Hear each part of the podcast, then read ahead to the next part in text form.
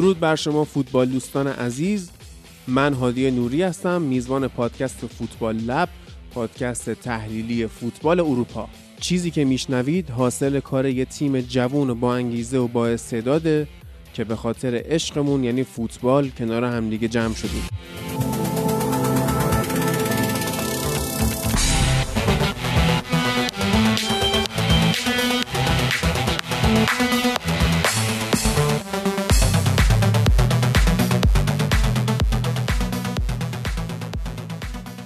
رسیدیم به فیفا دی.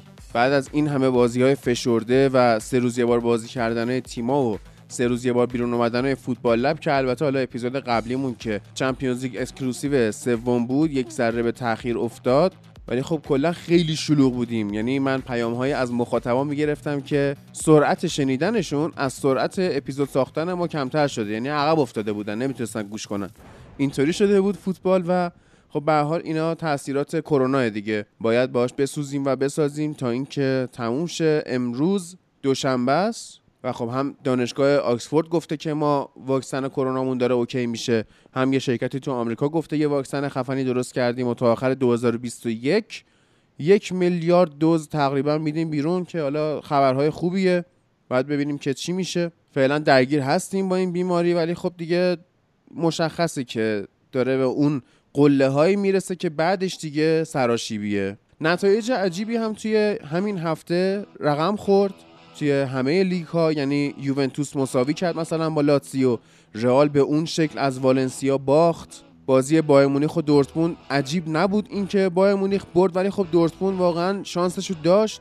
توی انگلیس هم خب لیورپول و سیتی توی مین ایونت هفته مساوی کردن یک یک، نتیجه بسیار خوب برای کسایی که بالانشین هستن یا میخوان به جمع بالانشین ها اضافه بشن.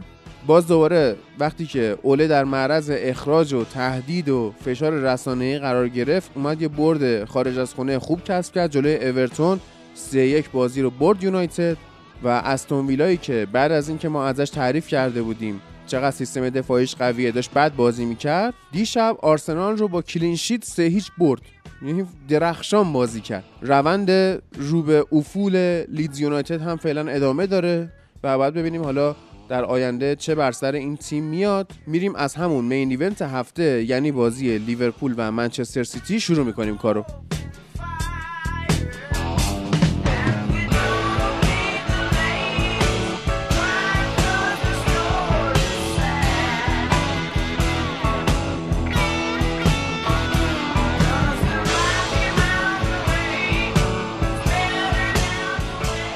با نزدیک شدن به بازی‌های ملی و تعطیلات فیفا دی، نوبت داره میرسه به فوتبال لب اکسترا دوممون که گفته بودیم ماهی یک بار منتشر میشه.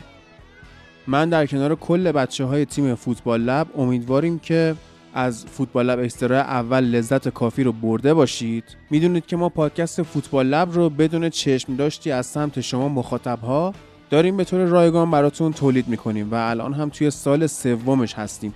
توی این مسیر هم خب کلی آزمون و خطا کردیم و کارهای مختلف کردیم، از اجرای زنده بگیر تا لایوهای کست باکس، لایو اینستاگرام و غیره، که شما در تمامی این مراحل همراه ما بودید. و حالا ما فوتبال لب اکسترا رو شروع کردیم. توی فوتبال لب اکسترا خب میدونید ما در کنار این که به کامنت های شما جواب میدیم و در خلالش هم کلی بحث فنی باهاتون میکنیم، بحث های دیگه هم داریم و توی این قسمت آینده‌ای که داره میاد و از همین الان هم تولیدش شروع شده، بحث‌های مختلفی هست، از جمله اینکه رسانه‌ها چه تأثیری روی فوتبال روز دنیا میذارن، آمار و ارقام توی آنالیز فوتبال چه نقشی داره و چه اهمیتی داره، و البته کلی موضوع جذاب فوتبالی و غیر فوتبالی. یه کار جدیدی شروع شده بین پادکسترهای فارسی و خب فوتبال لب هم مثل همیشه سعی میکنه که توی این حرکت ها پیش قدم باشه. اونم اینه که یک پلتفرمی داره آماده میشه برای این که پادکسترها محصولات پریمیوم ارائه کنن، ولی خب نه با قیمت خیلی زیادی، برای این که به هر حال بخشی از هزینه های ساخت پادکست جبران بشه، اونم توی این وضعیت اقتصادی بدی که توش هستیم. ما از این به بعد فوتبال لب اکسترا رو توی این پلتفرمی که حالا آدرسش رو موقعی که فایل برای دانلود اونجا قرار گرفت براتون میذارم، برای فروش میخوایم بذاریم. با قیمت بسیار ناچیزی و از شما هم میخوایم که در حدی که تواناییشو دارید ما رو همراهی کنید و میدونم که همینطور هم خواهد بود. پادکست های دیگه ای هم توی این حرکت سهیمن، مثل پادکست آلبوم که بارها توی فوتبال لب صحبت کردیم ازش و یک سری پادکست های دیگه مثل کومیکولوژی که میدونید هومن و دانیال توی فوتبال لب هم بودن فصل پیش و دوستان ما هستن. امیدواریم که این حرکت بتونه تعامل پادکسترها رو با مخاطبهاشون بیشتر کنه. پس منتظر فوتبال لب اکسترا دوم باشید.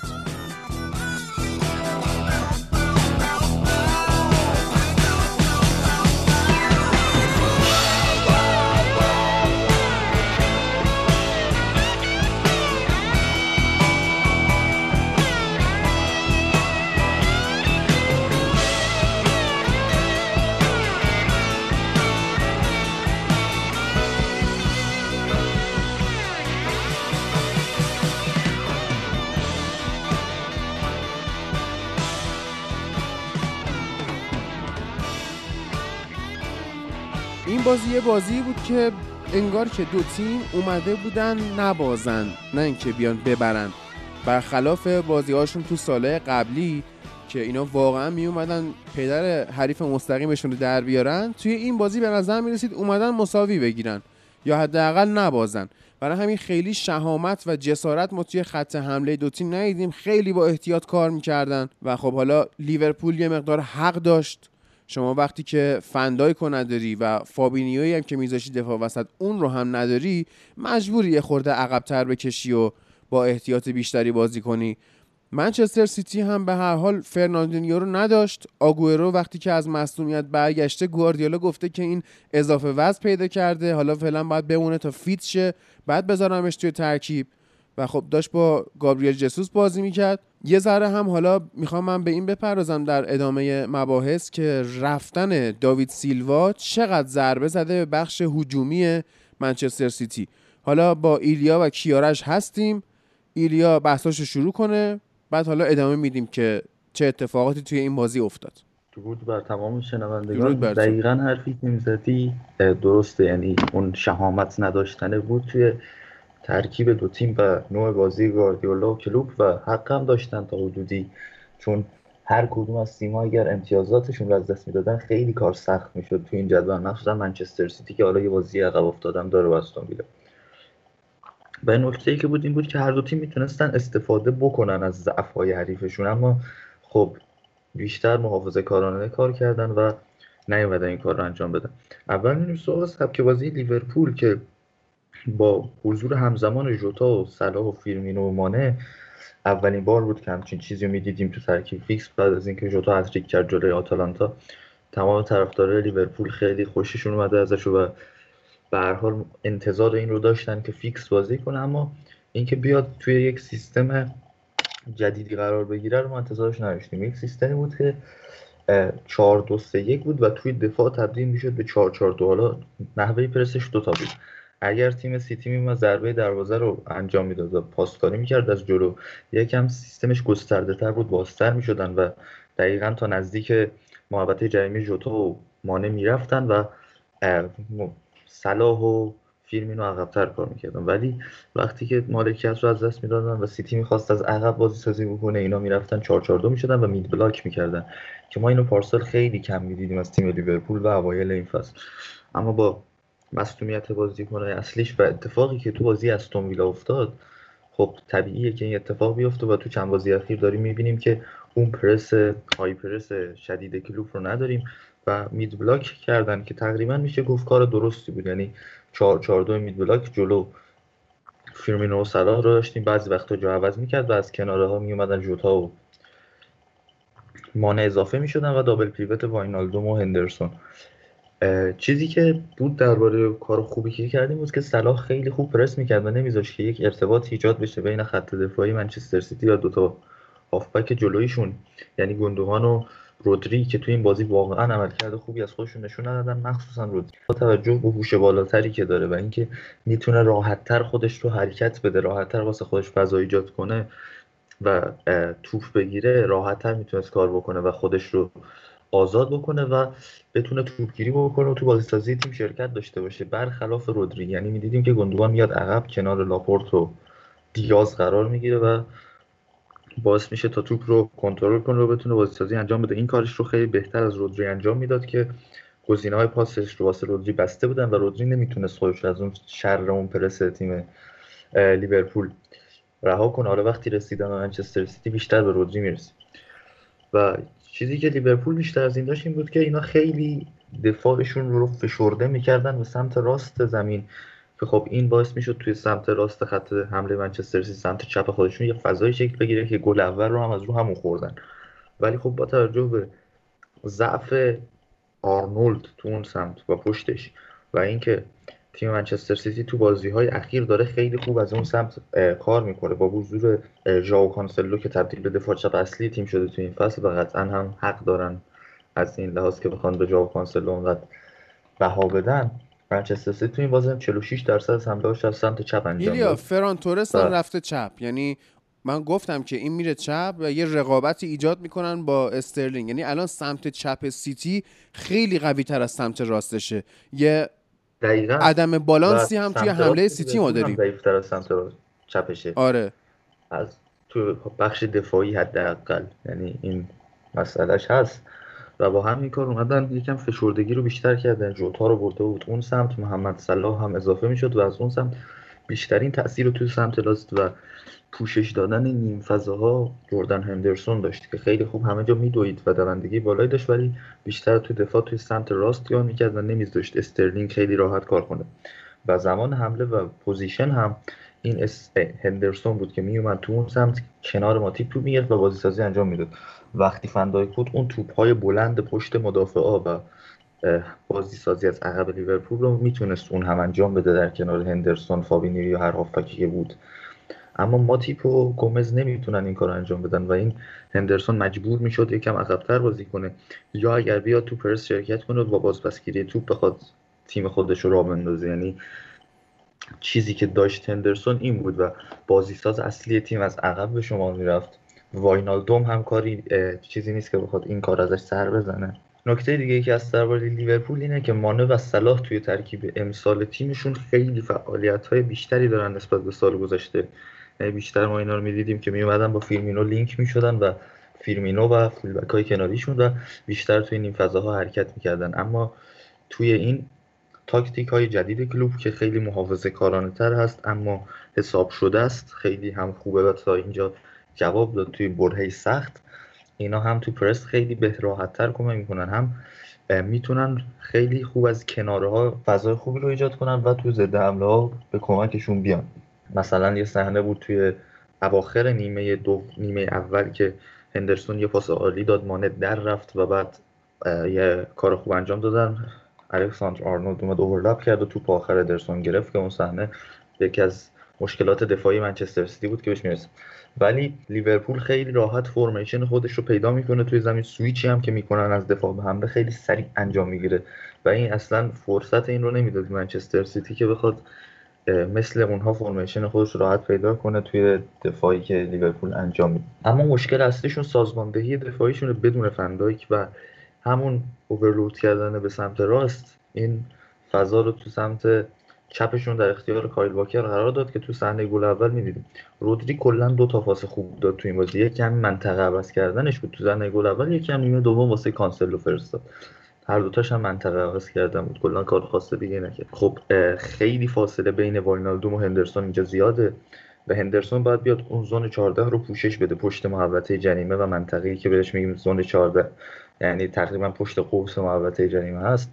اما این فضا هست. واینالدوم هم وقتی میره به سمت کایل واکر رو تایید میکنم تو اون صحنه اصلا نمیاد که خود کایل واکر رو در موقعیتی قرار بده که نذاره پاسش رو انجام بده. چرا؟ چون که فاصلش خیلی زیاده و فضایی هم که بهش دادن خیلی زیاده و تا اون بیاد روش پرس رو انجام بده، به جای اینکه بیشتر بخواد کایل واکر رو سخت بکنه، یک فضای فوق العاده رو میده به دی بروینه که پاس خودش انجام بده و میبینیم فضا دادن به دی بروینه چقدر کار خطرناکیه و چه جوری میشه میتونه ازش کار بکشه. حالا دی بروینه اومد از اون فضا استفاده کرد، بگو بگو. خیلی هم خوب استفاده کرد. و یه چیزی هم که بود این که گوندوغان تو اون صحنه فوق‌العاده ظاهر شد، اومد هندرسون یکم دیر اضافه شد و اضافه نشد به اون فضا. گوندوغان خیلی سریع اومد وارد محوطه جریمه شد و همین باعث شد که وقتی گومز اومده جلو قرار میگیره و جاش خالی میشه و اومده کوین دی بروینه رو مهار کنه، ماتیپ مجبور شد بره سمت گوندوغان و همین فرصت رو تو اختیار در اختیار جسوس قرار داد بین الکساندر آرنولد و ماتیپ کار خودش انجام بده. و دیدیم که حتی با وجود کنترل توپ اشتباه، حالا خیلی بعضیا گفتن این شبیه گل دنیس برکمپ به نیوکاسل، ولی اصلا این نبود، شانسی بود کاملا. با روماریا هم مقایسه شد. چی؟ با روماریا هم مقایسه شد این گل. آره ولی یعنی شانسی بود، ولی ریاکشنش خوب بود همونطور که میگن، یعنی توپو نتونست کنترل کنه خیلی خوب و جلوی پاش قرار بده، ولی بعد از این که توپ از پشت سرش رد شد خیلی خوب رفت اون موقعیت قرار گرفت و تموم کنندگیش هم خوب بود و آرنولد هم تو اون صحنه بد کار کرد و این رو میتونیم یکی از نشانه های ضعف دفاعی لیورپول بگیریم، مخصوصا جو گومز. و این زون چهارده رو دیده بودیم رو گل سوم لیدز توی هفته اول، دقیقاً همینجوری گل خوردن، یعنی اومد جو گومز جلو، پشتش خالی شد و از همون منطقه ضربه رو زده و یه مشکلیه که تیم لیورپول داره و میتونه هر باید حلش بکنه. ببین حالا و... این چهار مهاجمی که به طور همزمان گذاشته بود کلوب، خب ما میدونیم که این چهار چهار دوه، یعنی تو خودت هم اشاره کردی، منتها خیلی از هواداره فوتبال اومدن گفتن که یورگن کلوب چهار دو چهار بازی کرده و خود کلوب هم جالب بود برای من، خیلی کم از بازی ناکن. خیلی کم، یعنی اصلا اصلا نمیتونسته این کارو بکنه. الان توضیح میدم. منتها خودش برای من جالب بود که توی مصاحبه های بعد از بازی برگشته گفته آره ما چهار تا مهاجم استفاده کردیم، اگه جلوی سیتی تونستیم این کارو بکنیم جلوی تیمای دیگه هم میتونیم بکنیم ما این حرفا. ولی آخه نکته اینه، درسته که ما به گوندوغان و رودری و غیره خیلی انتقاد میکنیم و اینا هیچ کدوم فرناندینیو نمیشن و همچنین حالا برناردو سیلوا افت کرده و داوید سیلوا رفته، ولی کماکان شما اگر جلوی منچستر سیتی چهار دو چهار بازی کنی و خط میانی رو بهش بدی بره، عملاً تیم تو با باخت با تفاضل گل بالا روبرو کردی. آره چهار چهار دو بود و دقیقاً چهار چهار دو کامپکتی هم بود. وسط زمین ایجاد کرده بود. ببین چهار چهار دو کامپکت بود اصلا. جانم کیارش. آره. یه چیز جالبی هم که هست من اینجا اشاره کنم، این حرفی که میزنی خیلی جا میتونه درست باشه، ولی اینجا نکته جالبش این بود که این فضا رو خیلی جا اگرم به سیتی میداد، سیتی خودش هم یعنی عملا خط هافک رو ول کرده بود، یعنی جفتشون از ترس شکست تو خط هافک سمت خط هافک نرفته بودن و کلا اصلا خود سیتی هم همچین خط هافک درست حسابی مثلا کامپکت و فعالی نداشت، یعنی عملا جفتشون از ترس مرگ مرده بودن به صورتی. کلا اونور یه دابل پیوت، دو تا دابل پیوتی که دیدیم خیلی جالب نبود، ولی خب باز تو لیورپول اوضاع بهتر بود، یعنی فرصت بیشتری داشت منچستر سیتی تا بخواد استفاده کنه اما استفاده نکرد. بعد حالا اتفاقی که افتاد میرم سراغ نیمه دوم لیورپول، چیزی که بود این که پنالتی رو خراب کرد، اگه اون پنالتی گل میشد کاملا یک چیز متفاوتی رو میدیدیم از بازی تو نیمه دوم، غیر از این چیزی که واسه مخاطب جذاب نبود و واسه هیچ کس از ما جذاب نبود واقعا این نیمه دوم. ولی خب همون سیستم خودش رو ادامه داد و محافظه کارانه تر برخورد کرد توی نیمه دوم حتی از لحاظ هجومی.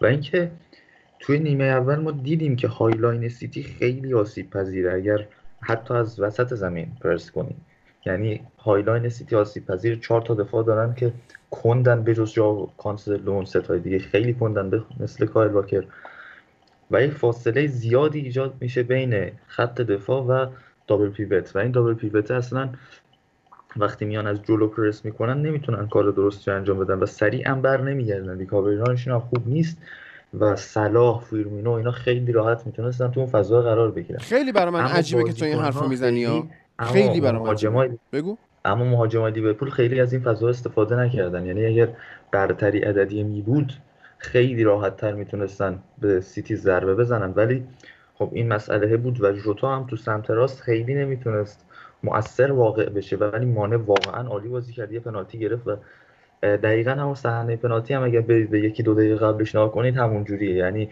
گوندوغان و رودری میرن جلو و یک فضای زیاد ایجاد میشه بین خودشون و خط دفاعی و از اون فضای لیورپولیا استفاده میکنن و مالکیت توپ رو جلوی زمین دستشون میگیرن و ما اینو میبینیم وقتی لیورپول رابرتسون رو داره تو سمت چپ و آرنولد رو نداره. آرنولد رو کلا خیلی کم در بهش گفته بود که بیاد جلو و تو حمله ها شرکت بکنه، ولی واسه رابرتسون این مسئله خیلی صدق نمیکرد و وقتی میدیدیم رابرتسون رو دارن و عدد برتری عددی خوبی دارن، لیورپول خیلی موقعیت میتونه خلق کنه رو خط حمله، روی خط دفاع سیتی و دروازه سیتی. ولی توی نیمه دوم انتظار داشتم با اومدن شکیری به جای فیرمینو اتفاق بهتر هم بشه و تیم لیورپول این کارو انجام بده، ولی باز هم محافظه‌کارانه‌تر رفتار کرد و خب با مصدومیت آرنولد و اومدن میلنر عملا سمت راستش رو نمیتونست خیلی هجومی بچینه و استراتژی هجومی واسش قائل بشه یورگن کلوپ و یک یک بازی باقی موند، ولی میتونست بهتر از اینها استفاده بکنه. از این بازی کلا بازی خیلی خوبی رو ارائه داد، کلا زهر خط حمله‌اش رو فدای یک مساوی کرد که به نظرم خیلی سیستم اشتباهی هم نبود. البته که اگر آقای جو گومز داشت تیمش رو به فنا میداد که کوین دی بروینه پنالتی رو از دست داد و پنالتی هم قطعاً پنالتی بود. یا گردینکه شنبه ها میره مچ هفته صبح میگه یک شنبه میاد توییت چرت و پرت میزنه. اومد نوشته بود آقا اومده بود نوشته بود که چیز که این قانون جدید هم اشتباهه و این بازیکن فرصت نداشت دستشو بکشه و داشت دستشو میکشید. بعد اومدن گفتن آقا تو خود دو ماه پیش یه حرف دیگه‌ای زده بودی دقیقاً در همین مورد و گفته بودی این هنده. من نمیفهمم دقیقاً چی میگه آقای گرینکه، ولی بعد از بازی آرسنال استون ویلا یه توییت زد عالی بود، گفت آرسنال won this game by a lot. آره ترامپو مسخره کرده بود. ترامپ رو ترکوند. چی؟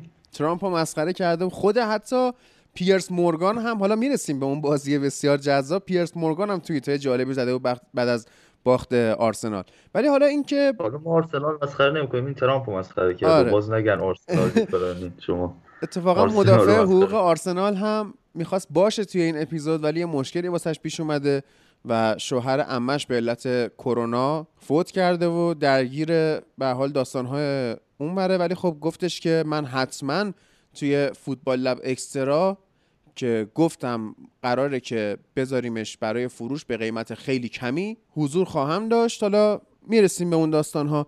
اما حالا اینکه گفتی یعنی لیورپول تو کامل صحبت کردی، باز حالا به حرفای کیارش هم در مورد لیورپول میرسیم، اما یه چیزی گفتی که باعث شد برای من بحث منچستر سیتی باز شه. اونم اینه که برگشتی میگی دفاعهای منچستر سیتی بجز کانسلو کندن و ریکاوری ران ضعیفی دارن. ما بیایم اینو یه بررسی بکنیم. چرا اینطوریه؟ چرا گواردیولا این فصل با اینکه دو تا دفاع وسط عالی خریده، باز هم ما این ایرادو بهش میگیریم و باز هم میبینیم که مشکل داره خط دفاعی. شما ناکن میری روبن دیازو میگیری و نیتن اکه، دو تا دفاع با خصوصیات کاملا شبیه به هم که حالا اکه قابلیت بازی توی دفاع چپ هم داره، ولی خب الان تو اومدی کانسلو رو گذاشتی اونجا و عملاً جلوی بازی کردن نیتان اکر رو خودت گرفتی. بازیکنی که چهل میلیون پوند پولش رو دادی، چهل میلیون کم نیست. حالا قیمت فنداک، قیمت هری مگایر تو چش میره، ولی خب اینا دارن هر هفته بازی میکنن. حالا فنداک که بنده خدا لاکار رفت، ولی خب تا وقتی بود هر هفته اینا بازی میکنن، خط دفاع تیمشون رو رهبری میکنن، باعث پیشرفت دفاع تیمشون میشن، باعث پیشرفت بازیکنان کناریشون میشن، از عقب بازی سازی میکنن. اما شما اومدی نصف مگوایر پول نیتن اکر رو دادی که تازه توی فکر کنم هفته اولی که سیتی بازی کرد گلم براش زد رو ضربه سر، ولی اینو بازیش هم نمیدی. خب این ایراد به شخص گواردیولا وارده که چرا با وجود خرید این همه مدافع نمیتونه یه سیستم دفاعی خوب داشته باشه. یعنی موقعی هم که کمپانی نرفته بود از سیتی، کارهای انفرادی دفاعی که از کمپانی میدیدیم تاکتیک گواردیولا نبود، چیزی بود که کمپانی باهاش بزرگ شده. یک دفاع وسط ذاتی عالی بود وینسنت کمپانی، حالا ونسان. خب اما وقتی که میره ما میبینیم که هیچ تاکتیکی در راستای پر کردن جای کمپانی ما نداریم. دفاع خریداری میشه اما نمیتونه کارو در بیاره. علت چیه؟ شما بیا ناکن چقدر دفاع خریده گواردیولا، جان استونز رو میری میخری، همین دیاز رو میخری، اکر رو میخری، دفاع چپ و راست میری میخری، میری مندی رو میگیری، کایل واکر رو میگیری، همین کانسلو رو میگیری، هی داری میگیری، ولی خط دفاعت پیشرفت نمیکنه و هر سال داره بدتر هم میشه. شما نها کن پارسال ما گفتیم با وجود تیم دوم شدن منچستر سیتی نه تا باخت داشته که باختایی که داشته گلایی که خورده شما بری بررسی کنی میبینی چقدر این خط دفاع ضعف داره. هی میری مدافع میخری آخر مجبور میشی بری فرناندینیو رو پس پیشو میگم بذاری دفاع وسط که خب فرناندینیو قد بلندی نداره و خب سنش هم سنی نیست که بتونی به عنوان یه دفاع وسطی که روی زمین بازی کنه خیلی بهش اتکا بکنی. گلایی که سیتی فصل پیش خورده ببین چقدر رو ضربه سر بوده. حالا باز در مقام مقایسه اگر بر بیایم شما نکن از وقتی هری مگایر اومده یونایتد چقدر میزان گل‌های خورده از ضربات سر کم شده، جایی که ما خیلی ضعف داشتیم. نمیخوام اینجا بحث یونایتد رو باز کنم، فقط میخوام مقایسه کنم وقتی که قیمت یک بازیکن اون تگش به چشم میاد و تگ یه سری دیگه به چشم نمیاد تفاوت‌ها چه شکلیه. شما تگ چهل میلیون پوندی اکر رو نمیبینی، ولی این که به هر حال خریداری شده این بازیکن و بازی هم ازش گرفته نمیشه به چشم نمیاد. چرا؟ به خاطر اینکه توی تیم منچستر سیتی رسانه‌ها به مسائل دیگه‌ای میپردازن. باز شما بیا توی خط میانی نگاه کن، وقتی که فرناندینیو نیست و استاد میخواد جایگزینش کنه میره چیکار میکنه؟ یا رودریو میخره که ما چقدر داریم میگیم این بازیکن اصلا مناسب بازی توی لیگ انگلیس نیست. یعنی من به شما قول میدم اگر حالا در کنار نیتن اکه گواردیولا میره فیلیپ بیلینگو از بورنموث می آورد، اون بازیکنی که گرفتن کنار جفرسون لرما و خط میانی خوبی هم داشتن و خب حالا یه سری ضعفای دیگه‌شون مخصوصا دروازه‌بان بورنموث باعث شد که اینو سقوط کنن. اگر فیلیپ بیلینگو می آوردن خیلی بیشتر از رودری کارایی داشت برای اینا. و این که میاد اتکا میکنه به گوندوغان که گوندوغان هم بسیار بازیکن بدیه، یعنی یه تعریفایی ازش میشه آدم شاخ در میاره. حالا تعریفایی که از رودری میشه من میخوام اطمینان بدم بهتون که کسی که از رودری توی تیم منچستر سیتی و توی فوتبال انگلستان تعریف بکنه فهمی از فوتبال نداره. خب حالا میره دابل پیوت درست میکنه با رودری و گوندوغان، چه بلایی سر تیمش میاد. نه اون شکلی بازی سازی داره، نه اون شکلی میتونه، یعنی فرناندینیو تنها توی سیستم چهار یک چهار یک خیلی کاور کننده بهتری و بازیساز بهتری از مجموع این دو نفر بود. باز بریم یه خط جلوتر، توی چهار یک چهار یک موفقی که گواردیولا داشت و باش قهرمان هم شد، توی اون فصلی که لیورپول قهرمان چمپیونز لیگ شد، شما میری میبینی که بهترین مشخصه این تیم مثلث خط میانیش بوده. یعنی اصلا من با آگوئرو، با لیروی سانه، با برناردو سیلوا، با استرلینگ اینا اصلا کاری ندارم، با مارز اصلا به اینا کار ندارم. مثلثی که توی چهار یک چهار یک این آدم داشت، یعنی فرناندینیو، کوین دی بروینه و داوید سیلوا، اینها بودن که برای گواردیولا قهرمانی رو به دست آوردن.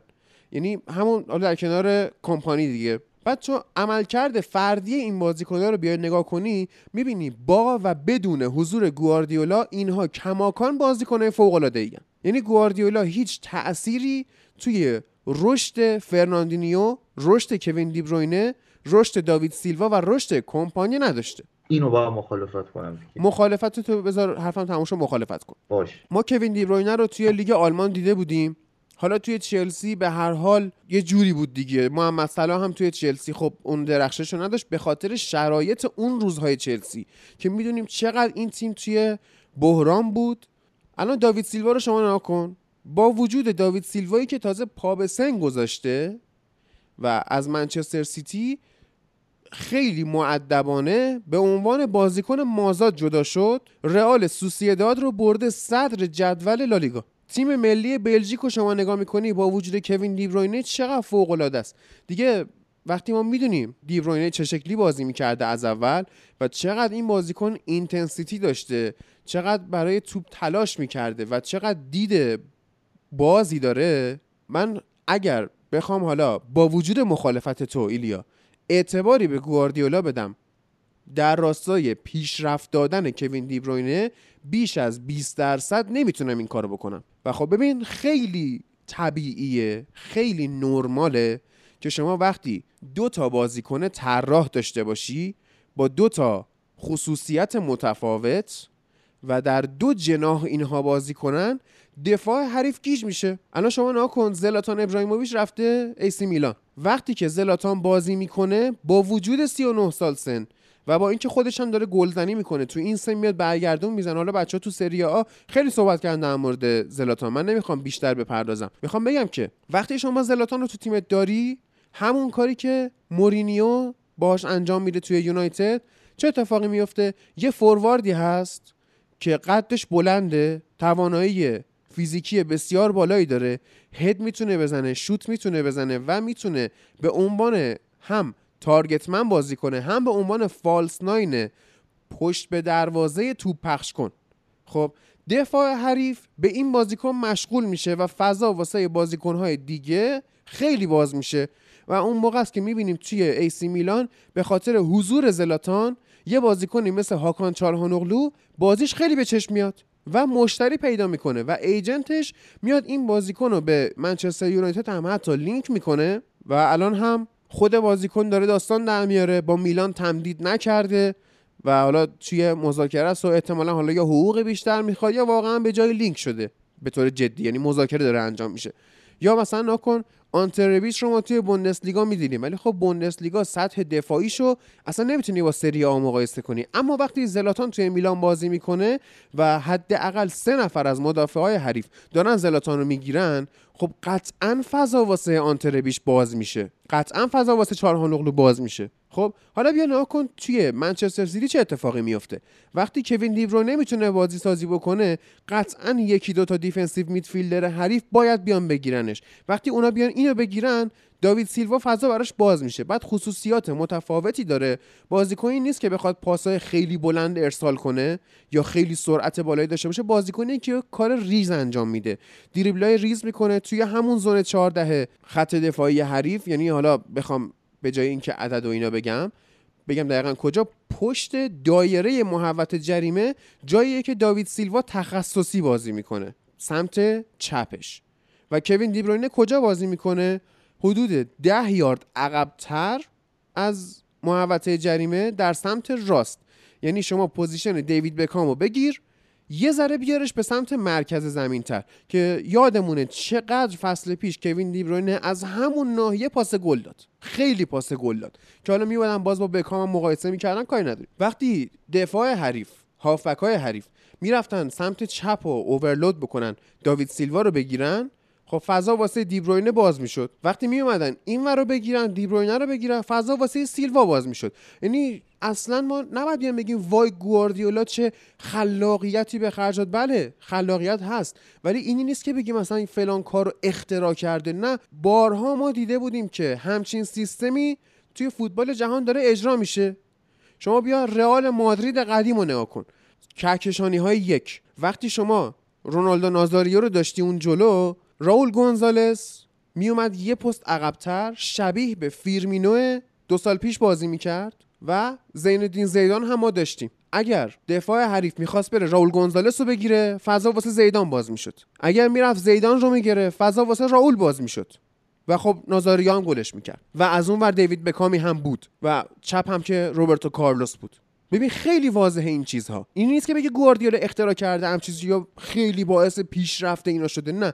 آقا شما دو تا اتکینگ میدفیلدر داری با خصوصیات متفاوت که اینها توانایی باز کردن تقریبا هر بلاک دفاعی رو دارن. دیگه اینکه شما همزمان اینا رو بازی میدید نبوغ مربیگریت نیستش که. حالا ببین اینو ول کرده، یه موقعی که دقت کنی کوین دی بروینه وقتی مصدوم بود دو تا سیلوا بازی می‌کردن. خب شرح وظایف کوین دی بروینه برای برناردو سیلوا قابل انجام تره تا شرح وظایف داوید سیلوا. یعنی در واقع مربی داخل زمین منچستر سیتی، اونی که به بازیکن‌ها میگفت چی کار بکنن، درسته کاپیتان کمپانیه یا کاپیتان دی بروینه است یا بعضی وقتا کاپیتان آگوئروه، حالا دیدیم که بعضی وقتا استرلینگ هم کاپیتان میشه، ولی اون رهبر داخل زمینی که جدای از تاکتیک‌های گواردیولا و آرتتا خودش تاکتیک مرکز زمین رو میچید، داوید سیلوا بود. الان اون رو شما از دست دادی و داره رئال سوسییداد رو رهبری میکنه. شما بیا اونور شهر تو منچستر یونایتد، برونو فرناندز رو اگه تنهایی بازی بدی، بله در مقطع نیم فصل دوم فصل پیش به خاطر کرونا، به خاطر ضعف تیم‌ها و به خاطر اینکه تیمایی که داشتن با دوندگی خیلی زیاد بازی میکردن ضعیف شدن برونو فرناندز درخشید، اما این فصل دیگه این خبرها نبود و باید شما دو تا اتک میدفیلدر داشته باشی که اینو دفاع حریفو باز کنن و اینو ما چند بار اومدیم گفتیم که آقا زوج فندبیک و فرناندز موفق تره از زوج پوگبا و فرناندز، چون پوگبا میخواد تو اون منطقه چپ بازی کنه، فرناندز هم همونجا، ولی فندبیک به راست میزنه. اگه دوتا چپ بذاری خراب میشه دیگه، چپ تو اورلود میکنی و راست توانایی نداره، بالانس تیمو به هم میریزی. الان بیا تو سیتی نگاه کن، داوید سیلوا که رفته عملا دیبروینه تنهاست، یعنی تنها نقطه عطفی که منچستر سیتی داشت که دو تا اتاکی میدفیلدری بود که بلاک دفاعی حریفو باز کنن رو نداره و جایگزینی هم برای داوید سیلوا نداره. حالا اومده وینگر خریده، فران تورس رو برداشته آورده. بله این ممکنه در تک صحنه ها جرقه‌ای بزنه و گل براتو بزنه، اما اون قفل بازکن بازی رو دیگه نداری. دیبروینه تنهاست، دفاع حریف میره میگیرتش. و برناردو سیلوا هم اگه قرار بود واقعا گواردیولا بازیکنی رو انقدر پیشرفت بده باید برناردو سیلوا می بود که توی فصل اول این اتفاق افتاد. ولی الان که میایم بررسی میکنیم، یعنی ببین تاریخ قضاوت میکنه دیگه، نتایج مقطعی، عملکردهای مقطعی. بله ما میگیم به به چقدر، من خودم تو پادکست اومدم گفتم برناردو سیلوا کسی که گواردیولا تربیتش کرده که بیاد این کارا رو براش انجام بده، حرف خود منه. ولی الان در این مقطع زمان که هستیم حرف خودم رو رد میکنم و میام میگم که حضور همزمان سیلوا، داوید سیلوا و دیبروینه بود که فضا رو واسه برناردو باز میکرد و در اسکیل بزرگتر حضور شخص داوید سیلوا بود که حتی وقتی دیبروینه هم نبود باعث پیشرفت بازی برناردو سیلوا میشد. الان نیست، یعنی دستیارشون یه آدم از دست داده، دستیار خوشفکری مثل آرتتا. اصلا کار ندارم که به استون ویلا باخته، فوتبالش رو واقعا قبول دارم. از اونور مربی داخل زمینش رو هم از دست داده، یعنی دقیقاً گرفتن داوید سیلوا از منچستر سیتی بزرگتر مساوی گرفتن برونو فرناندز از منچستر یونایتد. مربی داخل زمین، اون وزیر توی شطرنج، اونو بگیری ازش، خب وقتی وزیر شما رو میزنن شما خیلی باید زحمت بکشی یه سرباز برسونی به اون آخر که بتونی وزیر داشته باشی. و خب بقیه مهره های گواردیولا سربازایی هن که وقتی میرن جلو میخورن، توانایی شکستن بلاک دفاعی حریف رو ندارن که برن وزیر بشن. اینه مشکل این فصل گواردیولا. و حالا فصل پیش هم میومد به فیل فودن بازی میداد به خاطر اینکه میگم من میخوام اینو جایگزین سیلوا کنم، به سیلوا کمتر بازی میداد. یکی از علل اختلاف زیاد امتیاز لیورپول با سیتی توی پایان فصل پیش از دست رفتن قهرمانی و غیره کم بازی دادن داوید سیلوا بود و اینکه فیل فودن بسیار بازیکن خوبیه، نه اونقدری که گواردیولا هایپش میکنه، مشخصه. یعنی شما سیستم مدیریت منچستر سیتی رو بیای باز کنی متوجه میشی که علت این همه هایپ کردن فیل فودن توسط گواردیولا چیه. فیل فودن خیلی خوبه، نه به خوبیه استعدادی مثل مارکوس رشفورد، نه به خوبی یکی مثل جیمز مدیسون، نه به خوبی یکی مثل جک گریلیش، ولی لقبی که گواردیولا به این آدم میده، الماس فوتبال انگلستان فلان، چرا این اتفاق میفته؟ به خاطر نحوه قرارداد بستن مدیرهای منچستر سیتی. بله ما اومدیم گفتیم که مثلا قرارداد لیروی سانه فلان قد بود، مثلا سه برابر بایر مونیخ این آدم توی سیتی پول میگرفت، ولی خب این پول در چه شرایطی به شما میرسه؟ در شرایطی که به یک حد نصابی بازی انجام بدی و یک حد نصابی گل بزنی یا پاس گل بدی توی خط حمله. تو خط دفاعی هم یه حد نصابی شما باید بازی کنی، یه حد نصابی باید کلین شیت داشته باشی یا به عنوان دفاع بازی سازی داشته باشی. خب این نحوه قرارداد بستن من دوست دارم. این اگه یه نفر با پوگبا این شکلی قرارداد میبست که میگه شما یه حد نصابی باید گل بزنی در طول فصل، یه انقدی باید چیکار کنی؟ پاس گل بدی. اینجوری این بازیکن اینتنسیتی بازی پیدا میکرد دیگه. ما حالا میایم میگیم آره دو تا ترکیب داشتن واسه گواردیولا خیلی خوبه، این آدم استاد روحیه دادن، استاد گرسنه نگه داشتن بازیکن. اما مدیرهای منچستر سیتی اگر این استراتژی رو نداشتن، گواردیولا هم اونقدر نمیتونست اینا رو گرسنه نگه داره. طرف باید یه حد نصابی کار انجام بده تا از مدیرای سیتی پول بگیره. یعنی زمان روبرتو مانچینی، زمان مانوئل پیگرینی، اینا هم تقریبا با همین اینتنسیتی بازی میکردن. یه ذره از تاثیر گواردیولا. طرف وقتی واضحه که به خاطر پول اومده به این تیم، کسی ما نداریم بیاد به یکی مثلا بازیکن خفنی که آقا من از بچگی طرفدار سیتی بودم. اون موقعی که شما طرفدار سیتی بودی، ببخشید اون موقعی شما بچه بودی، منچستر سیتی تو دست دو و اینا داشت تاپ میخورد، طرفدارش نمیشدی که. منچستر سیتی خانه سالمندان یونایتد بود. یکی مثل دنیس لاو بلند میشد میرفت اشمال که سال آخر عمرش میگه آقا من تو زندگی شهر منچستر مثلا راحت واسم، همینجا میخوام بمونم، میرم اون تیمه. طرفدارش نمیشدی که، به خاطر پول اومدی. و مدیرای سیتی هم بلد بودن که چه شکلی در واقع قرارداد ببندن که شما مجبور شی خوب بازی کنی، مجبوری قهرمانی بیاری، وگرنه پول نکنی. خیلی هم نباید بیان میگم آقا گواردیولا فلان که فلان که. نه آقا، مدیرای سیتی به اعتقاد من از گواردیولا توی نتیجه گیری این تیم مهمترن. اگه قرار بود گواردیولا تأثیری داشته باشه، اون کاری که واسش خریدنش، اون کاری که استخدامش کردن، یعنی چمپیونز لیگ رو برای اینها می آورد، چون که آلردی داشتن توی لیگ قهرمان میشدن. بله حریفا قوی‌تر شدن، ولی یکی از علت‌های قوی‌تر شدن حریف‌ها سطح بالای خود سیتی بوده. اگه سیتی انقدر قوی نبود با مربی‌های قبلیش، با پیگرینی، با مانچینی، خب قطعاً لیورپول هم نمیرفت تلاش کنه که کلوب رو بیاره و انقدر بهش زمان بده، جای کار بهش بده که آقا ما می‌خوایم سیتی رو بزنیم زمین. کلوب قبل از گواردیولا اومده لیگ برتر. یه ذره حافظه تاریخیمون رو باید قوی کنیم. علت نتیجه گیری این تیم چیه؟ و نگاه کن، اشاره هم کردیم باز. یه چیز دیگه که ما می‌دونیم اینه که گواردیولا رابطه خوبی با تارگتمن نداره. بزرگترین تارگتمنی که زیر نظر گواردیولا بازی کرده کیه؟ زلاتان. دیدیم توی بارسا چه بلای سر این آدم آورد به خاطر فیکس کردن مسی، به خاطر اینکه گلزنی زلاتان داشت مسی رو به سایه می‌برد. نفر دوم کیه؟ لواندوفسکی. مدیرهای بایر مونیخ اونقدری هم به شما پروبال نمیدن، آزادی عمل نمیدن که لواندوفسکی رو بازی ندی، مجبوری بازی بدی. و توی منچستر سیتی سومین تارگتمن بزرگی که باش بازی کرده آگوئرو. انقدر این آدم لنگ آگوئروه که پارسال که تعویضش کرد یادمونه چه توهینی به گواردیولا کرد و بدون اینکه عذرخواهی بکنه بازی بعدی فیکس بود. یعنی هیچ پلن جایگزینی برای نبود آگوئرو آدم نداره. اگه گابریل ژسوس نبود، ما می‌دیدیم دیگه این چند هفته‌ای که گواردیولا بدون تارگتمن بازی کرد، میومدن دقیقاً عین منچستر یونایتد لوئیس فان خال پشت محوطه پاسکاری می‌کردن بدون هیچ گونه شکستن بلاک دفاعی. من نمیدونم چرا بعضی‌ها سرشون رو می‌کنن توی برف و نمی‌خوان ضعف تاکتیکی این آدمو ببینن.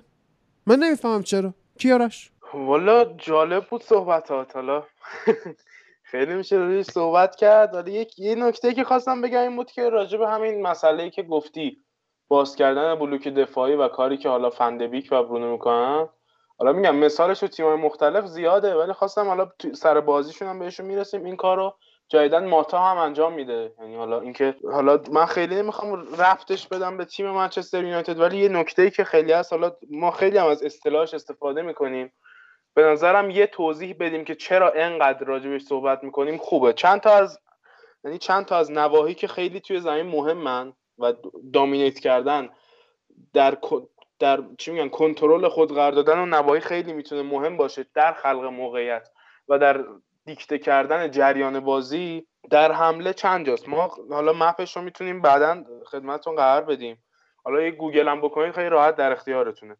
توی زمین فوتبال هاف اسپیس ها جاهایی هستن که هم یعنی اگر شما با دابل پیوت بازی بکنید تیم مقابلتون، حالا خیلی میتونه اون هافک دفاعی رو نسبت به وظایفش مردد بکنه، و جایی که خیلی زاویه خوبی داره برای شوت زنی، و جایی که خیلی خوب میتونه اگر بازی تک ضرب اونجا انجام بشه به لحاظ موقعیت استراتژیک جایی که ارتباط خیلی خوبی داره اون شماره هشت آزادی که اونجا بازی میکنه با تارگتمن، وینگر و فولبک، که خب خیلی توی باز کردن لاک‌های دفاعی میتونه بازی تک‌ضرب اونجا بین اینا ارتباط برقرار کردن موثر باشه. کاری که حالا مثلا پوگبا توی یوونتوس انجام میداد یا مثلا لوئیز آلبرتو بعضی وقتا توی لاتزیو انجام میده. یه نقش اینطوری هست در واقع توی فوتبال، و این حالا اگر شما دو تا هشت آزاد داشته باشی که دو تا به قول هاف اسپیس رو بیان به خودشون مشغول بکنن،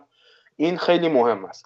نکته دیگه و نقطه دیگه‌ای که خیلی مهمه در حالا پلن استرا... پلن تهاجمی و استراتژی که شما میتونی بچینی. اون نقطه ایه که حالا دی میگن بهش به خاطر شکل اون قوس محوطه که شبیه حرف دی هست، یا حالا اون نوع نامگذاری که ایلیا گفت، حالا منطقه بندی کردن زمین رو با منطقه چهارده میفته اونجا، یا همون پشت محوطه ما در نظر بگیریم که حالا قبلا توی فوتبال کلاسیک توی چهار چهار دو اگر یکی از مهاجم‌های نوک حالا نقش بازیسازی بیشتری داشت مثل برکمپ یا کانتونا، اون میومد اینجا قرار میگرفت. حالا بعداً که چهار دو سه یک به تاکتیک فوتبالی اضافه شد، شماره ده اونجا قرار میگرفت. اینجا هم یکی از دلایل زیاد اهمیتش اینه که به شدت فرصت شوت زنی میده به هافبک، مخصوصا اگر هافبکی باشه مثل حالا کسی مثل دیبروینه، مثل کسی مثل داوید سیلوا، یا مثلا هر هافبکی که شما حساب بکنید قدرت ضربه زنی بالایی داره یا مثلا رنج شوت بالایی داره.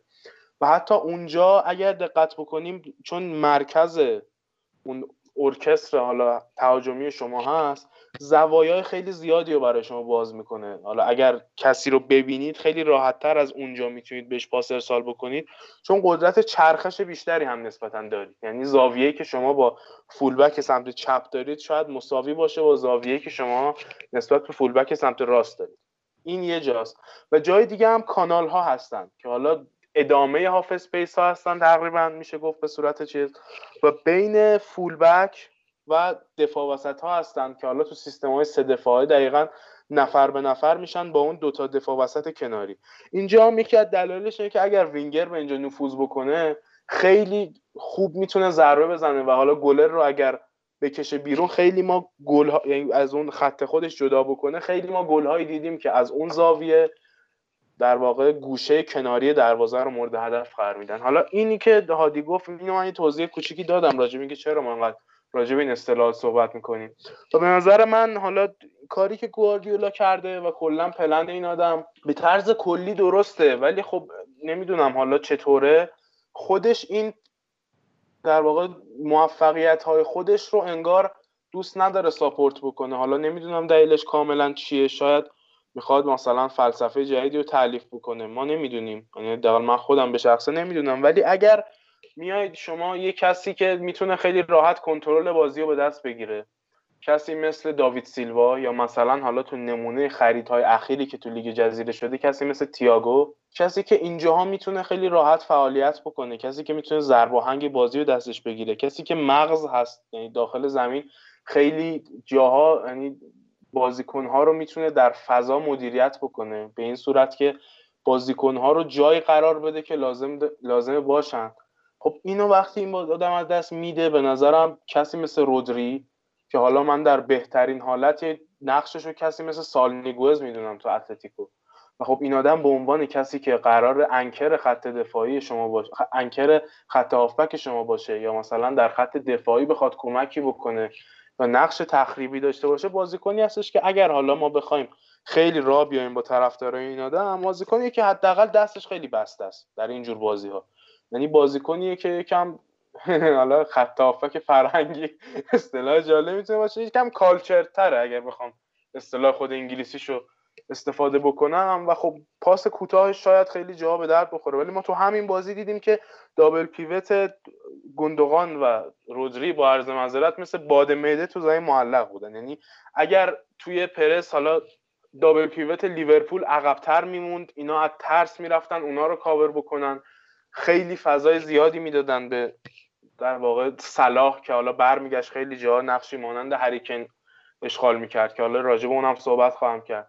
یا مثلا خیلی جاها توی در واقع بیلداپ اینها توی بازیسازی از عقب زمین سیتی ما خیلی دیدیم که همونطوری که من قبلا صحبت کردم، حالا میگم باز هم نمیخوام ارتباطش بدم به خود تیم منچستر یونایتد، ولی تو تاکتیکا قبلا صحبت کردیم دابل پیوت رو وقتی تو چهار چهار دو یه تیمی داره دفاع میکنه خیلی راحت میتونه دو بازیکن رو جلوی این دابل پیوت بذاره که با سایه‌شون این دو تا بازیکن رو کاور بکنن، و حالا با ساپورت خط هافبکش توی یه جعبه این دوتا بازیکن رو گرفتار بکنه.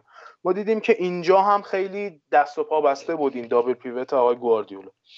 و خب حالا درسته مصدومیت فرناندینیو هم دخیل بود، ولی ما میبینیم که خیلی فرناندینیو رو اصلا توی پلنهاش قرار نمیده به دلیل سن بالاش، و یا به دلیل اینکه حتی اگر هم سنش رو در نظر نگیریم این آدم به زودی قرار از این باشگاه بره یعنی به لحاظ حتی سنی منظورم یعنی منظورم اینه که توانایی و حالا توانایی ورزشی خود این آدم نه به صورت فکر کردن بلند مدت.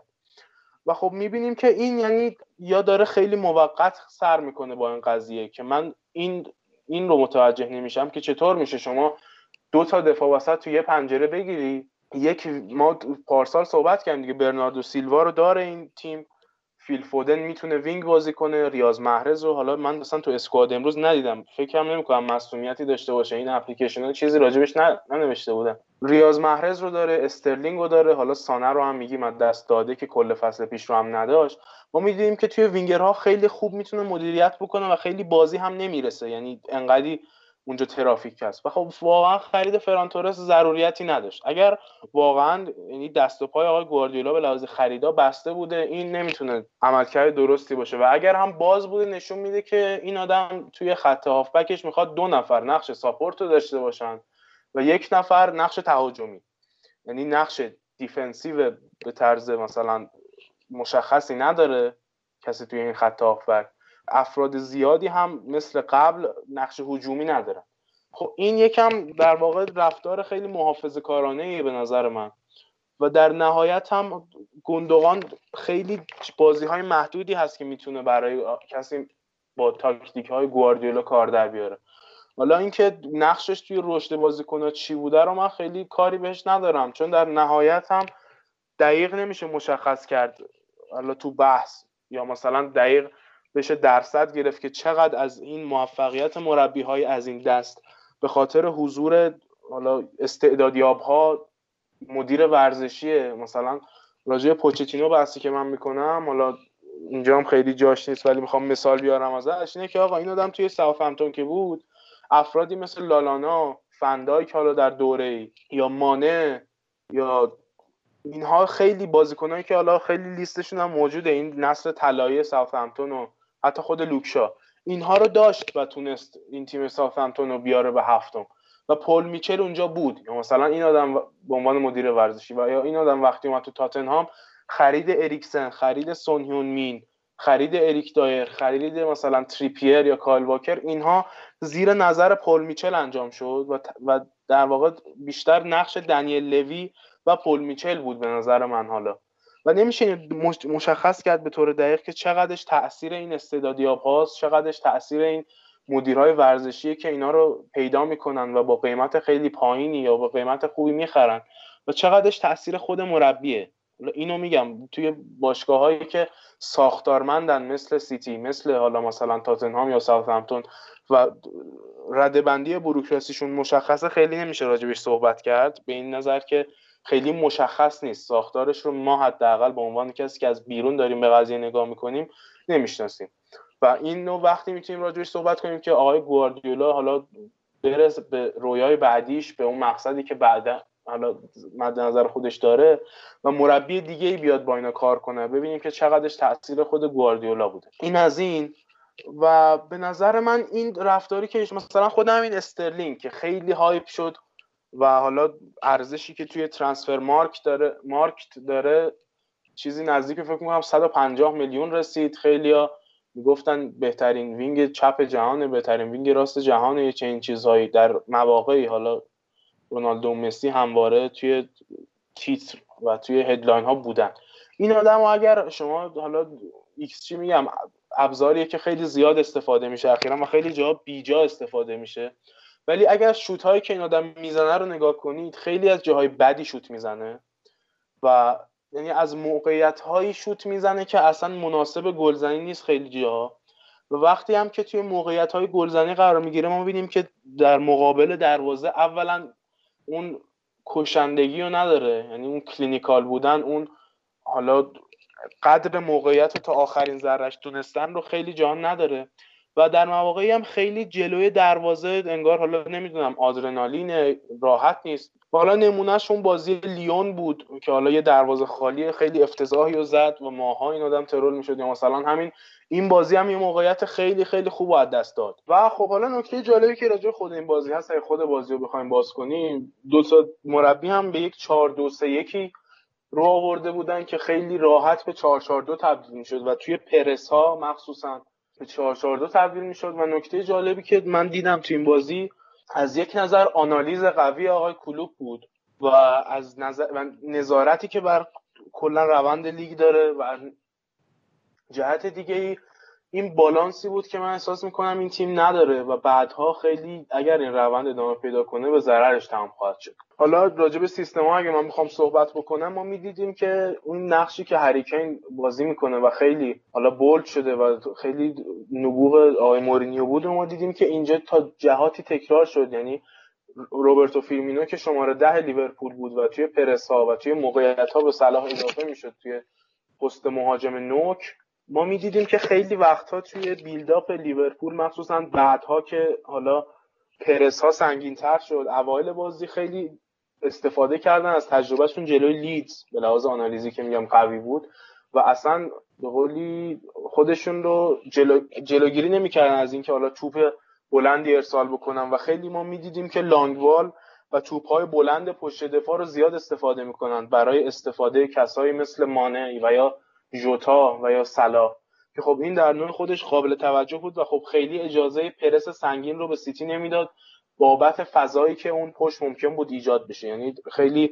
ترس رو راجع پرس توی دل سیتی انداخته بود. اوایل بازی خیلی ما پرس سنگینی حالا نمیدیدیم به صورت مستدام و حالا بعدن که یکم پرس سیتی بیشتر جا افتاد، ما میدیدیم که سلا خیلی وقتا میاد جاشو با فیرمینو عوض میکنه. مانع جوتا و فیرمینو به عنوان یه خط حمله سه نفره جلوی زمین سعی میکنن پشت مدافعا فرار بکنن و صلاح میاد تا خط تا هافبک عقب میاد توپ میگیره و پاسهای عمقی خوبی میندازه. این به نظرم نکته خیلی جالبی بود که آقای کلوب تونست استفاده بکنه در کل. ولی من اگه بخوام صحبت کنم قبل از اینکه برم مرحله بعدی آنالیزم، این بود که این بازی به نظر من خیلی بازی صفر صفر بود. یعنی دو تا پنالتی داشتیم ما که حالا پنالتی جو گومز، حالا پنالتی یعنی منظورم فنی نبود دیگه، خیلی قابل جلوگیری بود اون پنالتی و اشتباه طرف بود. پنالتی سادیو مانه هم که حالا به نظر من اون کانتکتی که انجام شد بیرون محوطه انجام شد و این آدم داخل محوطه تو افتاد. حالا یکم هم میگن دایف کرد، من حالا خیلی ب... از اون نظر هم نمیخوام خیلی ریز بشم راجع به قضیه، چون ما قبلا صحبت کردیم که قوانین چقدر تغییر کرده و الان چقدر راحت میشه پنالتی گرفت. خوب شد که دوستان دیدن که این اتفاقات برای همه تیم‌های جزیره میفته. ولی به نظرم غیر از این موقعیت‌های سیتی موقعیت‌های کمی بود ولی موقعیت‌های پرکیفیتی بود و اون کنترل ژسوس هم به نظرم جرقه و اتفاق بود. خیلی پلن خاصی نبود که چندین بار تکرار بشه و یک بارش به گلزنی بیانجامه. از اون طرف هم که خب بله گل لیورپول روی پنالتی بود و حالا لیورپول هم موقعیت‌های بیشتری داشت نسبتاً، ولی خب موقعیت‌هاش خیلی کیفیت نداشتن و به نظرم جالب این جالب اومد که خیلی نبرد تاکتیکی بود به لحاظ این سیستم هایی که خیلی استفاده میشه و اینا. آقای گواردیولا با این سیستم قبلا تیم مثل رئال مادرید رو هم خفت کرده بود که حالا بیاد با دو تا تقریبا مهاجم نوک فالس ناین بازی بکنه که حالا از خط هافک اضافه بشن یا چهار چهار دوش بکنه یا چنین چیزی، ولی در نهایت خیلی خوب مدیریت شد تو بازی و حالا خیلی هم قوی روش کار نشده بود احساس میکنم. و حالا این نکته جالبی که این بازی داشت این بود که پلن‌های هر دو تا مربی هم به صورت تک بازی بود. یعنی من چیزی رو اینجا نمیدیدم که تبدیل به روند بشه و جفتشون هم دقیقاً اومده بودن یه باخت جلوگیری بکنن که نتایج حالا بیشتر سیتی نتایج ضعیفشون رو بتونن بعداً کاور بکنن و چون حریف مستقیم هم هستن تو کورس قهرمانی، حالا حداقل به صورت سنتی که هنوز مشخص نشده کانتندرهای بعدی کیا هستن، خیلی اومده بودن محافظه‌کارانه عمل بکنن. و همین یکی از نکاتی هم که برای من جالب بود کایل واکر بود. این بازیکن خیلی توی جاگیری‌های دفاعیش بد بود و حالا نکته جالب هم این بود که مانه و کایل واکر خیلی دینامیک جالبی داشتن به این صورت که توی وقتی سیتی توپو در اختیار داشت توی خط دفاعش، مانه دیدش هم به لحاظ دفاعی هم به لحاظ تهاجمی خیلی رو به جلو بود و حالا پرس هم می‌خواست بکنه و این دنبال بود که در وظایف دفاعیش بیشتر پرس بکنه یا بره جلو بازی کنه و ببنده. خیلی حواسش به شونه، حالا میگن لوک اوور د شولدر، حواسش به حالا اون زاویه‌ای که کایل واکر پشتش داشت نبود. و از اون ور هم کایل واکر توی خط حمله خیلی درگیر خط هافبک بود و اصلا یعنی در تهاجمش خیلی درگیر خط هافبک بود و اصلا حواسش به مانع نبود. ما دیدیم که یه پنالتی رو همینجوری به قول رویکین با حماقت تمام داد و از اون ور هم ما میدیدیم که خیلی وقتا حالا گل اون موقعیتی هم که ایلیا بهش اشاره کرد، واکر همیشه اونجا حضور داشت برای اینکه خیلی وقتا گندوغان یا لاپورت یا رودری بتونن سویچ بکنن بازیو به سمتش. و خب اینکه حالا بیشتر وزن بیلداپ سیتی روی سمت چپش بود رو هم اشاره کردید. یه نکته هم که من می‌خواستم بگم این بود که این تیم آقای کلوب به شدت بالانسش اومده پایین. یعنی اگر من فکر می‌کنم دو سه بازی هستش که می‌بینیم این چهار دو سه یک رو، و اگر ما بخوایم با همین چهار مهاجم ببینیم تیم آقای کلوب رو، ژوتا و سادیو مانه نقش وینگر رو حالا به صورت کلاسیکش خیلی خوب نمی‌تونن انجام بدن و بازیکنایی هستن که بیشتر برای قدرت تمام کنندگیشون استفاده میشه ازشون، که خب این میتونه در وجوه دفاعی و در وجوه بازیسازی یکم به ضرر تیم بشه. و از اون ور هم فیرمینو شماره ده کاملی نیست و خب خیلی میتونه بالانس ضربه بزنه. تقریبا میشه گفت یه بازیکن نه و نیم، حالا میاد اضافه میشه اونجا و حالا در اضافه شدنش هم فینیشینگ کسی مثل گریزمن یا مثلا بازیکنایی که تو این پست قبلا فعالیت کردن رو نداره. حالا میایم راجع به خط دفاعشون. حالا خط دفاعشون با این رهبری که ازشون کم شده، با این رنج پاسی که ازشون کم شده، با این سرزنی که ازشون کم شده، ما میبینیم که خط هافبکشون مخصوصا اگر با همین شکل دابل پیوت بخوان ادامه بدن خیلی فشار زیادی روشونه. یعنی هندرسون این بازی ما میدیدیم که برمیگشت خیلی جاها وقتی پرس سنگین‌تر بود کمک میکرد بازیسازی و میومد عملاً داخل خط دفاع. و حتی مثلا تو بازی‌های دیگه ما میدیدیم که انقدر وظایف یکم قاطی پاتی شده با این سیستم معصومیت‌های لیورپول. مثلا جلوی بازی لیدز ما صحبت کردیم که این آدم از پست شیش خودش اومد و شیش لیدز رو کاور کرد، آقای کالوین فیلیپس رو.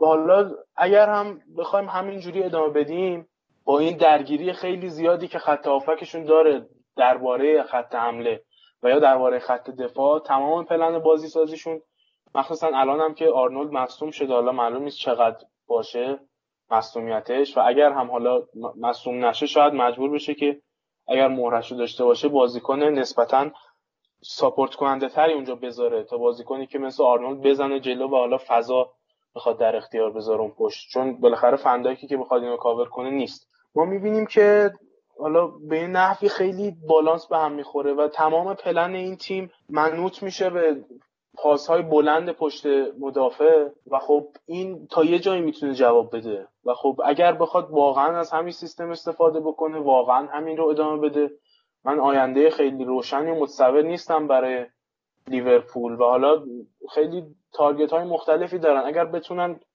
حالا با سیلی صورتشون رو سرخ نگه دارن، حالا ژانویه نمیدونم اوپامکانو بهشون لینک شده که حالا تارگت خیلی تیم‌ها هست، یا مثلا بن وایت بهشون لینک شده، اینا رو اگر بتونن بیارن، مثلا فابینیو یا تییاگو بتونن برسن به بازی‌ها و حالا کیتا اگر به آمادگی برسه بتونن اینو برگردونن به یه سیستم چهار سه سه که حالا یکی از بازیکن‌های خط هافبک بتونه به این دفاع برسه، به جای اینکه حالا مثلا دو تا بازیکن حالا هافبکی دفاعی داشته باشن که واقعاً هم تمام بار اون خط هافبک تیم و تا جای خط حمله تیم به خاطر اینکه حالا فیرمینو و ژوتا و سادیو مانه خیلی کمکی به خط هافبک نمی‌کنن به دلیل حالا ذات بازیکن‌ها، این باعث میشه که خیلی فشار زیادی پتانسیل داره که وارد بشه به این خط دفاع و خط هافبک و دقیقاً میشه نتیجهش اون چیزی که ما جلوی تیمی مثل استون ویلا دیدیم، اون شکست‌های اون شکلی. و خیلی بالانس بدی داره این تیم و من واقعاً نگرانم. حالا من که خیلی برام اهمیتی حالا به صورت شخصی نداره، ولی در کل میتونن نگران باشن دوستان که این خیلی آینده روشنی نداره و خیلی سخت خواهد بود بخوان رقابت کنن برای قهرمانی با این ترکیب. و به نظرم آقای کلوب یه کاری باید بکنه. حالا بعید میدونم بتونن مجوز بگیرن یا اصلا چه این قانونی توی انگلیس باشه که مثل بارسلونا بخوان خرید اضطراری انجام بدن یا مثلا بتونن از آکادمی یکی ظهور بکنه. نمیدونم، بالاخره بازیکنایی مثل رشفورد یا مثلا حالا خود همین فیل فودن هم بعضی جاها این شکلی ظهور میکنن دیگه. در نبود بعضی از بازیکن‌ها عملاً به اینا بازی داده میشه و در کاری که انجام میدن میدرخشن. شاید چنین کاری بتونه بکنه، ولی اگر همین دینامیک رو بخواد توی خط هافبکش، خط دفاعش و خط حمله‌اش حفظ کنه، من این پتانسیل رو میبینم که خیلی جاها خیلی بد ضربه بخوره. و اگر بخواد اینجوری نتیجه بگیره به نظرم اولا خیلی باید پراگماتیک‌تر کار کنه. یعنی این چیزی که ما کل پارسال می‌دیدیم که یه پلن ثابتی داشتن و حالا در بعضی بازی‌ها یکم جابجا می‌شد، اونو احساس می‌کنم باید بذاره کنار را بازی به بازی بره جلو، یکم استایل مورینیوی تری به خودش بگیره، یا هم اینکه اعتماد کنه به جوانای آکادمیش و کلاً کورس امسالو بذاره کنار را بگه من بازیکن نداشتم دیگه، چون احساس می‌کنم با این روند خیلی نمی‌تونه نتایج بزرگی بگیره. حالا ما می‌دونیم که صلاح کیفیت بسیار بسیار بالایی داره، سادیو مانه کیفیت بسیار بسیار بالایی داره و واینالدوم و هندرسون هم بالاخره میدفیلدرهای خوبی هستن، ولی اینا بالاخره تحت هر شرایطی توی هر سیستمی و با هر شرح وظایفی جواب نمیدن. به نظر من این خیلی میتونه جالب باشه دنبال کردنش در طول فصل. کیارش این واینالدوم هم که گفتی، یه داستانی که وجود داره به نظرم از زمانی که رونالد کومن رفت بارسا و واینالدوم به این تیم لینک شد، یه مقداری از تمرکز بازیش برای لیورپول کم شده، یعنی اون بازیکنی که پارسال و سال قبلی بود نیست. آره خب یه مسئله که هست اینه که حالا اینم ما باید باز هم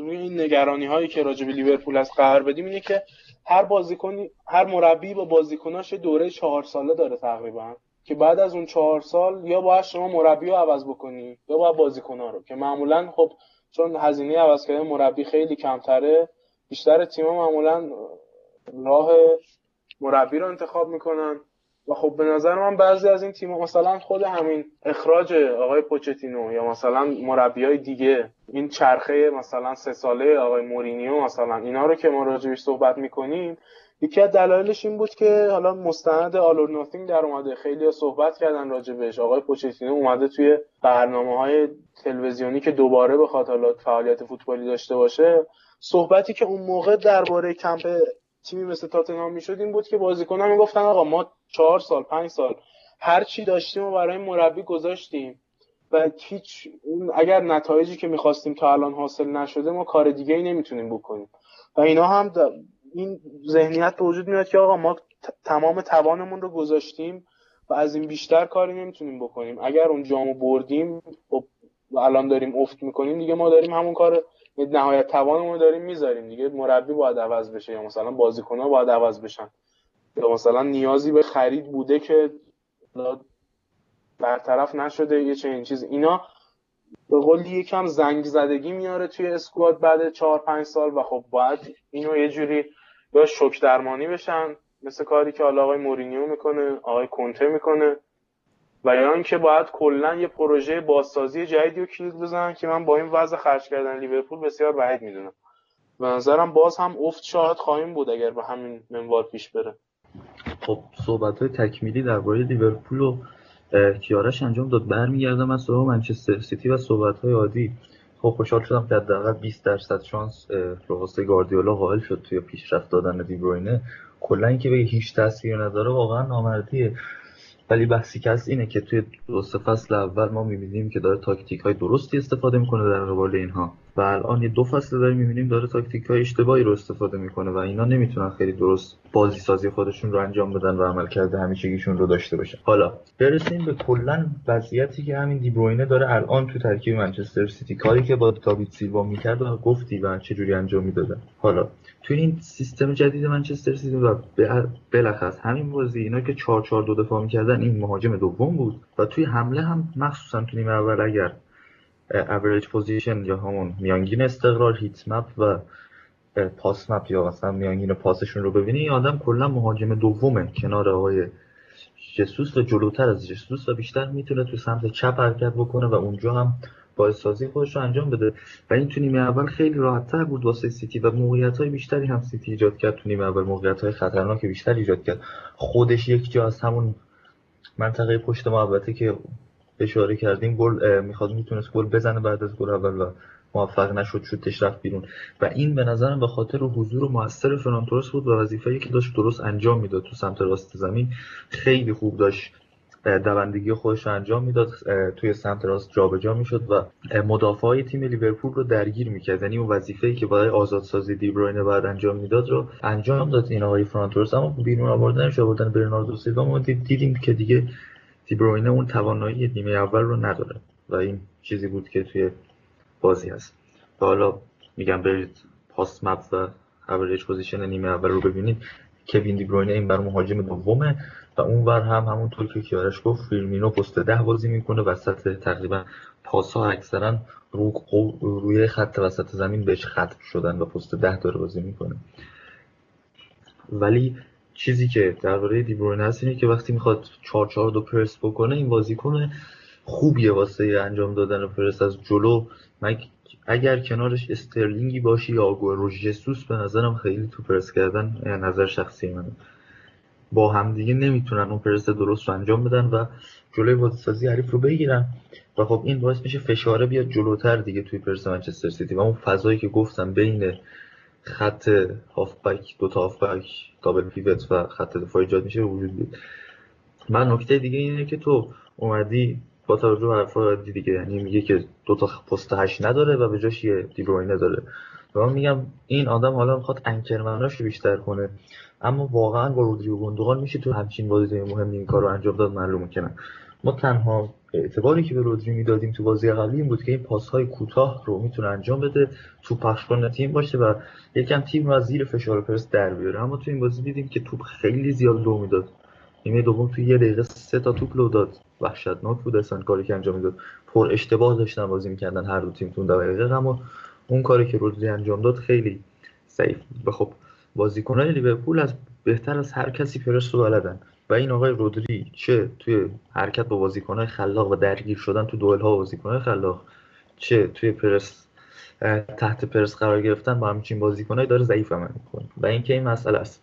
یه دو تا پارامتر رو من می‌خوام دیتا در حد نیاز و در حد اینکه بهش اشاره بشه و چون اختلاف‌ها فاحشه و این چیزی که تو بازی هست رو هم تصدیق می‌کنه. حالا من می‌خوام تو اکسترا زیاد حرف بزنم درباره آمارها، ولی چیزی که توی بازی هست رو تصدیق میکنه این دو تا آماری که میخوام بدم. یکی پی پی دی ایه که این میاد پاس های تیم هم هجومی رو توی منطقه هجومی حریف تقسیم میکنه بر اساس اکت های دفاعی و این عددی که به دست میاد اگر درست باشه و یک فاصله معقولی داشته باشه نشون میده کدوم تیم توی بازی هجومی تر بوده و این برای لیورپول توی این بازی سی, سی بوده و برای منچستر سیتی یازده که این نشون میده مخصوصا تو نیمه دوم با بیرون آوردن فران تورس چقدر این تیم نتونسته پاس‌های خوبی رو بده در منطقه هجومی حریف و چقدر با وجود داشتن مالکیت نتونسته خطرساز بشه و موقعیت خطرناکی ایجاد بکنه. با وجود اینکه تیم لیورپول استراتژیش رو تغییر میده و یکی از بازیکناش هم مصدوم میشه و اینکه آقای گاردیولا مثل کلوپ و سولشایر و کلا مربیایی که تو رقابت‌های لیگ اروپا لیگ های اروپایی دارن رقابت میکنن گفته بود که شما بیاین پنج تا تعویض رو برگردونید و به نظرم این تصمیم اشتباهیه، ما نیاز داریم به پنج تا تعویض. خب حالا کلا فقط توی این بازی یک فیل فودنی داشت و یک برناردو سیلوا و بقیه بازیکنان روی نیمکتش بیشتر مهرهای دفاعی بودن که تازه از اونها میتونست استفاده بکنه وقتی دید که کایل واکر خیلی داره ضعیف عمل میکنه و داشت آخر بازی هم اخراج میشد. اما خب شما پنج تا تعویض رو اعتراض می‌کنی ولی از یک تعویض استفاده می‌کنی توی کل جریان بازی و فقط هم همون برناردو سیلوا و فیل فودن آورد کنار زمین و بعد نیاوردش. مثلا فیل فودن خیلی توی بازی‌های اخیر چه تو چمپیونز لیگ چه تو لیگ برتر تاثیرگذار بوده و میتونست بازی کنه حداقل یک به عنوان یک یار تعویضی. ایلیا چهارده تیم باید موافقت کنن با تصمیم پنج تعویض و الان این تعداد زیر ده تیمه که دوباره بخوام قانون رو برگردونم. آره و این که میگم خودت هم باید از این تعویض‌هایی که داری استفاده کنی و اصلا جریان بازی رو تغییر نداد. همین وضعیت بود در نیمه دوم و هیچ مشکلی هم واسه لیورپول ایجاد نمی‌کردن توی خط حمله و در کل من میگم گوندوگان خیلی حداقل واسه دی بروینه راحت‌تر کار می‌کرد. حتی تو نیمه اول اون هم بهتر کار کرد، چه فران تورس چه اون بهتر کار کردن و رحیم استرلینگ هم واقعا میتونست راحت بهتر بازی کنه از این،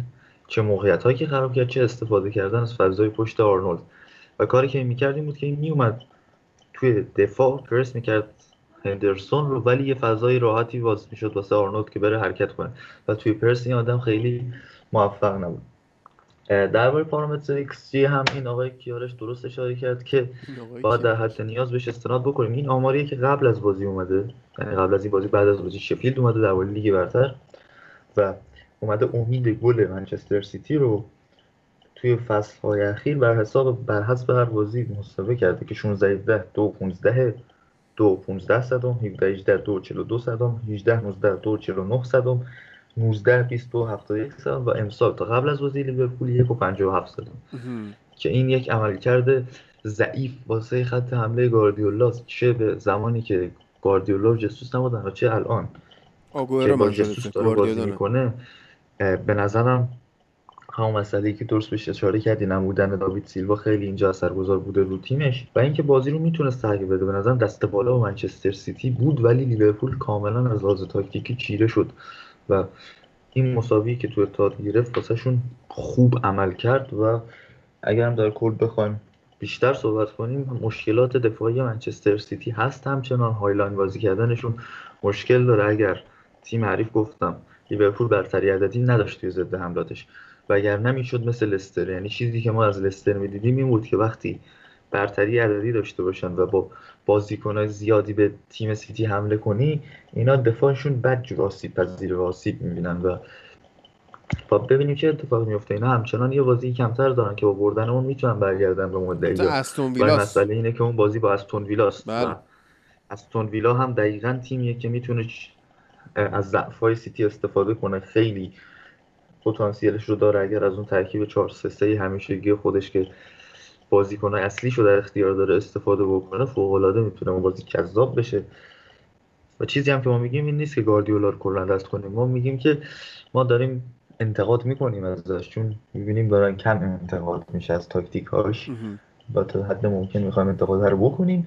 و اینکه ما میدونیم سیتی به هر حال امسال از این وضعیت در میاد، یعنی میتونه خودش رو بازیابی بکنه با اومدن مصدوماش و با راحت شدن یه مقدار از این فشار و اینکه سه تا بازی بعدی که تو چمپیونز لیگ داره خیلی نیازی نداره به استفاده کردن از بازیکن‌های اصلیش، میتونه برگرده به جدول و فرم خوب خودش رو پیدا کنه. اما کلا مسئله ما اینه که خیلی زیاد اوورریت و هایپ نکنیم و به مشکلات تیم هم توجه داشته باشیم و سیتی تو این بازی مشکلات زیادی داشت و بازیکناشون هم همینطور بودن که بهشون اشاره کردیم.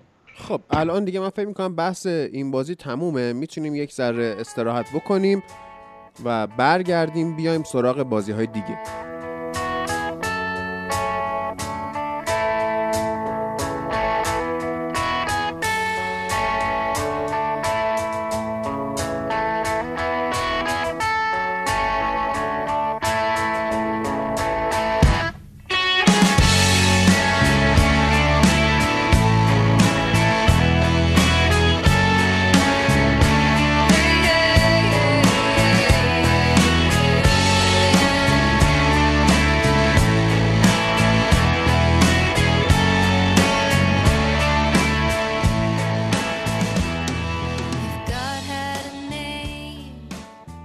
بازی مهم دیگه این هفته بازی ایورتون و منچستر یونایتد بود که خب یونایتد تونست بازی رو ببره با عملکرد درخشان برونو فرناندز، گفتم درخشان درخشان فرناندز و البته بازی بسیار عالی فرد و اسکات مک‌تامینی که مورد انتقاد زیادی هم قرار گرفته بودن از طرف خیلی از اسطوره‌های قدیمی یونایتد، مخصوصا روی کین که میگفتن که آقا فرد و مک‌تامینی بچه‌های خوبی ان اما نمیتونی واسه بازی‌های بزرگ بهشون اتکا بکنی. بازی بزرگ هم که خب ما میدونیم از اول این فصل چقدر اورتون کارلو آنجلوتی خوب بوده، اما خب اومدن جلوش رو گرفتن و حالا میتونیم اشاره کنیم به نبودن ریچارلیسون که خب نشون داد که اورتون یه مهاجم با قابلیت بازی روی زمین کم داره و مجبور بود هوایی بازی کنه.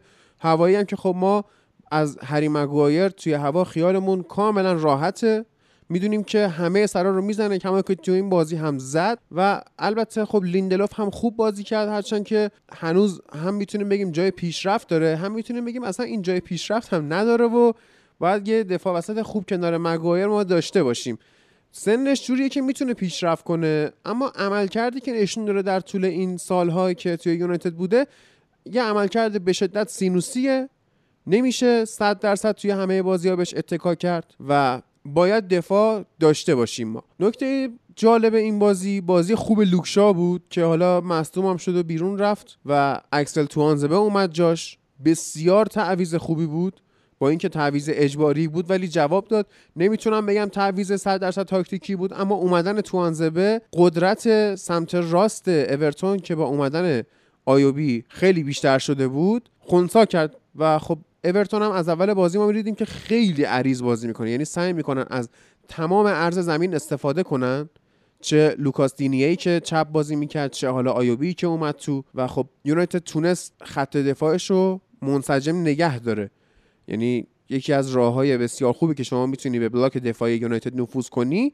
همین عرض دادن به بازی. یعنی آنالیز آنجلوتی قبل بازی درست بود، اما خب اجراش ضعیف بود. اون هم یکی از دلایلش باز میتونیم به مصدوم بودن رودریگز اشاره کنیم که خب تازه برگشته، اونقدر هنوز آماده بازی نیستش و همینم که داره کم کم خودش رو با سرعت لیگ انگلیس تطبیق میده هم جای بحث داره. بازی‌های اول خوب بازی کرد، یه مقدار ماه عسل بود براش، دقیقاً مثل ماه عسل فصل پیش فرناندز که الان اگر تنها بازیکن جلوشو میگیرن. خود خامس هم به همین شکله، یعنی اون هفته های اولی که خیلی خوب بازی میکرد، هم تیم‌ها بدنسازی مناسبی نداشتن، آماده نبودن خیلی، همین که فرم بازیش کشف نشده بود هنوز. الان کم کم آنالیز شده و دارن جلوشو میگیرن. باید یک مقدار برای بازی درست تو انگلیس سبک بازیش رو تغییر بده خامس و خیلی نمیتونه مثل سابق حمله توپ داشته باشه، بعد بازی تک ضرب و بیشتر توی دستور کارش قرار بده. دفاع وسط اورتون هم آسیب پذیر بود این بازی، یعنی خود آنجلوتی هم اگر بود یه فکرایی میکرد بابت اینکه حالا یرمینا رو ما استفاده کنیم، چون دو گل اول یونایتد روی هوا به ثمر رسید. یعنی سانتر لوکشا بود که فرناندز گلش کرد و حالا اون سانتری که خود فرناندز میکنه و بدون دخالت رشفورد میره تو گل. اگر یه مدافع قد بلندی مثل مینا اینو داشتن توی زمین، میتونست جلوی این کار رو بگیره. نکته دیگه باز بازی نکردن فندبیک بود که حالا نمیدونم چرا، چون که اونقدر نمیتونیم بگیم خسته بود بازیکنی با این سن و سال. و ماتا اومد بازی کرد، ماتا یه مقدار میتونیم بگیم قدرت حفظ توپو داشتش توی یک سوم دفاعی اورتون، اما دیگه قدرت جسمی مناسبو نداره و میدونیم چقدر تیم آنجلوتی فیزیکیه و با خطا میخواد کارشو پیش ببره، خطایی که ما مخالفش نیستیم. یعنی خود یونایتد هم خطا میکرد، هرچند که حالا نصف اورتون کارت زرد گرفت و باز بورونو هم که خیلی دوستان کلهشو عصبانی کرده بودن بعد از اینکه کارت زرد گرفت، در دو صحنه دیگه هم میتونست کارت زرد بگیره و اخراج بشه. حالا داور یه مقداری نمیگم مماشات کرد، صحنه اونقدر قانع کننده واسه کارت زرد دوم نبود، چون میدونیم کارت زرد دومو در شرایطی میدن که خیلی کار سخت‌تر شده باشه کلا اینطوری ها، نه اینکه بگی حالا اومد با یونایتد مثلا مماشات بکنه، نه کلا کارت زرد دوم رو داورها سخت‌تر میدن.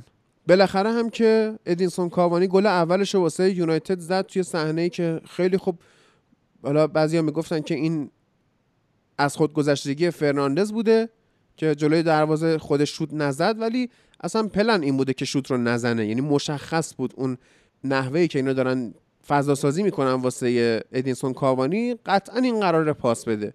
و خب چاره‌ای نداشتن مدافعای اورتون، چون اگر میخواستن برن کاوانی رو بگیرن خود برونو ضربه رو میزد. اینجوری نیست که بگی وای ای... برام هم سوال بود که هتریک میکنه یا پاس میده، که خب پاس داد. آره کلا این بازی خوب بود، باز فشارا رو یه خورده از روی اوله کم کرد، هرچند من خیلی مخالف این نحوه طرفداری از فوتبالم که شما با باخت، با یکی دو تا باخت، حالا هفته پیش ما دو تا باخت داشتیم دیگه، هم به آرسنال هم به باشاکشهیر استانبول، بیا بگی وای جایگاه مربی در خطر اینا. نه آقا، باید دید بلند مدت داشته باشی به پیشرفتی که تیم زیر نظر اوله کرده. اگر نگاه کنیم میفهمیم که این حرفا خیلی هم منطقی نیست، یعنی همین هوادارهای یونایتدن که باعث میشن فشار روی تیم زیادتر بشه. به هر حال وقتی که شما بزرگترین تیم دنیا باشی، همیشه مطبوعات تیغ تیزتری واسه انتقادات تو دارن، خیلی طبیعیه.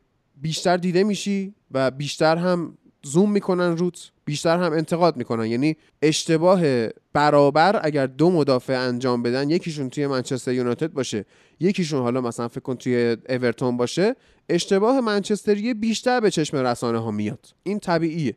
همچنین اشتباه مربی دیگه، همه مربی ها اشتباه میکنن. الان ما چقدر داشتیم از خود گواردیولا انتقاد میکردیم، از کلوب مقداری میشه انتقاد کرد، از خیلی مربی میشه انتقاد کرد، حالا از زیدان، از کومن، از پیرلو، از خیلی ها. ولی اشتباه اوله بیشتر به چشم میاد، این طبیعیه، به خاطر همون برند منچستر یونایتد بودنشه که خب حالا وقتی که شما انقدر بزرگ بشی، بعد عامل بزرگ بودنت از تیم بره و مطبوعات نخوان اینو قبول کنن و همچنان به شما به چشم اون بزرگه نگاه کنن، خب طبیعیه که فشارها بیشتر میشه. ما الان باید بپذیریم که یونایتد فعلا یه تیم درجه دوه و باید در حد درجه دو ازش انتظار داشته باشیم. من نمیتونم اینو بگم که وای دوران فرگوسن ما چی بودیم الان چی شدیم، اون موقع اندرسون میاد برای ما ستاره، نه دیگه اون دوران تموم شده و طرفدارهای یونایتد باید باش کنار بیان که الان ما خط میانیمون دیگه اسکولز و رویکین نیستن، ما خط میانیمون اسکات و فردن و در حد اسکات و فرد باید انتظار داشته باشی. هری مگوایر عالی اما دیگه فردیناند و ویدیش نیستن، بپذیر اینو، انقدر انتقاد کردن دیگه منطقی نیستش. حالا باز یه استراحت ملی در راهه، یه فرصتیه برای تیم که خودش رو ریکاوری کنه. باید ببینیم حالا اینا توی ترکیب فیکس تیم‌های ملیشون قرار میگیرن یا نه. خب قطعا حالا مگوایر، رشفورد اینا قرار میگیرن، ولی خب امیدوارم که یه مقدار حالا استراحت هم بدن به این بازیکن‌ها، چون خیلی فشرده است بازی‌ها. در کل شرایط رو مثبت می‌بینم برای یونایتد و اگر بخواد به خاطر این داستان‌ها مربی اخراج بشه و حالا پوچتینو و الگری اینا بیان جاش، واقعا برام ناامید کننده است. خیلی بده، دوست ندارم همچین روزی رو ببینم که اوله هم اخراج میشه. اوله اگه قراره بره آخر قراردادش بره، نه اینکه الان اخراج بشه. تا دو هزار و بیست و دو اوله قرارداد داره و باید بمونه این پروژه که شروع کرده رو به سرانجام برسونه. همون قدری که من با اخراج لوئیس فان خال مخالف بودم و ایمان داشتم که آقا اگر به این آدم زمان بدی پروژه رو میرسونه به جایی، به اوله هم همین ایمان رو دارم، همون قدری که به پروژه دیوید مویس و مورینیو اعتماد نداشتم توی یونایتد، چون اینا از جنس این باشگاه نبودن، از جنس این تفکرات نبودن. فنخال هم از جنس باشگاه نبود، اما ما نسازی‌هاشو میدونستیم چیه. کارنامه این مربی مشخص بود.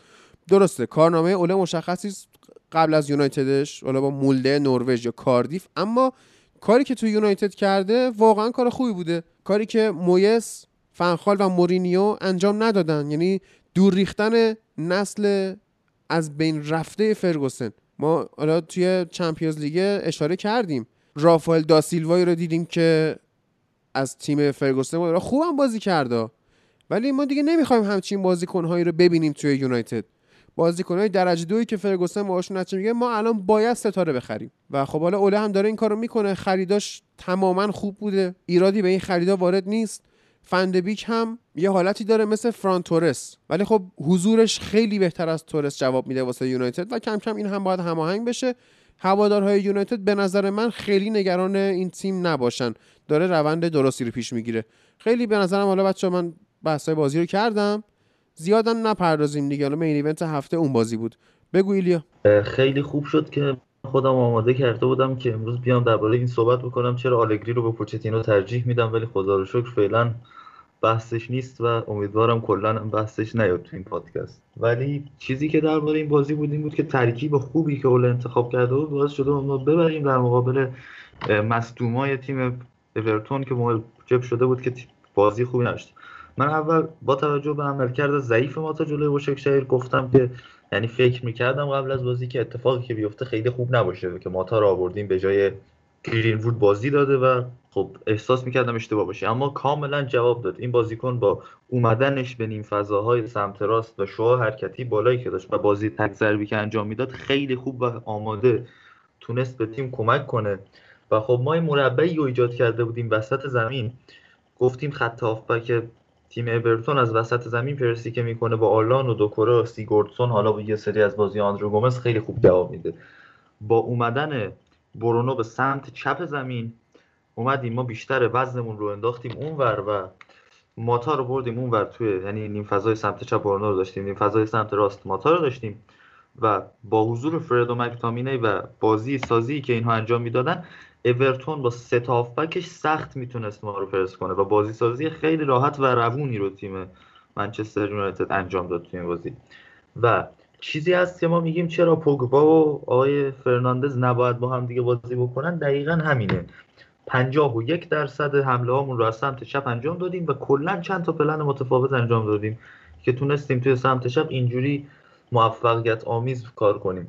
یکی همون حضور برونو توی نیم فضای سمت چپه که کاملا واسه شاو فرصت ایجاد میکنه که بره تو کانال کناری بزنه و اینکه خود رشفورد هم بره از اون سمت استفاده کنه که گل اول رو پیش آورد. و تیم ایورتون هم با توجه به اینکه نتونست مدیریت بکنه اون سمت رو و اینکه دفاع خوبی رو انجام بده، مثلا ورونا خیلی راحت از فضا استفاده کرد، خیلی خوب جاگیری کرد، گل اول زد.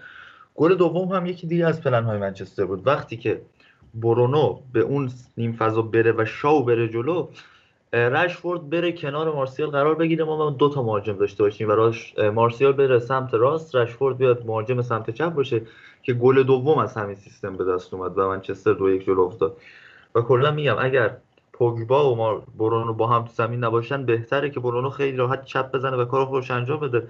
ماتا هم بازی خیلی فوق العاده انجام نداد، اما دقیقاً اون کاری که ازش خواستن واسه تیم انجام داد و خیلی تونست اثرگذار باشه روی بازی تیم. لوکشا همونطور که گفتی بازی خوبی کرد ولی مصدوم شد و بعد از تعطیلات برمیگرده، بعد از تعطیلات تلس برمیگرده و بازی میکنه تو سمت شب. مگوایر عملکردش فوق العاده بود، چند جا تیمو نجات داد، گل سوم بازی سازی انجام داد و به نظرم یکی از بهترین بازی‌ها بود که ازش دیده بودیم تو این دو فصل. دقیقاً مثل بهترین بازی‌هایی که ازش تو لستر دیده بودیم و مخصوصاً نیمه دوم و تو همه ضربات سر و اینا به خوبی شرکت داشت. آرون وان بیساکو به خاطر سیستم بازی اورتون که یکم وزن تیمشون انداخته بودن رو سمت چپ و اینکه بازی سازی رو اونجوری انجام میدادن و کلمن کلمن کلمن باز گفتم کلمن میومد توپ رو میفرستاد به سمت چپ و منچستر مجبور میشد فضای سمت چپ رو در اختیار دینیه قرار بده. کار سختی داشت و هشت بار دینیه رو در فرصت ارسال قرار گذاشت که قرار داد که بیشترین آمار تو این بازی بود. و همیشه هم البته از ومیساکو انتظار فضا پوشش دادن نداریم، بیشتر انتظار داریم که تو دوئل ها موفق باشه. من تو منه بیشتر و این کارو فهم چی من تو منه ومیساکو تا اینکه فضا آره. پوشش بده. آره دیگه. و خب تو این بازی هم خیلی از اون سمت ارسال اینا انجام شد، اما لیندلوف و مگوایر خوب کار کردن. لیندلوف بعد از گل اول که داشت افتضاح بازی میکرد خیلی خوب شد. ولی چیز دیگه چقدر این کالورتلوین باهوشه، واقعا کالورتلوین مهاجم بسیار باهوشه. ما تو بازی قبلی هم گفته بودیم پیکفورد یکی از تاکتیک‌های آنجلوتی اینه که پیکفورد بازی بلند شروع کنه، کالورتلوین بیا ضربه سر اول بزنه. این نمیومد اصلا به سمت مگوایر و با مگوایر درگیر بشه، این میومد با لوکشا تو سمت چپ، لیندلوف تو سمت راست درگیر میشد و برتری نبرد هوایی رو انجام میداد که با شش تا نبرد هوایی موفق بیشترین نبرد هوایی موفق تو بازی داشت که مگوایر رو ماکلکین هم با چهار تا بعدش بودن. و گل اول هم روی اشتباه جا... تایمینگ لیندلوف بود و پرشش و همه و کار افتضاحی که کرد و باهوشی کارلوسلوین بود که برناردو گل زد. از اون ور آخرین نفری که من ازش انتقاد کنم آقای مارسیاله که بی‌نظیر افتضاح بود و پرسینگی پرسی که میکرد باعث میشد که کار برونو فرناندز خیلی سخت بشه. این درگیری برونو فرناندز و دوندگی بالایی که داشت باعث میشد این خسته بشه. برونو فرناندز میومد و ضعف این مارسیال رو تو پرس کردن پوشش میداد. مارسیال میرفت فولگیت رو پرس میکرد، مجبور بود مایکل کین هم پرس کنه. بعد برونو جای خودش خالی میشد و آلان خیلی راحت توپو در اختیارش میگرفت و میتونست بازی راحت سویچ بکنه و برونو فرناندز خیلی بیشتر و فعالتر بود توی پرس، اما مارسیال این کار انجام نداد. توی هم تمام موقعیت هایی هم که اومد افتضاح عمل کرد مارسیال و با رفتنش از زمین فرصت رو ایجاد کرد برای کاوانی تا گلش رو بزنه. دویست و هشتاد و نه دقیقه تو این فصل لیگ بازی کرده بدون شوت در چارچوب و بدون خلق موقعیت برای هم تیمی‌هاش که تنها مهاجم نوک لیگ نوک لیگی که بیشتر از نود دقیقه بازی کرده و این آمار رو ثبت کرده مارسیال. بله. و این افتضاح واسه یک مهاجم منچستر. و ادینسون کاوانی هر چقدر هم که به نظرم ناآماده باشه، به نظرم اونقدر به تیم بیشتر کمک میکنه تا بخوایم بازی وست بروم حداقل شروع کنه. من واقعا نظرم اینه که بخواد فیکس بازی بده جای کاوانی رو و مارسیال هم وقتش هست اون تلنگره رو بخوره واقعا. و اینکه تیم ما کلا با استفاده از یک تاکتیک درست و یک ترکیب درست اومد و رقیب خودش رو شکست داد و برونو فرناندز هم واقعا دیگه سوپر استار بودنش رو توی این بازی نشون داد و چقدر فهمید که توی پست درستش بازی بکنه چیکار میکنه. و از زمان حضور اون توی لیگ برتر بیشترین پاس گل رو اون داده و فقط صلاح بیشتر گل زده. توی این بازی هم بیشترین تاچ، بیشترین برد تو دوئل، بیشترین شوت، بیشترین سانت، بیشترین شوت تو چارچوب، بیشترین گل، بیشترین پاس گل و بیشترین تکل رو داشت. وظیفه رویکین هم داشت وسط زمین ایجاد میکرد. من خیلی به جز استرس بازی بعد دو یک استرس این داشتم مثلا اخراج نشه، چون خیلی درگیر میشد با آلان و دوکرو اینها. یه جایی هم بود که مایکل کین بعد زد به صورت مارسیال بعد اخراج میشد، به نظرم اوایل بازی مارسیال بود فکر کنم آره. و دیگه هم این که آها پنالتی هم که نگرفتن روی مگوایر قطعاً پنالتی بود و پیکفورد زد مگوایر رو. قطعاً قطعاً ببین پیکفورد فقط میزنه. بعد توجیه وی یا احتمالاً این بوده که اون هول خطا بوده پس ما اونو بررسی نمی‌کنیم، ولی واقعاً اون دستی که مگوایر گذاشت هیچ چی نبود. مگوایر یه سری زرنگ بازیای در میاره تو دوئل هاش، همیشه ما اینو می‌بینیم، یعنی وقتی میخواد یه سری دوئل های هوایی ببره توی نبردهای زرنگ بازیای در میاره، ولی تقریباً نود درصدش خطا نیست. و یه سریایی هم مثل آسپیلیکوئتای بازی چلسی خطاست، ولی این هول دادن واقعا اگر شما دروازه‌بان تیم ملی انگلیس با این دستی که میذاره باعث میشه تعادل به هم بخوره، توپ از دست در بره که واقعا متاسفیم. و اینجا این صحنه کلا شمای کلی یک داور انگلیسی و یک دروازه‌بان انگلیسی بود و کاملا مگوایر رو زدن و یه پنالتی هم بعد میگرفتن.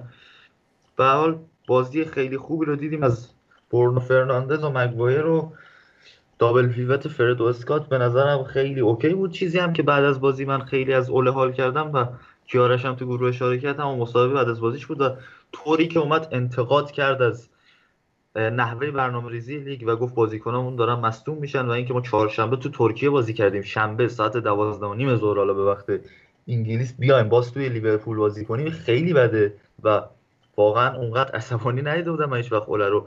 و این چیز جالبی بود که بعد از بازی سیتی و لیورپول آقای کلوپ اومد ازش خیلی هم تعریف کرد و تمجید کرد و پشت اوله در اومد و کل خیلی بازی خوبی بود و به نظرم این یکی از بهترین بازیامون بود توی این فصل و باید اینو ادامه بدیم دیگه. وست بروم و باشاک شهیر یه باز بعد از تعطیلات ملی توی هفته اون دوتا بازی رو داریم که راحت میشه از هر دوتاش دوتا برد به دست آورد و اونجا میشه تیم رو به حالت عادیش برگردوند و حداقل توی کورس نگهش داشت. ما واقعا با این نتایجی که هست دارم حرص یکی از بردهای از دست رفته جلوی آرسنال و چلسی رو میخورم، یه سه امتیاز از اون دو بازی رو میگرفت. حالا با اشاره به این که اگر به جای سیگورتسون ما آندره گومز رو توی ایورتون داشتیم خیلی بهتر بود براشون و میتونستن برونو رو مهار بکنن. بریم سراغ حرفای کیارش. آره این اتفاقا نکته خوبی رو گفتی، چون من خواستم اتفاقا یه نکته راجع به هم بگم. حالا خیلی راجع بازی صحبت شد، من انتظار داشتم خیلی رد شیم از این بازی، ولی خب حالا الان که بحث بازه من یه چند تا نکته خیلی کوتاه هم بگم که خیلی دیگه دوباره بازی رو شرح ندیم.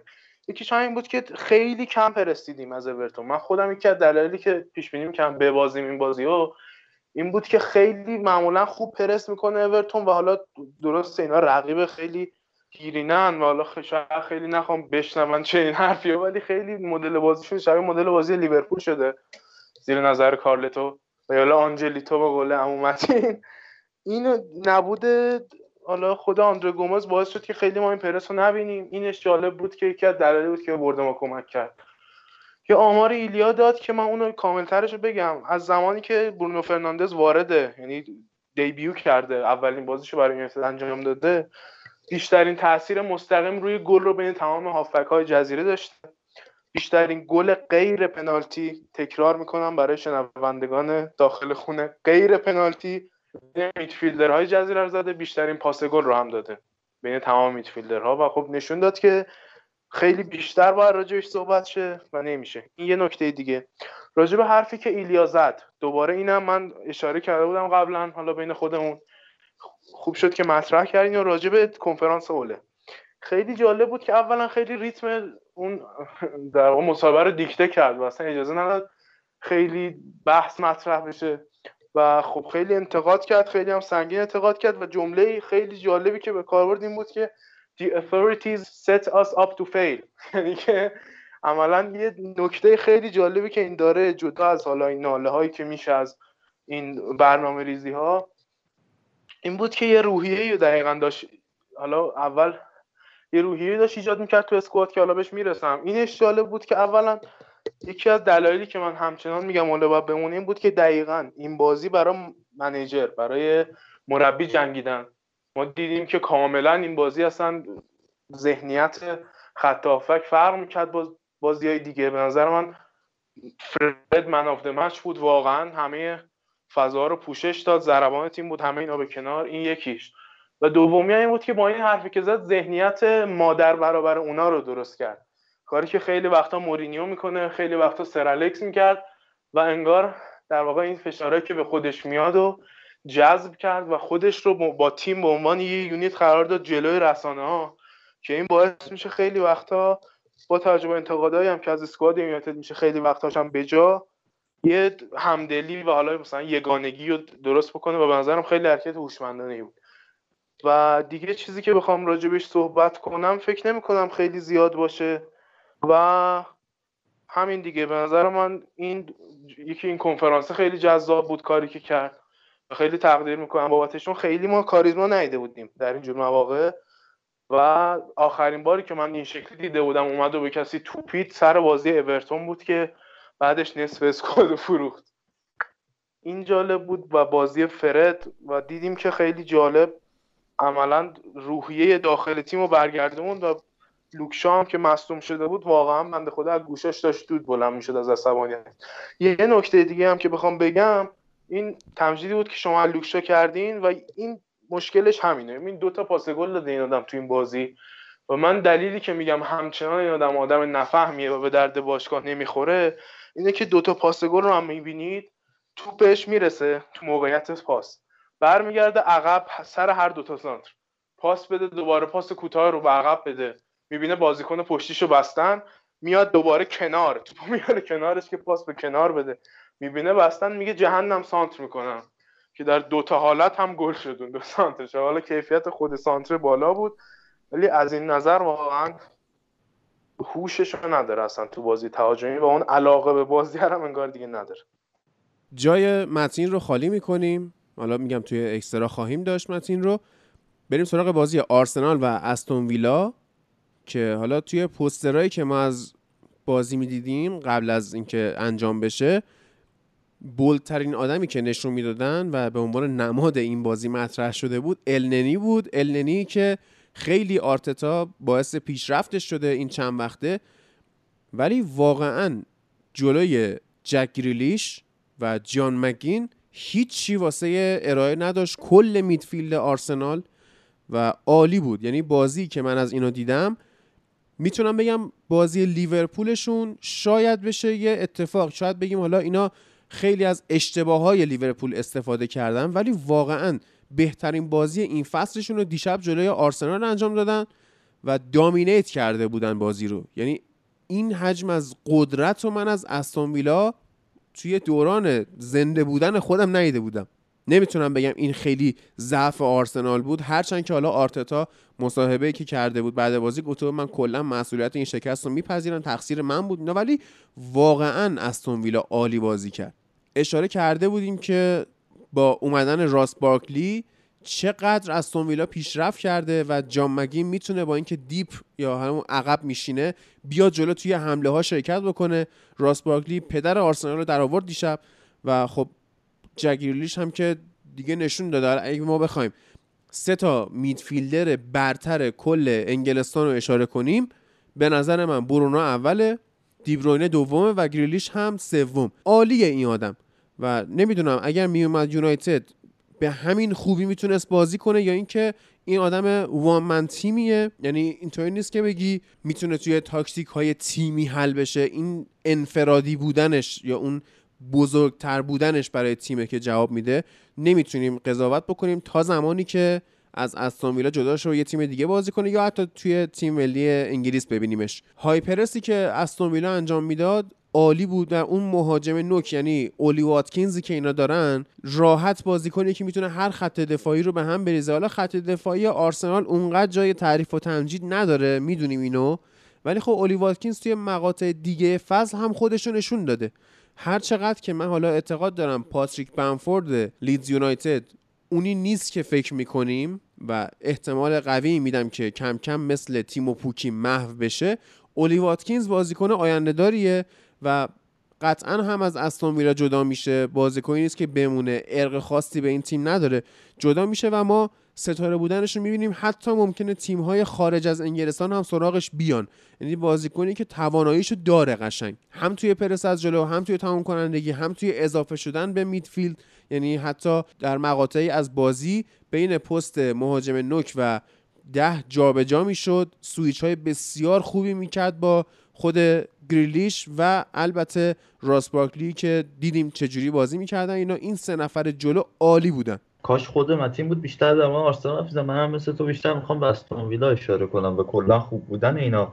ولی چیزی که هست یکی جا گفته بودن درباره جک گریلیش که یعنی یه پیجی اومده گذاشته به بزرگترین بازیکن توی تیم کوچیک کیه. حالا سری آ اومده بودن گفته بودن کریستیانو رونالدو، نمیدونم سری آ اومده بودن چیزای شوخی گذاشته بودن، ولی قطعا جوابش جک گریلیش. یعنی بدون شک بهترین بازیکن توی یک تیم کوچیک الان تو فوتبال جهان جک گریلیشه و کار فوق‌العاده‌ای که کرد. شما کلا به کاری که جک گریلیش سر گل سوم نگاه می‌کنید، گل گل سوم می‌کنه نه که گل سوم استون ویلا واقعا اون گلیه که من همیشه دوست دارم تیمم بزنه. یعنی خوشگل‌ترین گل تو فوتبال از نظر من اونه. بالای سر همه میلیانو مارتینز میاد توپو جمع می‌کنه، بعد خیلی سریع با دید رو به جلو جک گریلیشو صاحب توپ می‌کنه تو اون فضا. و چه تأثیری داره این شروع مجدد دروازه‌بان توی این ضد حمله. جک گریلیش فوق‌العاده عمل میکنه، دقیقاً میدونه که از چه فضایی باید حرکت کنه، با چه زاویه حرکت کنه که با وجود داشتن برتری عددی بازیکن‌های دفاعی آرسنال بتونه خودش توپ رو در اختیار خودش داشته باشه. بعد از اون بهتر اولی واتکینز که میدونه عین کاوانی خودمون سر گل ایورتون میدونه دقیقاً کی باید حرکت کنه، بره کجا، یعنی از پشت سر کی حرکت کنه. میبینه دقیقاً وقتی هولدینگ سرش به گریلیش گرم شد و از اون لاک دفاعیش بیرون اومد، میاد از پشت سرش رد میشه بدون اینکه آفساید باشه. لحظه آخر گریلیش وقتی میبینه بیرین داره میاد، در صورتی که داره با سرعت بسیار زیادی توپ رو حمل میکنه، میاد به این یه تنه میزنه تو فرصت و اون شرایط که فوق العاده است. بعد همزمان یه پاس در عمق صاف روی پای واتکینز میده، اونم لایی میزنه به لرنو. گل سوم استون ویلا بی‌نظیر بود و گل‌های اول که آفساید گرفتن به اشتباه دقیقه یک مکین زد و گل به خودی ساکا هم همین بود. مثلثی که سمت راست ایجاد میکنن با بارکلی و مکین، سمت چپ ایجاد میکنن با بارکلی و مکین و تارگت هم بهش اضافه میشه، فوق العاده است. و چیزی که بینشی که گریلیش داره توی اون سمت از زمین و چقدر بد بازی کرد بیرین و هولدینگ توی این مسابقه خیلی بد بازی کردن و اصلا نتونستن فضای اون سمت رو کنترل کنن. هر سه گل از اون سمت زده شد و گل دوم که افتضاح بود، از اول که کورنر رو میزنن یک ده بیست ثانیه یک فضای فوق‌العاده ایجاد میشه سمت چپ زمین برای راس بارکلی، هیچ کس اون فضا رو کنترل نمیکنه. داگلاس لوئیس فوق‌العاده پاس میده به اونجا و بعد هم پاس عالی بارکلی به واتکینز و گلی که میزنه درست مثل یکی از اون گلایی که به لیورپول زده بودن، یعنی گلی که از رو کاشته زده بودن، ولی این یکی گل حالا تو جریان بازی بود ولی خیلی شبیه اون گل بود. و بازی عالی جک گریلیش، دو جا میتونست خودش گلزنی بکنه، یه دونه که لنو خیلی خوب گل و توپو دفع کرد و یه دونه هم گابریل از رو خط در آورد و بازی بی‌نظیری رو ارائه دادن استون ویلا، مخصوصا تو سمت چپشون. و تیم آرسنال که اصلا نمیتونست کار خودش رو انجام بده، های پرسی که کردن رو اشاره کرد، اینا اگر میومدن عقب و یکم دفاع از عقب رو میکردن هم اصلا نمیذاشتن که تیم آرسنال بازی سازیشو انجام بده. همین باز مجبور کرد آرتتا رو که اصلا توماس رو بیاره بیرون. و محمد النی که وقتی که جلوی یک تیم ریاک... نخواد ریاکتیو بازی کنه، اون بازیکن خلاقی نیست که آرسنال بهش نیاز داره. یعنی موقع اکتیو بازی کردنه و واکنش کنشگرا بازی کردنه، یک بازیکن خلاقتر از النی احتیاج دارن برای پاس دادن. ما میبینیم اوبامیانگ یه جایی، ساکای جایی میره اضافه میشه و اینها، اما به هر حال این پاس ها رو نمیدن. و لاکازت هم که توی تموم کنندگی خرابه. و چیزی هم که هست اینا پپه و سبایوس و انکتیا رو آوردن به جای توماس و ویلیان و لاکازت و گیم چنجر نداره آرسنال وقتی مخصوصا اینقدر توی بنبست تاکتیکی قرار بگیره جلوی تیمی مثل استون ویلا که همه چیزشون رو آنالیز کرده بودن و خیلی درست دقیقاً ضربه زدن به نقاط ضعف آرسنال. بعد توی فضای مجازی می‌دیدم که خیلی ها به ویلیان اعتراض کردن، سری سری حمله واقعاً بد داشت عمل می‌کرد. این آرسنالی‌ها گفتن ما هر چی از چلسی، ریجکتی‌های چلسی رو گرفتیم به دردمون نخوردن و برعکسش اونور چلسی هر چی از آرسنال می‌گیره خوب در میاد. یعنی اصلا هر تیم بزرگی از آرسنال هر چی گرفت خوب در اومد. بجز الکسیس هر تیم بزرگی هر چی گرفتن بد در اومد. الکسیس چی؟ الکسیس سانچز خوب در نیومد دیگه. الکسیس سانچز خوب در نمیاد ولی هم فان پرسی و اشلی کول واسه پشتشون بسه. بله. حالا بریم سراغ بازی بعدی. حالا اشاره کردی به ریجکتیا چلسی. چلسی هم این هفته چهار یک تونست شفیلد رو ببره و بالاخره اون روند کلینشیت‌های ادوارد مندی قطع شد، اما شفیلد تیمی نیست که بتونه واسه چلسی خطرساز بشه. خیلی این هفته تعریف شد از عملکرد حکیم زیاش که من میدونستم که این توی فوتبال انگلیس جواب میده به خاطر سبک بازی که داره و اون سرعتی که توی آژاکس باش هماهنگ شده به لیگ انگلیس میخوره. یعنی هر چقدر که خریدهای هلندی توی انگلستان جواب میدن، شما ناکن فن پرسی، فن نیستروی، حتی در مقطعی رایان بابل یا اسلام، حتی دنیس برکمپ، لوئیس سوارز، اینا هلندی بودن که فوتبالشون از اونجا شروع کردن. خب همین فندبیک هم به نظر من جواب میده، زیاش هم به همین شکل. حتی اگر ماتیاس دیلیخت هم میومد به انگلستان قطعا جواب میداد، خیلی بهتر از مدافعای الان همین چلسی، منچستر سیتی و غیره میتونست جواب باشه. از مطیب، از جو گومز میتونه بیشتر جواب باشه. حالا این جوابشو داد و کم کم بهتر هم میشه، به ترکیب اصلی هم باید برسه. خوب بودن کلن و خط حمله چلسی الان به این دلیل خوبه که دروازه‌بانش خوبه. شما نگاه کن تیم منچستر مورینیو، اون دورانی که خط دفاع خیلی بد بود و دخیا توی افت بود، خط حمله نمیتونست خیلی آزادانه بره جلو، مجبور میشدی شما ببینی که رشفورد، لوکاکو و غیره، پوگبا، اینا میان دفاع میکنن. اما الان که چلسی خیالش از عقب زمین راحت‌تر شده، حالا با یک ذره بیشتر جا افتادن تییاگو سیلوا که باز بعید میدونم خیلی عملکرد خاصی توی چلسی داشته باشه با توجه به سن و سالش، و همین ادوارد مندی که خیالشون از خط دروازه راحت‌تر کرده، اینا میتونن آزادانه برن حمله کنن. تیم ورنر توی نقش درست خودش بازی کنه، زیاش درست بازی کنه و کم کم ما میبینیم که چلسی توی خط حمله پیشرفت بیشتری هم میکنه به خاطر خوب بودن دفاعش. فکر میکنم اینا برای فصل آینده باید جفت کوواچیچ و جورجینیو رو از حضورشون مرخص بشن و برن میدفیلدر خوب بیارن، همچنین انگولو کانته که دیگه سنش داره میره بالا. یعنی اگر این فصل چلسی توی خط دروازه، خط دفاع و خط حمله خریدهای خوبی داشت، باید فصل بعد تمرکز رو مستقیم بذاره روی خط میانی که بهتر بشن. واقعا به این تیم چلسی، به اسکوادش حداقل من خیلی امیدوارم. شاید به خود لمپارد هنوز نه، ولی به تیمش و اسکوادش من واقعا اعتماد دارم. مالانگستار هم که خریدن خط دفاعی، آخر فصل قرارداد قرضیش تموم میشه، برمیگرده به خود چلسی و اینا میتونن خط دفاع خیلی بهتری رو داشته باشن. دیگه میدونیم آسپیلیکوئتا یا حالا کریستنسن و کورتزوما و رودیگر باز بازیکن‌های کلاس جهانی نیستن که بتونی باشون قهرمان انگلستان یا یه تورنمنت اروپایی بشی و کم کم داره پیشرفت میکنه، تو مسیر خوبیه.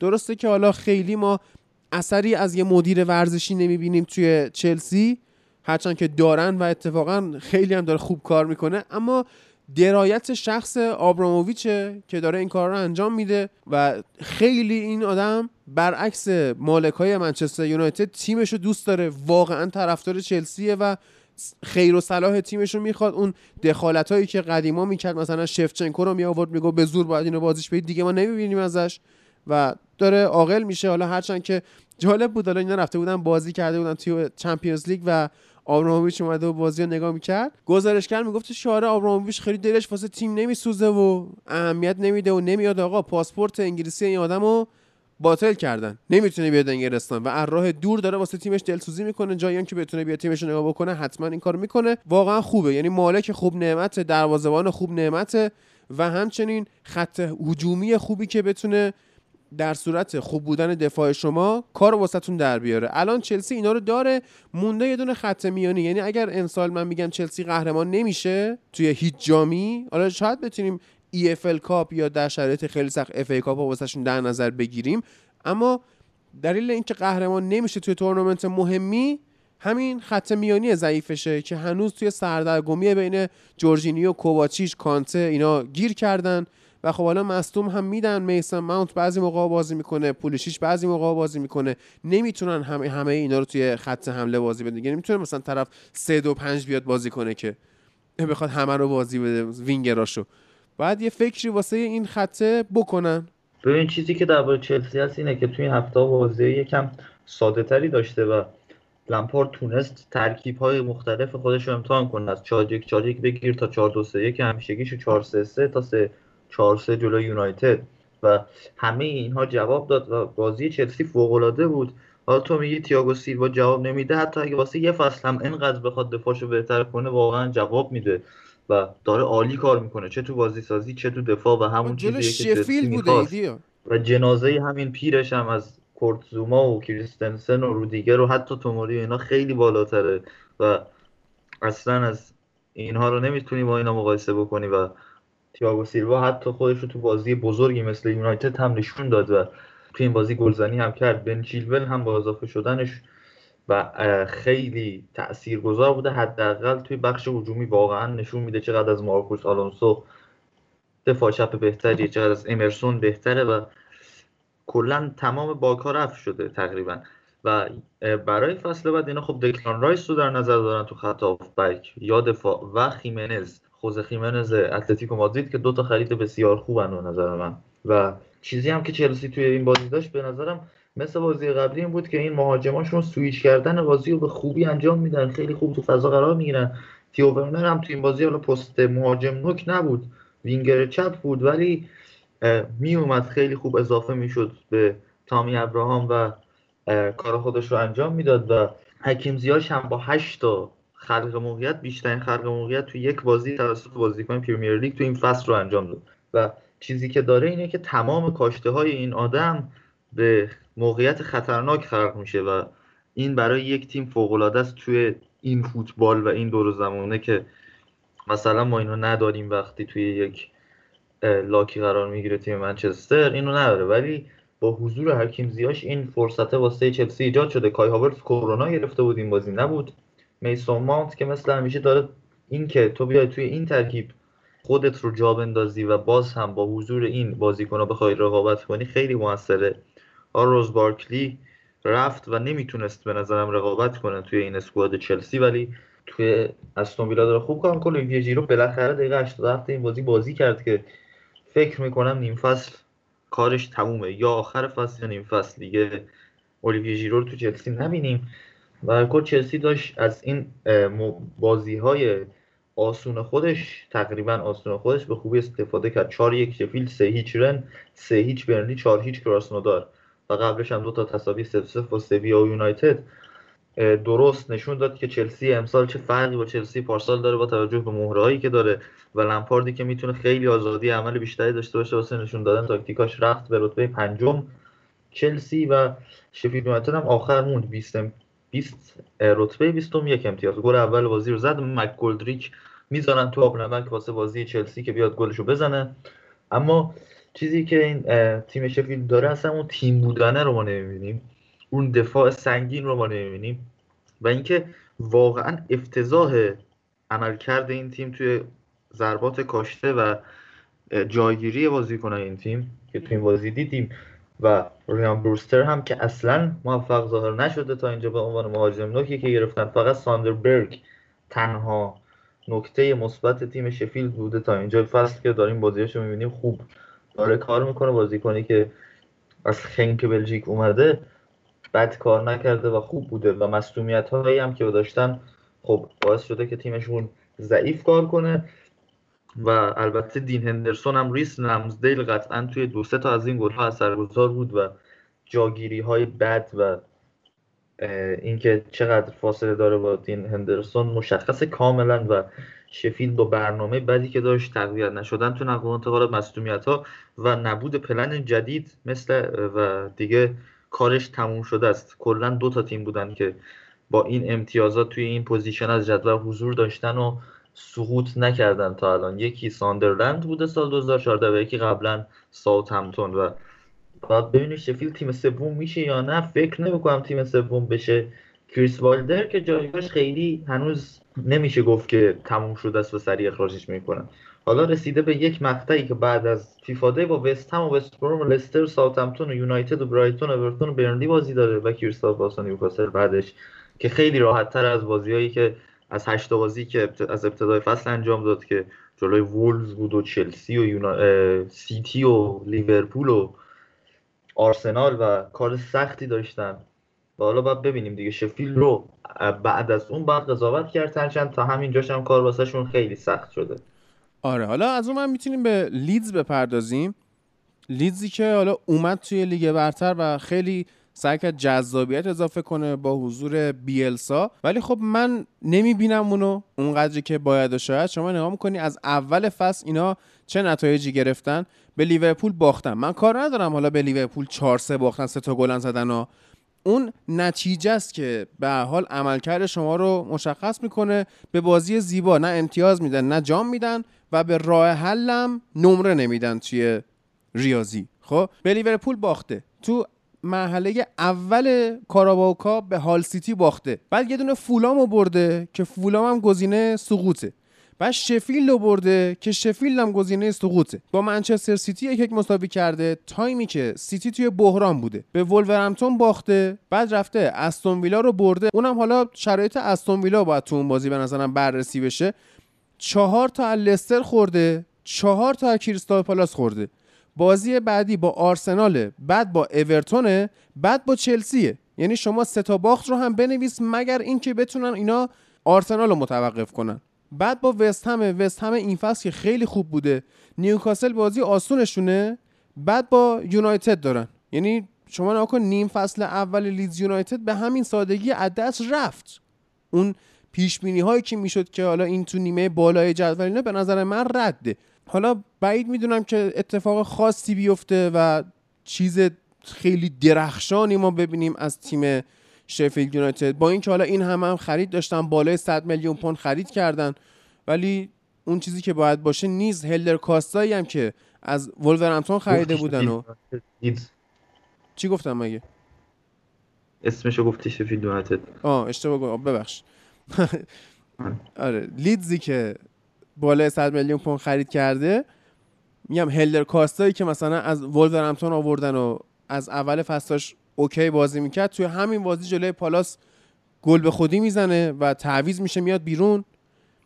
پاتریک بنفورد به هر حال گلش رو زد، ولی تیمو پوکی هم فصل پیش به هر حال گلش رو میزد و نوریچ سقوط کرد. نمیگم که لیدز سقوط میکنه، ولی اون چیزی هم که خیلی ها انتظار دارن و هایپ میکنن و اینها هم نمیشه. حالا حالا ها مونده که دست مارچلو بیلسا بیاد که انگلیس واقعا جای خیلی از کارا نیست، مثل مسجد میمونه و بعد احترامش رو نگه داریم. این در واقع بازی استون ویلا گفتی که باید شرایط استون ویلاتون بازی بررسی بشه. استون ویلاتون بازی تو بهترین فرم خودش قرار داشت و اون بازی هم بررسی کردیم و کلی هم اعتبار دادیم به تیم لیدز. ولی چیزی که در مورد لیدز هست اینه که مصدومیت زیاد داشتن، کلوین فیلیپس، رودریگو مورانو، دو تا بازیکن خیلی مهمشون مصدومن، ولی خب اونورم کریستال پالاس خیلی مصدوم داره. تامکینز نیست، وارد نیست، میچل نیست، هنسی که حالا دروازه‌بان دومشونه و خیلی وقت نیست، و میلوویچ هم که اخراجی بود و محروم بود و مک آرتور رو برگردوند. اما چیزی که در واقع این بازی لیدز میشه گفت اینه که هم تو بازی لستر هم تو این بازی یک گل‌های مسخره‌ای می‌خوره تیم لیدز. خیلی خط دفاعش بده، خیلی خط دفاع بده، واقعا افتضاح گل می‌خوره. چه خط دفاعی، چه این ایان میسلر میسلر یا مسلیر نمیدونم چیه، از این اسما فرانسویه. به هر حال دروازه‌بانشون که یه چیزایی از خودش نشون میده که اصلا عجیب غریبه واقعا، و تو تا وقت خط دفاع همچنان اینجوری باشن نمیتونی اون کار که میخواد انجام بده و اون انتظاری که ازش داری تو پرس رو انجام بده. لیدز خیلی جالبه دیگه امسال واقعا، با سه برد و یک مساوی از هشت بازی، ده امتیاز پانزدهمه و برگشت به یک رتبه نه چندان مناسبی. قبل چند هفته پیش توی شش تا اول قرار داشت، اما خب توی این بازی خیلی عمل کرده بدی داشت و موقعیت هم زیاد ایجاد نکرد و اصلا اون چیزی که انتظار می‌رفت رو برآورده نکرد. حالا چیزی که میگن درسته که اگر گل اول پاتریک بنفورد که مساوی بود رو آفساید اشتباه نمیگرفت، وی آر اتفاق میافتاد. یعنی تو دیگه نمیتونی دستتو بلند کنی واسه هافبک بگی که من پاس میخوام، آفساید تو میگیرن. یک آفساید وحشتناک مسکی گرفتن از بنفورد، اما بازم خیلی تو ادامه بازی بد بازی کرد و اصلا نتونست خودش رو پیدا کنه لیدز. و چیزی که ادامه فصل لیدز رو مشخص میکنه همین ایورتون، آرسنال، چلسی است که بعد از رقابت‌های ملیه. و اینم این پیش بینی هم که در واقع لیدز میکنی به نظرم نادرسته. یعنی تیم جالبیه کلا و نمیشه این رو گفت که فقط تیم جالبیه، بزرگتر از این نیست. آره و تیمیه که خوشگل بازیاش خوشگلتر و پرگلتر از این سری تیم‌هایی که رابین هودیان و میان با تیم‌های معمولی مساوی میکنن و اینا. ببین خوراک شبکه ورزشه این و به تیم‌های بزرگ امتیاز میگیره. آره تیم‌های چی میاد میگه که قبل بازی امیدوارم گل داشته باشه بریم کیف کنیم. بازی‌های لیدز قطعاً آره. گل داره. این این آدم کیف میکنه بازی لیدز، من نه. دقیقاً. و چیزی هم که میخوان تج... نتیجه است. کاری که این آقا داره میکنه و تاکتیک‌هاش ارزشمنده در واقع، ولی اینه که بعد حالا نیان بگن این چون بازیکن نداره نمیتونه این تاکتیک‌هاش رو تو لیگ به ثمر بنشینه. خب شما وقتی بازیکن نداری غلط می‌کنی، یعنی این تاکتیک‌ها رو بازی می‌کنی دیگه. آفرین. نمیشه که با این بازیکن‌ها واقعا توی کل سی و هشت بازی لیگ یک تاکتیکی رو رفت. همین الان هم ما داریم می‌بینیم که مسئولیت داره تیم لیدز و نمیتونن هنوز خیلی اون سبک بازی خستگی پذیرشون رو ایف همه جا بازی بکنن و واقعا خسته میکنه. آقا گفتیم ما او... ما روز اول فصل نگفتیم کنم. که آقا هایپرسی که اینا بازی میکنن در طول فصل فرسایشی میشه، خستهشون میکنه. هفته هشتم بازی از خسته شدن. بله و چیزی هم یاسه اینا باید برن به یک تعطیلات ملی و بعد از چند هفته درست بشه. در پاتریک بنفورد کلا میگی من مخالفم با اینکه پایپه، نه اینکه تو همین روند میمونه کلا تا آخر فوتبالش، ولی تیم پوکی هم نمیشه چون خیلی جوان‌تره و یه چیزای بهتری هم داره. بیست و هفت سالشه دیگه ایریا، دو سال از دو سال از تیمو پوکی جوان‌تره. بیست و هفت سالشه، اینا دیگه بازیکن بیست و دو ساله نیست که بگی. بنفورد داره خیلی بولد میشه تو این تیم، ولی مسئولیتش کلیچ رو باید یا کلیچ بله. رو باید خیلی در نظر گرفت. واقعا بازیکن خوبیه با وجود اینکه سی سال است از لهستان اومده، ولی خیلی بازیساز فوق‌العاده‌ای و پست ده خیلی خوبیه و کلوین فیلیپس، یعنی اه. چیزایی که از این تیم میخوایم همینه. و هریسون هم حالا بازیکن خوبیه، کلا چیزای جالبی دارن و رودریگو هم توی لیگ انگلیس تا اینجا از چیزی که من انتظار داشتم بهتر عمل کرده. توی این بازی مصدوم بود. حالا این در مورد استون ویلا که صحبت کردیم، من اینو بگم تا یادم نرفته که گفتم بعد اون رسیدگی بررسی بشه. در واقع استون ویلا بعد از برد وحشتناکی که جلوی لیورپول به دست آورد، یه ذره تیم دچار شوک شد. یعنی خودشون یهو تو نظر خودشون هایپ شدن، آقا ما به قهرمان انگلیس هفت تا زدیم. یعنی همیشه مسائل تاکتیکی، مسائل فنی و آمارها نیستن که تعیین میکنن کی بهتره کی بدتره. یه جایی هست شما از نظر روحی یهو از دست میدی و استون ویلا هم از دست داده بود دوباره جلوی آرسنال. یعنی اون باختایی که به دست آوردن باعث شد که یه شوک مثبتی بهشون وارد شه. یعنی برد لیورپول با هفت گل شوک منفی بود که به این تیم وارد شد و بعدش باختشون شوک مثبت بود. اینا تونستن دوباره برگردن، ولی باز استون ویلا تیمی نیست که بخوای بگی تو کورس قهرمانی و کورس سهمیه و اینا باشه ها، اما تیم یقه‌گیریه و اون شوک بهشون وارد شد، تونستن بیان بالا دوباره. این لیگ البته یقه‌گیر هست و همچنان یقه‌گیره واقعا. سبک بازی که بازی میکنه تو تیم‌های پایین جدول بازم نیست و یقه‌گیر بودنش هست. کلا این آقای بیلسا میگن فیلسوف بازنده که هنوزم هست، همین لقب روش میمونه، امسال هم به نظرم خواهد ماند کلا و این بازنده بودنش احتمالاً امسال هم در لیگ برتر گریبانگیرش بشه. این آقا سر پارسال اومده بود یه کنفرانس برگزار کرده و با حضور خبرنگاران این دیگه خیلی رو اون تاکتیک ها مانور میده و چیزی که تو بازی لیدز میبینیم فقط تاکتیک های ایشونه. بعد میگه که ما زمانی که بیلبائو بودیم با گاردیولا بازی میکردیم، بارسای گاردیولا، و من اومدم سه یک که باختیم کل آنالیزم رو ارائه دادم و گاردیولا تاش گفت تو تیم منو از من بهتر میشناسی و اینکه من اصلا اینا چیه میگه اصلا نمیدونم. بعد یه چیزی هم که هست اینه که بازیکنان مسابقه کرده بودن، گفته بودن ما خیلی تاکتیک میبینیم و خیلی چیز میشیم، خیلی در تاکتیک ها قرار میشیم.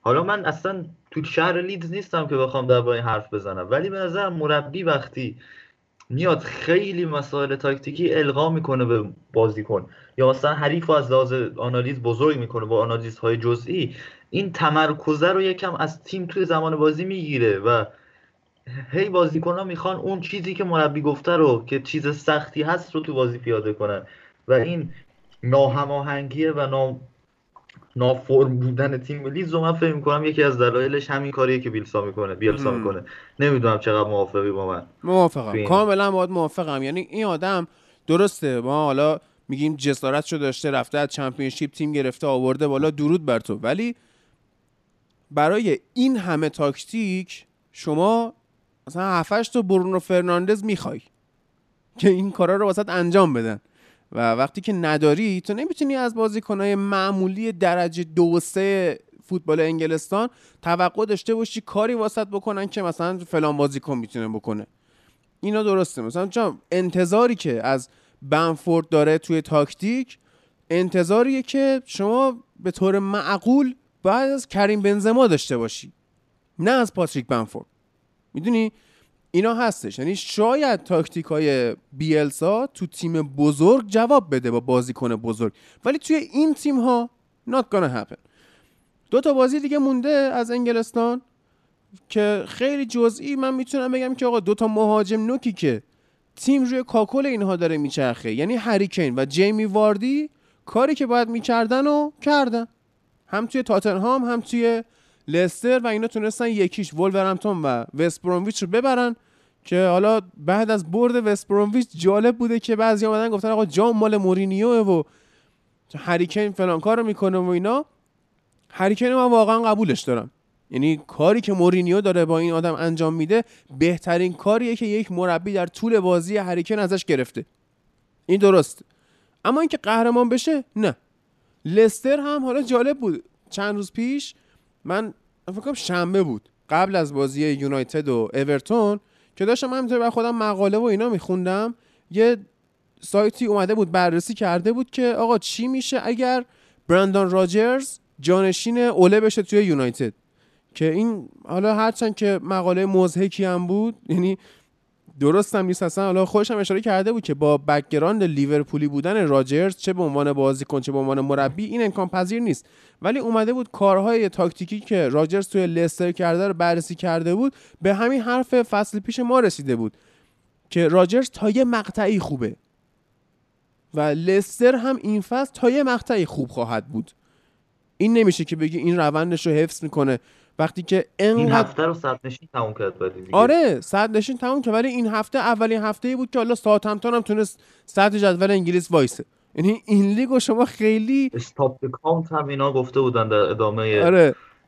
تیکه هایی که به ترامپ انداختن همه جای دنیا و یه تیمی بود تو فوتبال فانتزی کل بازیکنایی که جمعه بازی کرده بودن و از دو تا بازی برایتون برلین و نیوکاسل ساوثهمپتون آورده بود و هشتاد و سه امتیاز گرفته بود از دو بازی. بعد آره.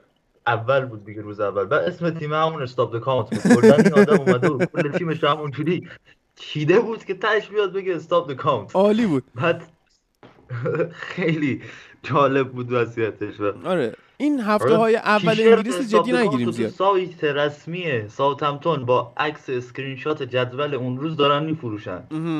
بعد عالی بود اصلا، ولی ساوثهمپتون واقعا داره خوب پیش میره. دو هیچ نیوکاسل رو برد، خیلی نیوکاسل بازی خوبی انجام داد. به نظرم این فاز همه میبرن و چه آدامز داره شه شه آدامز آره شه آدامز داره ف... وظیفه خودش رو در نبود اون انجام میده. والکات هم یکی از بهترین خریدای لیگ بوده تا اینجا، یه پاس گل هم داد تو این بازی. و نکته دیگه درباره تیم ساوثهمپتون تو این بازی این بود که سه چهار دو یک بازی کردن بدون دلینگز، از چهار چهار دو فاصله گرفتن و ام.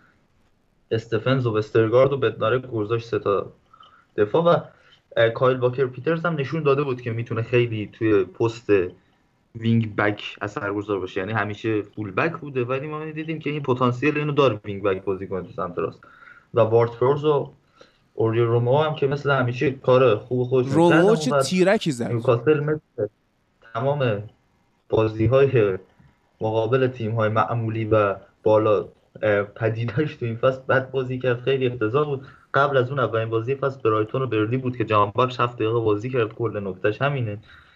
و بعد هم ها برسیسا بازی وست هم فولام که یکیچ وست هم برد و از ما زد جلو و وست هم شد دوازدهم تا منچستر از منچستر و لیدز بزنه بالا. لیدز انقدر گل خورد تو این دوتا بازی که تفاضل شد منفی سه بدون اینکه منچستر کاری کنه. بعد بازی لیدز کریستال پالاس رد رفت بالا، یعنی اینش نکته خیلی جالبی بود. و ما هیچ کاری نکردیم ولی رفتیم بالا به خاطر گلایی که لیدز داشت می‌خورد.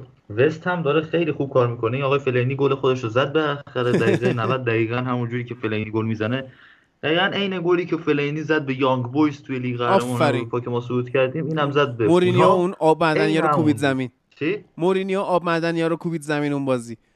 آره آره دقیقاً عین همون. و البته که وستهم داره خوب بازی میکنه. یه چند بازی بود که ما میگفتیم وستهم خوب بازی میکنه تو خط دفاع، خاطر اینه که این چیزو بازی نمیدادن. عیسی دیوب، آره عیسی دیوب دقیقه شصت اومد تو زمین، بعد این یارویی که اومده بازیکن‌ها رو کنترل میکنه که فلزی چیزی تو دستشون نداشته باشن، این گفت که تو آقا فلز تو بردار، بعد این حلقه‌شو از دستش انداخت بیرون، بعد گم شد. بعد اینا یه رو داشتن کنار زمین درگیر این بودن که آقا این حلقه اینو پیدا کنن. کنار چمنه چیز ورزشگاه لندن گم شده بود و ایستادیو این اولین شاهکارش بود. رفت توی زمین دقیقه نود و پنج پنالتی داد و شاهکار بعدی آدم اولا لوکمن انجام داد که پنالتی و چیپ زد صاف تو دست فابیانسکی تا بازی و یکیش وستهم ببره. جدال مغزا بود این بازی. چند دقیقه آخرش خیلی جالب شد و با ببینید برمیگرده احتمالاً مایکل آنتونیو و مارک نوبل بعد از چیز بعد از تعطیلات ملی و حالا با اومدن زوج زوج توماس سوشک و دکلان رایس هم داره مارک نوبل هم اضافه بشه، واقعا میتونه از تاکتیک‌های متفاوت‌تری استفاده بکنه. چون این بازی از چهار پنج یک هم فاصله گرفت، رفت سراغ سه چهار سه و آرون کرسول هم نقش مشابه کیران تیرنی تو آرسنال رو داره بازی میکنه. و اونور نمیدونم چرا پنالتی رو دادن به لوکمن، ندادن میتروویچ. آفرین میتروویچ تو زمین میزد دیگه، دادن رو لوکمن. آره آقا حالا بحث این هفته تموم شد دیگه، وارد فیفا دی هم میشیم. من اینو بگم که توی اکسترا تو میخوای در مورد آمار و اعداد و اینا توی فوتبال صحبت کنی، متین یه سری حرفای دیگه داره برای خودش، کیارش یه سری حرفای دیگه داره، من خودم میخوام به یه سری مطبوعات اشاره کنم. هر هفته که بازی برگزار میشه یه مقاله هایی میاد بیرون که آقا یه هفته میان میگن که توماس پارتی بهترین خرید این فصل بوده، یه هفته میان به قول تو میگن که تئو ولکات بهترین خرید این فصل بوده، یه هفته میان میگن حکیم زیاش بهترین خرید این فصل بوده. میخوام بررسی کنیم ببینیم آقا واقعا بهترین خرید این فصل کیه و چرا مطبوعات این شکلی میان هایپ میکنن. اینو من خودم میخوام بشنم. بهترین خرید این فصل من نباید آخر هفته بعد هفته باری کلا من نمیفهمم تو این هرج و مرجی که تو هشت هفته اول لیگ بوده شما چرا باید بیای بهترین خرید انتخاب کنی؟ خیلی احمقانه است. اینو حالا میام بررسی میکنیمش. الان میریم سراغ لالیگا، بعدش هم میریم سراغ سری آ ایتالیا که بچه‌ها کارو انجام دادن. من اینو بگم که این هفته در کلاسیکر بوده توی فوتبال آلمان. ما می‌خواستیم این اپیزود داشته باشیم اما تصمیم گرفتیم نداشته باشیم. می‌ذاریم برای اکسترا یک بخش کامل در مورد بوندسلیگا تا اینجایی که برگزار شده، از جمله این بازی بسیار مهم با عملکرد درخشان واقعا لواندوفسکی و البته حالا گلی که لیروی سانه زد، من خودم خیلی کیف کردم و هالند هم که داشت تلاش می‌کرد ولی خب نشد که بشه. اینها همه و همه در فوتبال لب اکسترایی که توی همین فیفا دی میاد بیرون. بریم سراغ لالیگا.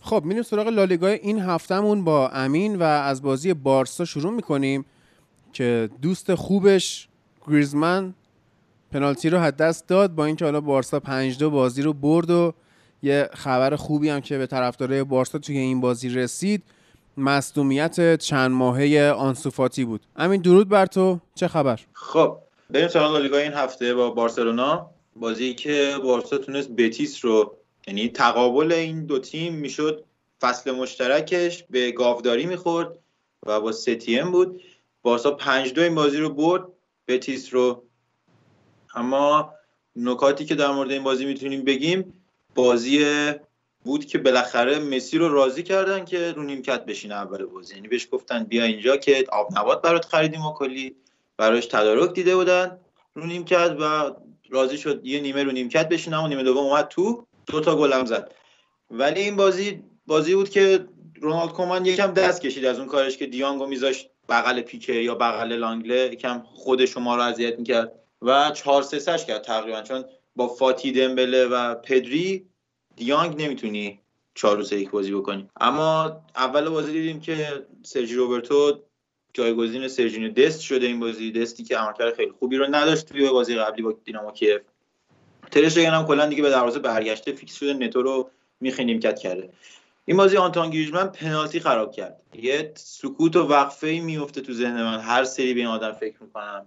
حالا درسته گل زده، پاس گل داده، حتی منافت مچ شده، ولی خب تو وقتی که اینقدر احمقی که تو بازی که منافت مچ میشی هم پنالتی خراب میکنی، به نظرم هیچ ارزشی نداره این کار. یعنی این آدم نمیشه چیزی کردیتی بهش داد. بعد چهار تا پنالتی آخرش توی بارسلونا و تیم ملی فرانسه رو خراب کرده. یعنی دیگه پنالتی زنم نیستی، به چه دردی می‌خوری؟ و من کلا دیگه دلم باش صاف نمیشه. اگه بیاد جلوی رئال مادرید هم هتریک بکنه نمیخوام ببینمش به شخصه. و این بازی هم اونچنان عملکرد خوبی رو نداشت، با وجود اینکه گل زد و پاس گل داد. دفاعی نمیتونم ازش انجام بدم، حتی با عنوان اگه بخوام ازش دفاع کنم هم نمیتونم، جای دفاع برای آدم نمیذاره این آدم. آنسو فاتی که دقیقه چهل و شش اومده بود بیرون، امروز خبرش اومد که خب مصدوم شده بود، امروز خبر عملش اومد، عمل جراحیش انجام شده. گفته بودن بین دو تا سه ماه نبودنش، ولی خب الان دیگه گفتن چهار ماه دیگه برمیگرده، فکر کنم از آوریل برسه تازه به تمرینات و برگرده اگه اشتباه نکنم. و یه مهره خیلی ارزشمند رو رونالد کومن از دست میده و ببینیم با دمبله ادامه میده توی اون خط بازی رو، یعنی که کوتینیو برمیگرده کجاست، اصلا خبری هم ازش نیست این مدت، ببینیم چه اتفاقی میفته. اما این بازی تمام نکته‌ای که من میتونم ازش خوب برمی‌دونم که مسی رو نیمکت شروع کرد، یکم برای تیم توی نیمه اول بهتر بود. یعنی تیم میتونه سازمان خودش رو شکل بده بدون مسی، تاکتیک هایی که بدون مسی انجام میشه خیلی بهتره. یعنی شما توتال فوتبال رو بدون مسی خیلی راحت‌تر انجام میدید، چون همه بازیکنات میدونن و همه به, به یه نفر پاس نمیدن، به هم پاس میدن. خب اومد تو زمین یه پنالتی گل کرد و بالاخره تونست در جریان بازی هم یه گل بزنه لیونل مسی. گل خوبی هم زد، اما دیگه اونقدر نمیشه میگم بهش پرداخت به این داستان. بازی بود که رونالد کومن براش یه برد مهم بود، نه پنج دو. اینکه مسی رو نیمکت بود خیلی مهم بود براش. از طرفی رئال بتیس مانو پیگرینی از این بازیکن‌ها نمیتونه بازی بگیره، یعنی هر چقدر که با این بازیکن‌ها پیش میاد. الا آیسان میندی که همون نیمه اول اخراج شد، بعد ادامه میده مثلا با یه سری بازیکن‌ها مثل مارک بارترا، امرسون تو خط دفاعی، یا حتی ویلیام کاروالیو که خوب بود و الان توی چهار سه سه جواب نمیده. تو چهار دو سه یک بازیکن خوبیه، به عنوان کسی که یکم بازیکن فیزیکی تریه، اون وسط دوندگی داره و حالا توی خط جلو کارهای تهاجمی اونقدر خوب نیست، ولی تو دفاع کارو در میاره. الان تو چهار سه سه نمیتونه بازی بکنه. خواکین واقعا پیر و اثر نداری بهش داره بازی میده و تیو خب بازی بازیکن خیلی عادی و ضعف بازیکن داره. یعنی سیستم چهار سه سه با اون پرسی که میخواد انجام بده، با موقعیت سازی از کنارهایی که میخواد انجام بده که تو اسپانیا جواب میده برای سهمیه، ضعف بازیکن داره و اون نیمکتش آنچنان گزینه خوبی نداره. یعنی هر چی بازیکن روی نیمکت میبینی بازیکنایی ان که نمیتونن اونجوری کارو واسه این در بیارن. حالا بعد ببینیم مانو پیگرینی براش که بازیکن نمیخرن، به نظر من میره سمت همون داستان که یه فصل بمونه بعد یه سری از بازیکنای خوبشو بده بره دیگه، تمام شه بره. یعنی شاید کانالس یا ساناوریا حتی بارترو از این تیم جدا بشن و خود پیگرینی هم بره، با اینکه سهمیه هم نگیره، شرایطشون تو جدول هم آنچنان جالب نیستش این تیم و هیچ امیدی من بهشون ندارم، مگر اینکه پیگرینی تغییری تو سیستمش ایجاد کنه. چهار سه سه رو با این بازیکن‌ها نمیشه اجرا کرد. درست. بعد تو بازی دیگه این هفته اتلتیکو مادرید چهار هیچ کادیز رو برد و باز هم ما عملکرد درخشان ژائو فیلیکس رو دیدیم با دو تا گل و یه دونه پاس گل. مارکوس یورنته هم باز داره خودش رو نشون میده و کم کم داره توی تیم سیمونه جای ثابتی که حالا داشت، جای گلزن ثابتی هم پیدا میکنه و حالا سوارز هم توی این بازی گلش رو زد، برخلاف پیش بینیایی که تو میکردی که این خراب میکنه و اینا، گلش رو زد. جلو کادیز گل زده. شوخی میکنم. یعنی جلو کادیز پوگبا هم گل میزنه. بله.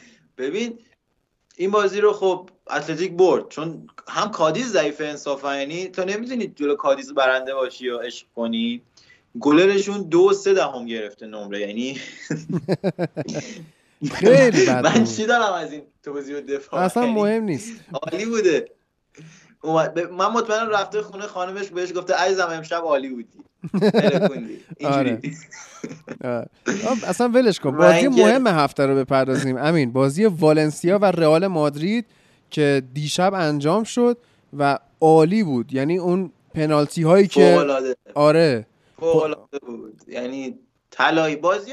ببین من حالا توی مرور مرو که نه توی هفته سوم چمپیونز لیگ تو اپیزود که صحبت می‌کردیم من گفتم این خط دفاعی داره آزار میده کورتوا و قلب زیدان و مغز هواداران رئال، ولی دیگه من به اینجاش فکر نمی‌کردم. یعنی اون موقع که اینو میگفتم حتی اون موقع هم به اینجا فکر نمی‌کردم. اصلا عجیبه چجوری میتونن توی یه بازی چهار تا مدافع یه اشتباه منجر به گل داشته باشن. بعد تازه چطور ممکنه؟ پنالتی اول هم والنسیا از دست داده. آخه از دست داده که می چی شد؟ پنالتی اول رو کارلوس سولر زد، کورتوا گرفت، بعد برگشتش رو خودش زد تو تیر، بعد یه بازیکن والنسیا از پشت اومد توپو کرد تو گل. بازی رو ادامه دادن، گل رو گرفتن، بعد یه رو بعد رفتن اونور گفتن نه آقا بازیکن قبل از اینکه ضربه بزنن از خط رد شده بود. تکرار پنالتی بدید که دوباره کارلوس سولر اینو کرد. اصلا جوک بود. جالب اینجاست که جوکه. آره ببین جوک بودنش برای یکی دو ثانیهش، یعنی اصلا یه وضع فاجعه‌ای بود. من پنالتی که حالا واسکز داد و راموس داد یه پنالتی هنده، بعد اینا رو قانون وی ای آر توپ بخوره به دست دفاع هنده، یعنی توپ بخوره به دفاع، هر جای دفاع، اونجای دفاع، پشت دفاع، جلوی دفاع، اینا یه باگی براش در میارن. مثلا طرف یه بخشایی از بدنش تو آفساید، وی آر کلا دیگه داره باگ میشه، اذیت میکنه. ولی این بازی حتی اگر که یعنی اشتباه راموس، واسکز و مارسلو داغون رو نبینی، مارسلو دیگه تو کار دفاعی حتی شرکت هم نمیکنه. قبلا با مثلا توپ داشت رد میشد، حالا من اینجا دارم اکت انجام میدم، انگار کسی میبینه، بعد برمیگشت با موهای فر یه لحظه پشتش رو نگاه میکرد، الان نگاه هم نمیکنه و مثلا داغونه. برای هواداران مادرید من صبر میخوام و اینکه حالا ببینن مثلا حالا اینا عقب زمینشون این شکلیه، ما جلوی زمینمون اون شکلیه با گریزمن. فرلانمندی این بازی رو نیمکت شروع کرد، شاید زیدان فهمید که فرلانمندی دیگه هیچ وقت نباید رو نیمکت بشینه، حتی اگه یه پاش قطع شده باشه. و عملکرد فوق العاده و عالی استاد رو میخوام بهش بپردازم. استاد واران یه گل به خودی زد، روی تمام موقعیت‌ها جا موند، موفق شد هیچ بازیکنی رو به درستی مارک نکنه، موفق شد تو این بازی بازیکن‌های خودی رو آزار بده، به درستی پاس اشتباه میداد. بله. یعنی به درستی میتونست توپ رو به والورده و مودریچ و ایسکو نرسونه. این که بتونی این کارو انجام بدی خیلی قشنگه. حالا تو فکر کن اینا مثل... هازارد و کاسمیرو رو به خاطر کرونا از دست دادن، امروز خبر اومد فدریکو والورده هم از دست رفته. شش هفته مصدوم فدریکو والورده. اصلا دیگه ارتباط بین راموس و بنزما که باعث میشد این تیم گل بزنه که والورده بود دیگه نیست. یعنی الان تیم تو دو تا کانال دو تا بازیکن خوب داره و داره داغون میشه دیگه، چون الان وسط زمین رو کسی نمیتونه جمع کنه مگر اینکه کاسمیرو دوباره تغییر نقش بده. بازیکن منطفیه انصافا کاسمیرو و به درد بخور، اما اینکه میتونه توی سریعا خودش رو وقف بده، نقش فد والورده رو بگیره، بعد کروس بیاد به جای کاسمیرو بازی بکنه. یعنی کلا ترکیب عوض میشه اگه بخواین کار بکنن، چون هیچ کس نمیتونه به اندازه کاسمیرو، به اندازه والورده دوندگی داشته باشه الا خود کاسمیرو که قبلا این کارو میکرد. بله. آره. و تونی کروس و مودریچ دو تا بازیکن که دقیقه هفتاد یکی به جای اون یکی میاد. من عملکرد یه خوبی از اینا نمیبینم دیگه. یعنی بازی رو دارن، پاسای کوتاه دارن انجام میدن. یه بازیکن بیست ساله هم میتونه این کارو انجام بده. بازیکن بیست ساله خوب مثل اودگارد میتونه این کارو انجام بده. ولی خب دیگه دو تا سی و سه چهار ساله داره که میخواد فصل آخرشون رو بازی بگیره. پاسای کوتاه رو میرسونن، توپا رو دو تا پاس ارزی شاید بدن، ولی هیچ کدوم دیگه اونقدری تاثیر مثبتی رو بازی رئال مادرید نداره، مخصوصا واسه تیمی که میخواد ضعف‌های دفاع چپ و راستش رو پوشش بده. این خیلی مهمه که هافبک‌ها دونده باشن. مودریچ و کروس اونجوری دوندگی ندارن تو زمین و نبود والورده الان کاملا جلوی دفاع رو خالی میکنه. این بازی مثل همیشه بنزما گل زد، ولی خب گلی که زد، من گزارشگر بازی رو داشتم، بازی رو میدیدم، گزارشگر چی قدات میکرد، چه گلی زد بنزما، فوق‌العاده بود این گل. کریم از یه سیاره دیگه اومدی و مسلمون نیستی و اینا، با توپ خوره پای دفاع، توپی که پای دفاع میخوره کمونه میکنه میره یه جای دیگه. بله. یه قانون ساده فیزیکه، انتظار نداری که تو میخوره پای دفاع تو اون سرعت گلر بگیره. این گلی بود که کریم زد و نمیشد اونقدر بهش کردیت داد. من خیلی جاها مثلا تو فضای مجازی می‌دیدم که اوف چه گلی زد و اینا. یکم خوبه چشمای هوادارا باز باشه تو این چیزا. حالا نه فقط تو رئال، تو بارسا، تو بقیه تیم‌ها. من هی دارم میگم آقا این تیم باگش اینجاست، مشکلش اینه. کریم اگر هزار و پانصد تا گل میزنه باید پانزده هزار تا نزنه که اونا رو بزنه. ولی خب پرستیده میشه یه جایی. حالا این هفته... یکم چشما باز بشه قشنگ‌تره. حالا هفته آینده دوباره همونجوری که جان هیچ هیچ تو بگو. آسنسیو دوباره همون شکلی که من احساس میکنم توی این قضیه بنزما صحبتی داشتیم، می‌خواستم مخالفت کنم. نه نه می‌خواستم بگم هفته آینده رئال میره خونه ویارئال و اونم حالا بازی آسونی واسش نیست. گودی بینین با آره با امری با امری بازی دارن. بعد آخه ویارئال بهش آنچنان امیدی نیست که بتونه چیز کنه، اون خط هافبک رئال رو ببنده حتی بدون والورده، ولی و اینکه بتونه روی دروازه رئال فشار بیاره. یعنی ویارئال اگه تو همون هفته اول میتونست پنج دقیقه رو دروازه بارسا فشار بیاره چهار تا نمیخورد. این این کارم نتونست بکنه. بازی بعدی بارسا جالبه ها همین. بازی بعدی بارسا خوبه. بازی بعدی بارسا عالیه. یه بازی که ببینیم سوارز میتونه به سیومین تیم لیگ اسپانیاییش گل بزنه و منو خراب بکنه این وسط. و حتی گریزمان میتونه به تیم سابقش گل بزنه یا نه. امیدوارم آنتوان گریزمان رو هم تیمی‌های سابقش جوری مصدوم کنن که فوتبالش تموم بشه. این من اینجوری دوست دارم. درسته. حتی به قلب. خب داشتی در مورد آره. آسنسیو حت... میگفتی که حالا بحثو کم کم جمع کنیم. آره در مورد آسنسیو هیچی نمیشه گفت، آخه وقتی کسی کاری وقتی یه تخته سفیده من نمیتونم روش بخونم. حالا شما رو نمیدونم. ام. این تنها مثال درستیه که میتونم برای این بشر بزنم. بله. اگه بحث دیگه این بله. نمونده میتونیم بریم سراغ سری آ ایتالیا. مونده همین. بحث دیگه که نمونده، فقط یکم ما والنسیا رو نگفتیم. بگو. این بازی خط دفاعی والنسیا همشون الان دارن دعوت میشن تیم ملی اسپانیا، بازیکنای خوبی ان.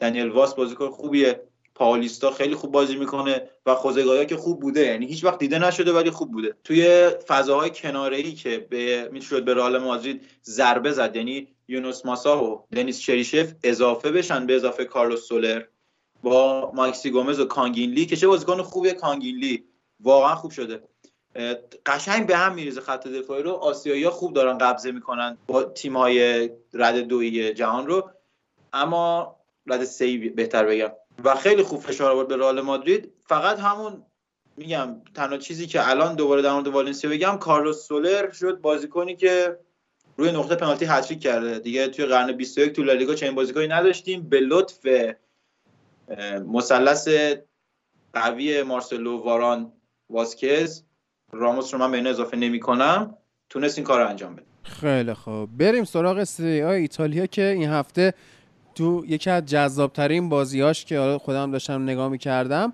یوونتوس با لاتزیو مساوی کرد و اتفاقات توی صدر جدول داره کماکان به نفع میلان رقم میخوره.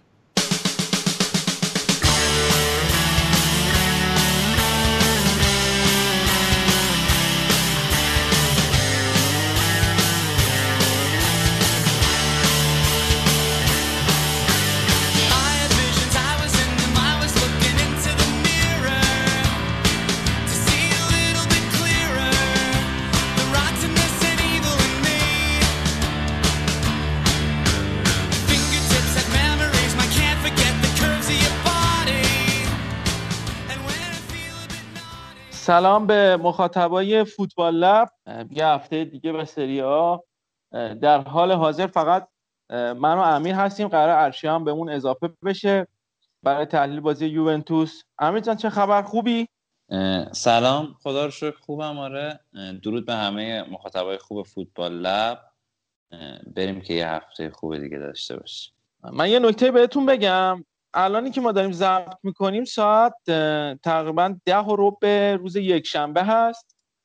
بازی ناپولی هنوز تموم نشده و بازی میلان تقریبا یه ساعت دیگه شروع میشه، اما با توجه حالا به تایمی که داشتیم بچه ها هماهنگ کردیم، قرار شد حالا با همه اتفاقا ما ضبطمون رو انجام بدیم. بعد از بازی میلان اگه در حین بازی حالا در حین ضبطمون هم اتفاقی بیفته در مورد صحبت میکنیم، ولی بعد از بازی امیر تحلیل میکنه برامون، یه وایسی میفرسته و بعد از تموم شدن صحبت‌های ما در مورد بازی‌های این هفته وایس امیر پخش میشه و میتونیم گوش بدیم و لذت ببریم.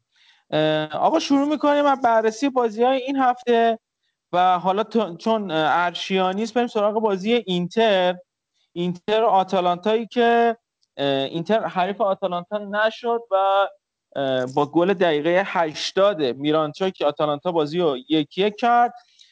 بازی بود که من از اینتر انتظار داشتم و خیلی هم به نظرم هوشمندانه خیلی خوب بازی کرد و برخلاف بازی‌های قبلیش سعی کرد توپ رو در اختیار آتالانتا بذاره، خیلی توی جدل این که آقا کی بیاد بازی رو در اختیار بگیره و کی در واقع پرچمدار این مسابقه باشه توی موقعیت ها و ایجاد فرصت ها و اینتر دقیقاً اون بازی کرد که من پیش بینی می کردم.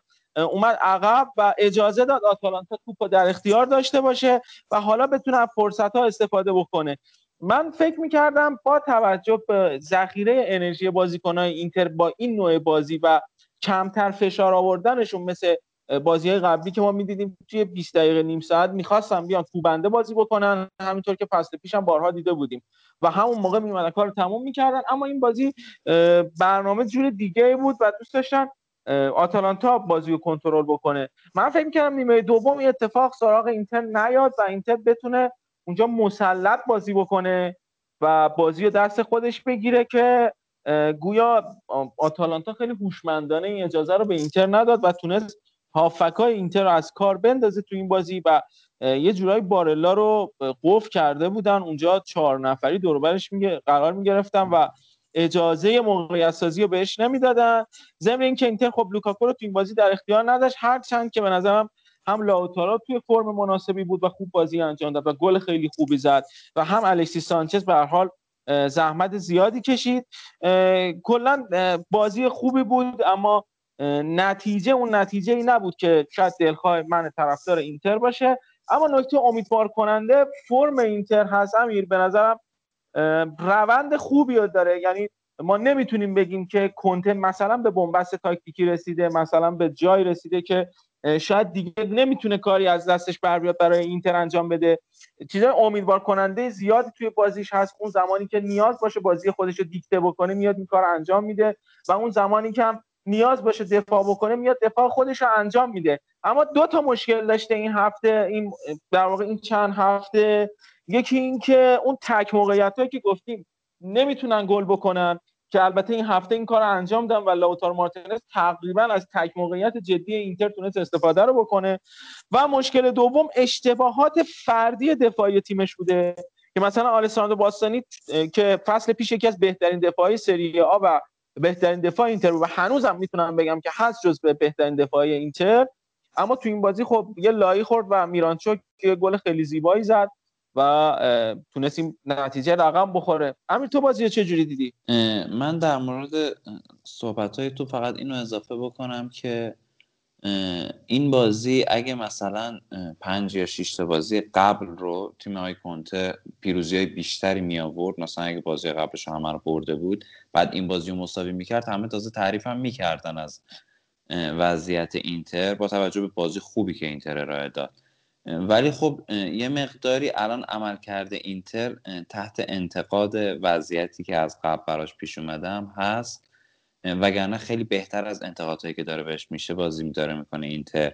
و اینکه صحبت که راجع به تک موقعیت‌ها، خب مهاجم اصلی اینتر که اینتر خیلی هم تو گلزنی بهش ما فصل پیش دیدیم که وابسته است روملو لوکاکو، این فصل هم کلا رومود نبوده به اون صورت، هم الان هم که کلا مصدومه و نبودش تو این بازی هم شاید باعث شد که شاید اگه بود چند تا موقعیت بیشتر نصیب اینتر میشد و مسلماً لوکاکو خیلی فرصت طلبتر از بقیه بازیکن‌های اینتره و شاید حتی اینتر این بازی رو می‌برد در حضور لوکاکو.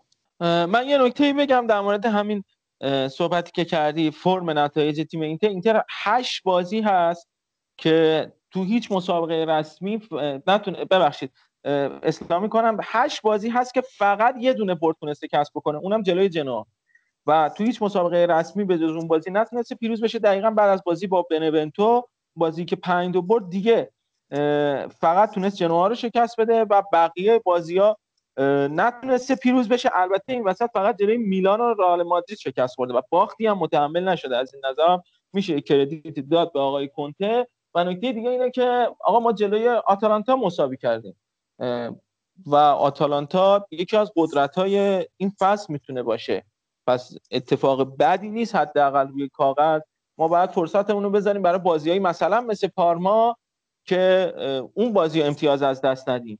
آیا نه حالا تساوی کردن جلوی آتالانتا نتیجه بدی به نظرم نمیتونه باشه، اونم حالا توی زمین خود آتالانتا. خب بریم سراغ بازی روم. روم همزمان با بازی اینتر موفق شده بود جنوا رو شکست بده، اونم با نتیجه سه یک و خیلی جالبه امیر میختاریان هتریک کرده. یعنی واقعا بازیکن مورد علاقه ما دقیقاً اون تیمی که از میختاریان سه تا گل خورده رو واقعا باید چیکار کرد؟ فکرم کلا تبدیلش کرد به سری دی، فکر کنم دیگه سری بی هم اصلا هیچی. البته سابقا نشون داده که جنوا تیمی بوده که در مقابل روم کلا بعد نتیجه میگرفته و تو ده تا بازی قبلیش اصلا هیچ بار برنده نشده، یعنی هفت تا باخت داشته و فقط مساوی کرده و اصلا شرایط خوبی نداره. تو این فصل هم به نظرم بارها هم گفتیم یکی از مدعیای سقوط میتونه باشه. در حال حاضر هم پنج امتیاز داره و فقط یه دونه برد داشته و فقط هم با شش تا گل زده، اصلا شرایط خوبی نداره. حالا این باخت هم بهش اضافه شد و کلا امکان داره رولاندو ماران شاید زودتر از بقیه مربیای سری آ اخراج بشه. من کلا خوشبین نیستم کلا با رولاندو ماران، تیمی که مربی که بیاد یه تیمو مثل کالیاری یا تا رتبه سوم مثلا بیاره بالا بعد اوف بکنه این تیمو بکنه مثلا یازدهم دوازدهم تا میانه جدول. درسته کالیاری خیلی تیم بزرگی نبوده اما واقعا یه مشکلی داره مربی که نتونسته موفقیت خودش رو حفظ بکنه و اینم شاید یه اتفاقی باشه که برای جنوا نزدیک باشه اخراج رولاندو ماران. در مورد خود بازی بگم که تیم روم موفق شد سه تا گل بزنه و بازی نسبتا خوبی رو در برابر جنوا انجام داد. نکته ای که داره واقعیتش اینه که اسمالینگ به ترکیب برگشته و این زوج اسمالینگ و مانچینی به نظرم زوجی هست از زوج‌هایی هست که توی فوتبال ایتالیا جواب میده و ترکیب شدنشون، این که حالا یه مدافع تخریبی مثل جیانلوکا مانچینی باشه اونجا که فقط تخریب بکنه و اسمالینگی که یه مقدار حالت رونده رونده تر داره و بتونه اورلپ بزنه در دفاع قرار گرفته باشه، زوجی است که خیلی کمک روم کرده. و اینکه فونسکا اینقدر اصرار داشت که آقا تو رو خدا این بنده خدا رو برام بگیرید، قراردادش رو قرارداد قرضیش رو دائمی بکنید، نشون میده که بی‌دلیل نبوده و حداقل میشه گفت که فونسکا ترکیب تیمش و بازیکن‌های خودش رو شناخته و در کل میشه گفت که شاید بازی نبود که از نظر تاکتیکی زیاد بشه در موردش صحبت کرد. آخه بازی که نوزده تا موقعیت روم تو این بازی داشته و هفت تا بیگ شانس داشته، مشخصه دیگه شرایط بازی چجوری بوده و هجده تا شوت به سمت دروازه جنوا زده. یه بازی یه طرفه بوده که شاید میتونسته مثلا گلای بیشتری هم بزنه اما این اتفاق نیفتاده.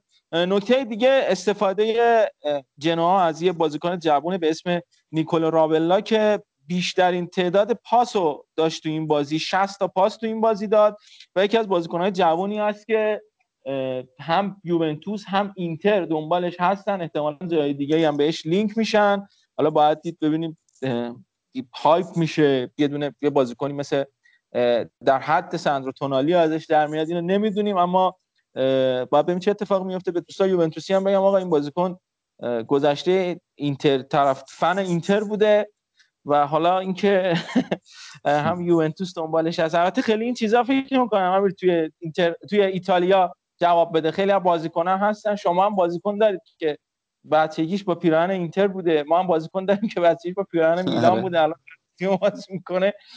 کلاً جایی هست که خیلی به این تعصبات اهمیتی نمیدن. فکر کنم الان تنها بازیکنی که دقیقاً جای خودش باشه همین ساندرو تونالی باشه که داره تو میلان بازی میکنه، از اون اول طرفدار میلان بوده. آره. اونم البته خب خیلی نزدیک بود به همه جا. خب روم کلا فکر میکنم یه فرم خیلی خوبی این فصل تونستن با فونسکا پیدا بکنن، خصوصا اینکه بازی قبلشون هم خیلی مقتدرانه اومدن تیم کلوژ رومانی رو زدن پنج صفر و خب تیمشون خیلی خوب اومده بالا. به نظرم تا حدودی میشه گفت این تیم تقویت شده نسبت به فصل قبل، ولی یه مشکل خیلی بزرگی که این تیم داره به نظر من اینه که مهرهای کلیدیشون میانگین سنیشون خیلی بالاست و با توجه به این وضعیت کرونا و فشردگی که واسه بازی‌ها پیش اومده، خب الان کرونا باعث شد که بازیکن‌ها از فصل قبل تا این فصل نتونن یه ریکاوری خوب داشته باشن و الان هم که ما می‌بینیم هم مثلا روم الان هم توی لیگ اروپا بازی میکنه، هم کوپا ایتالیا که به زودی شروع میشه قرار بازی بکنه، هم خود سری آ رو داره جلو میبره و بازیکن‌ها کلیدیشون همه پدرو، میخیتاریان، ژکو، اسمالینگ، اینا همه سنشون بالاست. من نمیدونم واقعا خصوصا بازیکن مثل میخیتاریان و پدرو اصلا حتی تعویضی هم به اون صورت ندارن. نمیدونم روم تا کجای فصل میتونه با این جلو بره، نمیدونم تا کجا میتونه پیش بره، ولی به نظرم پایین میان اینا. یه اتفاق دیگه هم که برای روم افتاده و تو این بازی هم در واقع مشهود بود این بود که چرا بگم مشهود، اصلا کرونای ژکو بود که برخا مایورال توی ترکیب قرار گرفت و این ژکو فعلا در اختیار نداره. حالا خوش شانس بود که این زمانی اتفاق افتاد برای فونسکا، شاید تا زمانی که به خاطر بازی‌های ملی فوتبال باشگاهی تعطیله تو همین فاصله تقریبا دو هفته برسه، اما اگه بد شانس باشه بد شانس باشه و مثل اشکرینیار که ما تقریبا فکر می‌کنم یک ماه درگیر این بیماری بود اونم در اختیار نداشته باشه، فکر می‌کنم به مشکل بخوره، مخصوصا اولین بازیشون در برابر پارمایی هست که به شدت تدافعی بازی می‌کنه و سخته بیای مثلا جلوی پارما بخوای همچین بازی رو انجام بدی و بخوای نتیجه بگیری بدون یه مهاجم نوک خیلی ثابت. یه نکته دیگه هم البته در مورد جنوا هست که این تیم انقدر موقعیت داده اینه که دو تا مدافع اصلیش یکی کریستیان زاپاتاست و زاپا کوستا، این دوتا رو در اختیار نداره و این شاید باعث شد که یه مقداری روم بیشتر بتونه موقعیت خلق بکنه و اذیت بکنه تیم آقای رولاندو مارانو. در کل مبارک رومیا باشه، برد خیلی خوب کسب کردن و رسیدن به رتبه چهارم جدول و با چهارده امتیاز فعلا در اونجا جدول هستن تا بقیه بازی. من یه چیز دیگه در مورد روم بگم، اگه باشه ما فصل پیش دائما از این صحبت میکردیم که فونسکا دست به ترکیبش نمیزنه، دست به چینش بازیکناش نمیزنه، با همون لاین اپ میاد، همیشه با همون فرمیشن میاد، ولی اگه دقت کرده باشی توی این فصل یه تعداد خیلی زیادی از بازی‌ها رو داره سه دفاعه بازی میکنه و میبینیم که تیمش یه جوری میشه گفت تغییر کرده به مقدار خیلی زیادی نسبت به فصل پیش. آره این اینم هست و این تغییر فرمیشن هم میتونیم بگیم خیلی ناخواسته به وجود اومده، چون ما فصل پیش همینطور که میگیم گفتیم این سیستم مورد علاقه فونسکا چهار دو سه یک، اما الان واقعیتش مهرهاشو نداره که بخواد این سیستم رو اجرا بکنه و همین که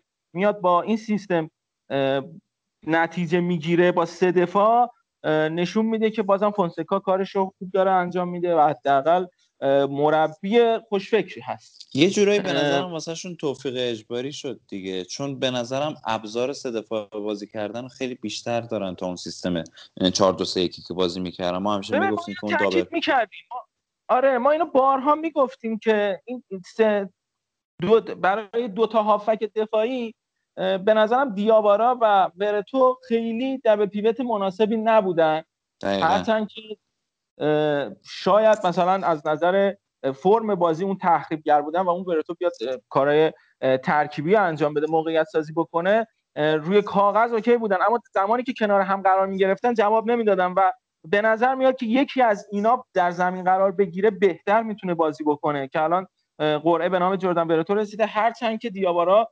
معصومه و این که حالا ما اون موقع میگفتیم که آقا باید بره سمت سه دفاعه سه دفاعه تو این شرایطی که داره دیگه باید بره سه دفاعه استفاده کنه و خیلی دیر فکر می‌کنم هفته بیستم بیست و یکم خیلی دیر این کارو انجام داد، شاید زودتر این کارو انجام میداد بهتر میتونه نتیجه بگیره.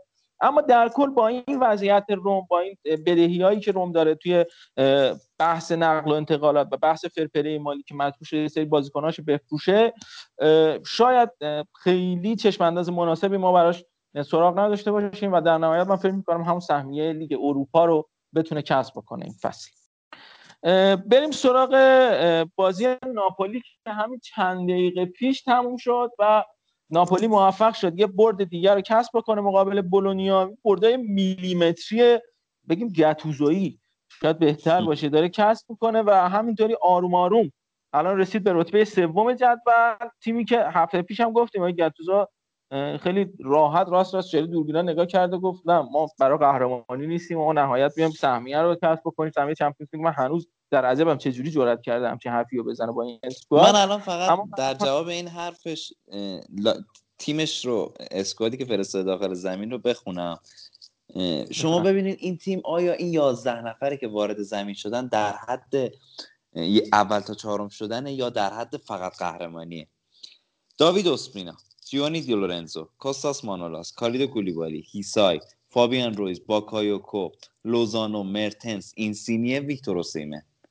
آیا واقعا این تیم در حد اینه که بگین نه ما همون سهمیه بگیریم برامون بسه؟ و تازه روی نیمکت مثلا پتانیا رو دارن و زیلینسکی رو تازه وارد زمین کرد، الیس مرز روی نیمکت بوده، خیلی جالبه. و هنوز از امین رحمانی استفاده نکرده توی دفاع و حتی دیگو دمه، لوبوتکایی که اینا بازیکنایی بودن فصل پیش به عنوان بازیکن به عنوان خرید در واقع ژانویه به این تیم اضافه شدن، از اونها هم استفاده نکرده.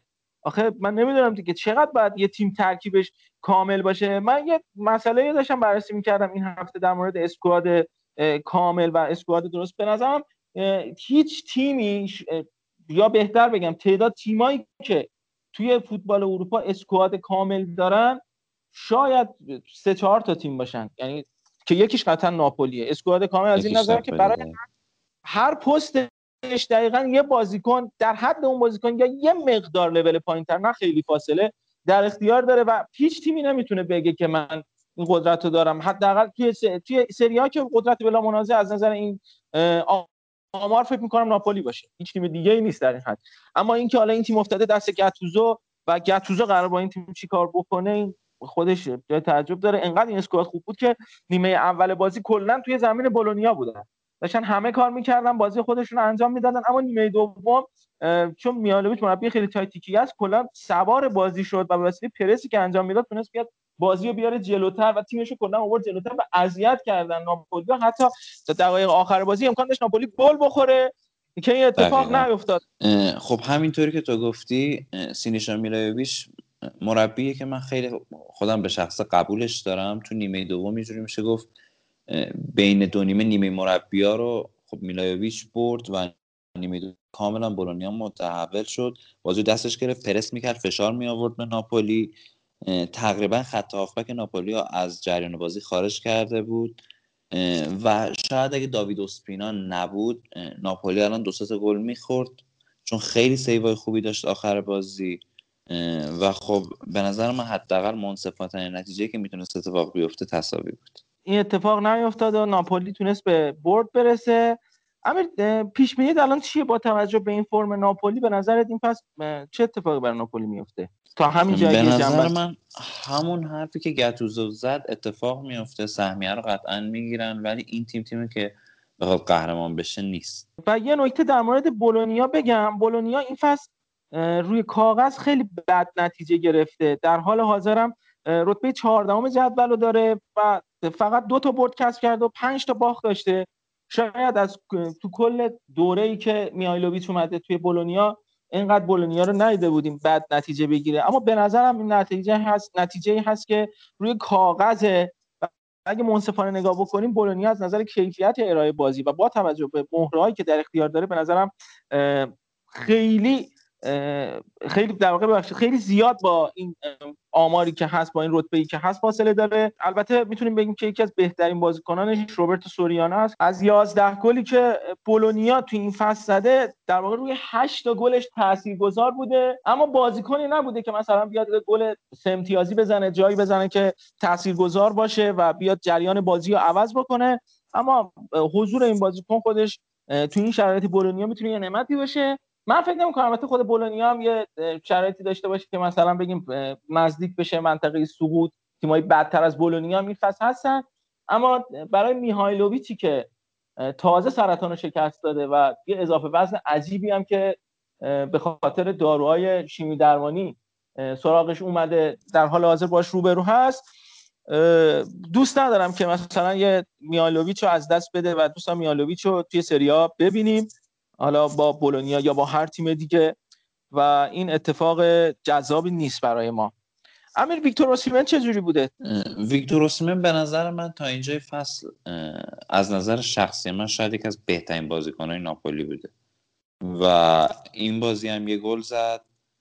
در کل هم علاوه بر شم گلزنی خیلی خوبی که داره و کلا هم مهاجم چارچوب شناسیه، به مقدار خیلی زیاد موقعیت سازی و فضا سازی میکنه واسه بقیه بازیکن، واسه هم تیمیاش، خصوصا کاری که گاتوزو الان کرده که دریس مرتنس رو پشت اوسیمن بازی میده، یه جورایی میشه گفت از فالس ناین استفاده میکنه. همین باعث شده که شاید ناپولی یه مقدار توی گلزنی نسبت به فصل پیش خیلی قوی تر شد، یه مقدار قوی تر شده باشه. تو سایر بازی‌ها که برگزار شد، اول هفته ساسولا همونطوری که پیش بینی می‌کردیم به یه جای سخت خورد، اودینزه، و اودینزه برای این تیمایی که کلاً میان از میانه میدان بازی سازی می‌کنن، تیمی است که همیشه میتونه درس حساس بشه. برای اینتر فصل پیش این اتفاق افتاد، اون اینتر رو اذیت کرد، برای ساسولا هم اتفاق افتاد و تونست یه تساوی بگیره، تساویی که ساسولا رو حداقل از اون فرم بردایی که پشت سر هم داشت یه مقدار دور کرد. در کل بازی بود که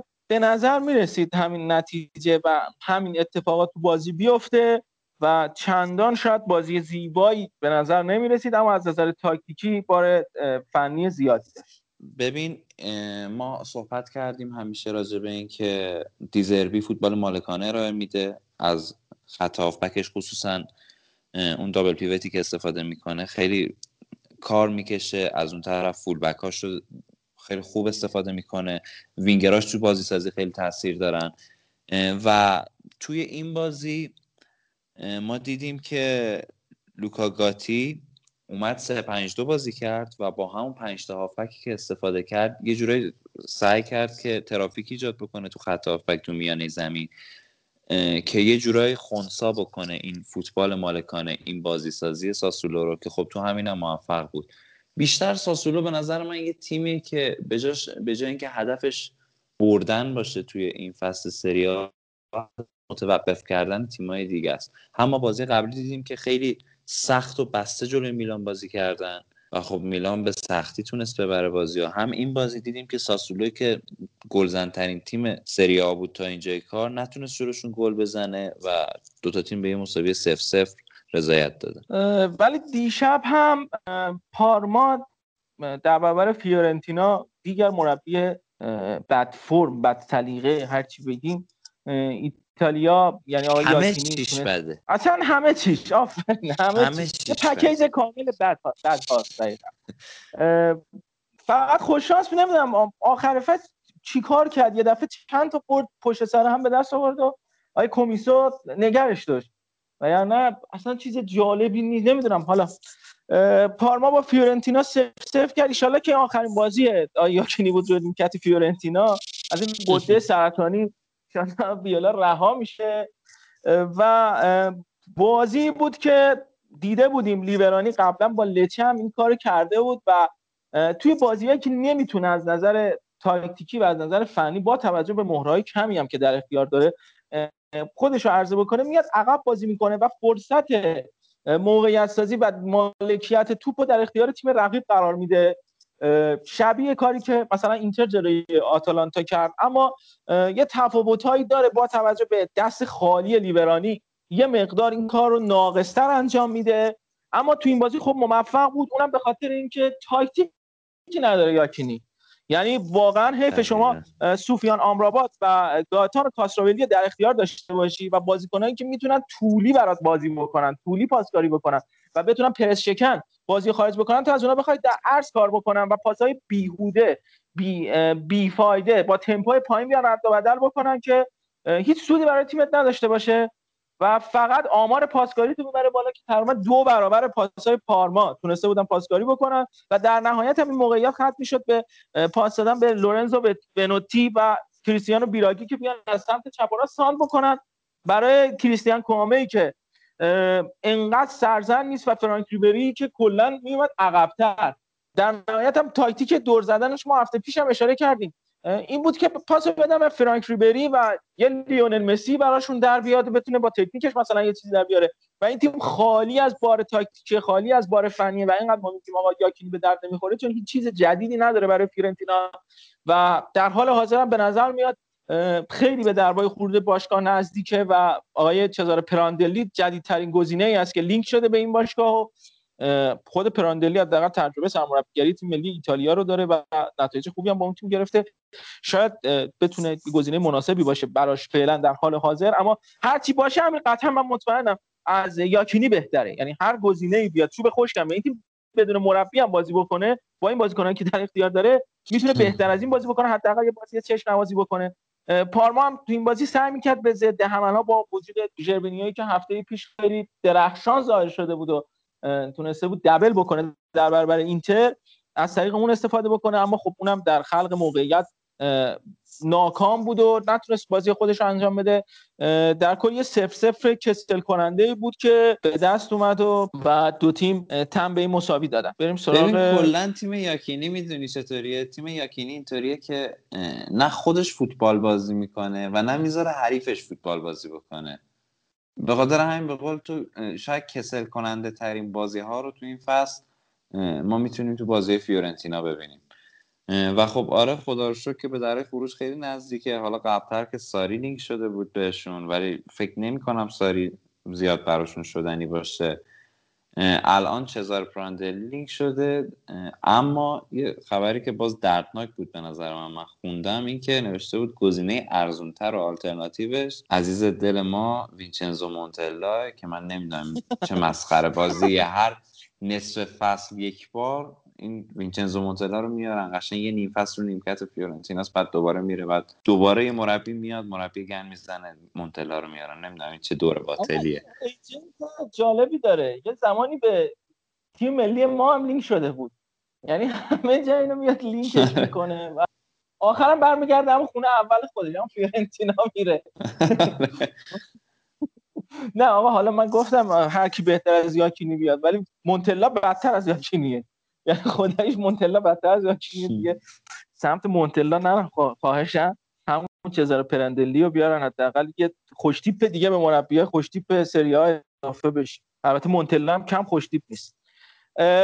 کالیاری این هفته موفق شد سمپدوریا رو شکست بده. کالیاری هم همین فرم مناسبی داره پیدا میکنه و به نظر من تیمایی است که این فصل مثل ساسولو تقریبا اگه بخوایم خیلی خوشبینانه بهش اشاره بکنیم تو رده تیمایی قرار میگیره که میتونه بیاد اذیت بکنه بقیه تیما رو و من واقعا خودم یه جا نگرانم یک بازیایی که میترسم از بازیای تیمای میانه جدول بازیایی که امتیاز از دست بدیم همین کالیاریه که فکر میکنم حتی بتونه ما رو شکست بده با بازی دی فرانچسکو و توی پنج بازی آخرش که انجام داده تو همه رقابت‌ها هم کوپا ایتالیا هم سری آ فقط یه دونه باخت داشتم هفته پیش جلوی بولونیا که بازی زیبایی بود، پا به پا هم بود و سه دو بولونیا در نهایت تونستیم تیمو شکست بده. اما در کل هم بازی خوبی داره ارائه میده، سرعت بالایی داره بازیاش و هم تیم خوبی بوده از نظر نتیجه گرفتن و از اون طرف هم اومد سمپدوریای آقای رانیری این پیرمرد مظلومو برد و سمپدوریا هم که خودش توی فرم خوبی بود و بازی خیلی خوبی رو انجام میداده بود. یه نکته بگم میگم کلامتون داشتم صحبت کردم بازی شروع نشده استون ویلا گل زد به آرسنال. آرسنال خودم موندم تا سوتو زدن استون ویلا گل زد. یادمون خاطره میافتیم که بسم الله الرحمن الرحیم گل برای مس کرمان و شبیه اون الان اتفاق افتاد. در نهایت کالیاری تونست دو هیچ سمپدوریا رو شکست بده و بیاد به رتبه یازدهم جدول، اما با ده امتیاز و با تیمای بالای جدول خیلی امتیازی نداره، مثلا با یوونتوس که پنجم جدول سه امتیاز فاصله داره. کلا فاصله ها خیلی نزدیکه که حالا دلیلاش هم ما گفتیم هفته پیش چه اتفاقای دقیقاً افتاده و باعث این فاصله ها شده و لیگ جذاب یا امیر به نظرم تا هفته آخر حداقل باهاش سر و کار داریم و به نظر میاد حتی قهرمانی ممکنه مثلا تا حتی تا دو سه هفته آخر کش پیدا کنه و مشخص نباشه، شاید مثلا دو سه تیم شانس قهرمانی داشته باشن تا هفته‌های آخر. نمیدونم آیا باید این اتفاقا میفته یا نه. من کلا قهرمانی اینجوری اگه قرار باشه مثلا ما قهرمان بشیم، اولا که دوست دارم تحت شرایط قهرمانی دلچسب ببری، قهرمانی که مثلا سه هفته آخر هفته آخر بیای به دست بیاری شاید یه مقدار جذاب‌تر باشه، بیشتر بشه. اما اما اون طرفم قهرمان نشدنش خیلی حالگیری بعدی داره. ما که تجربه داریم اون سالی که اومد لاتزیو باعث شد که یوونتوس قهرمان بشه، ما یه دفعه از صدر جدول انداخت سوم جدول و ما هم البته چوب خدا صدا نداره و انتقاممون رو گرفتیم از لاتزیوی‌ها.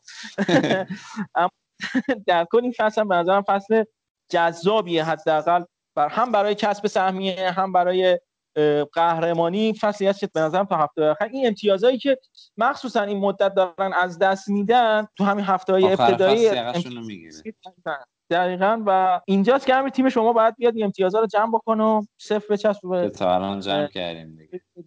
آره تا الان هم جمع کردیم و نمیدونم حالا ب... تا برسیم به تیم شما بذار یه بازی دیگه هم بررسی بکنیم و من چند تا سوال قبل این بازی ازت بپرسم و البته هنوزم در مورد لاتزیو یوونتوس صحبت نکردیم، در مورد اونم صحبت بکنیم ببینیم در چه حالن کلا بقیه بازی‌ها فلان. اسپتزیا هم این هفته بنونتو رو شکست داد تو بازی تیمای تازه صعود کرده به سری آ و خیلی نتیجه جالبی بود. فکر می‌کنم اسپتزیایی که انقدر بد نتیجه گرفته و رتبه سیزدهم جدول رو داره و گلای خورده زیادی هم داشته بیاد سه تا گل بزنه به بنونتوی که حداقل ما امیدوار بودیم که بنونتو بهتر از اسپتزیا تو این فصل نتیجه میگیره و در حال حاضر نتیجه برعکس شده. اسپتزیا سه تا باخت داشته و بنونتو با پنج تا باخت رتبه شانزدهم جدول رو در اختیار داره. امیر چه پیش بینی می‌کنی در مورد این دو تا تیم؟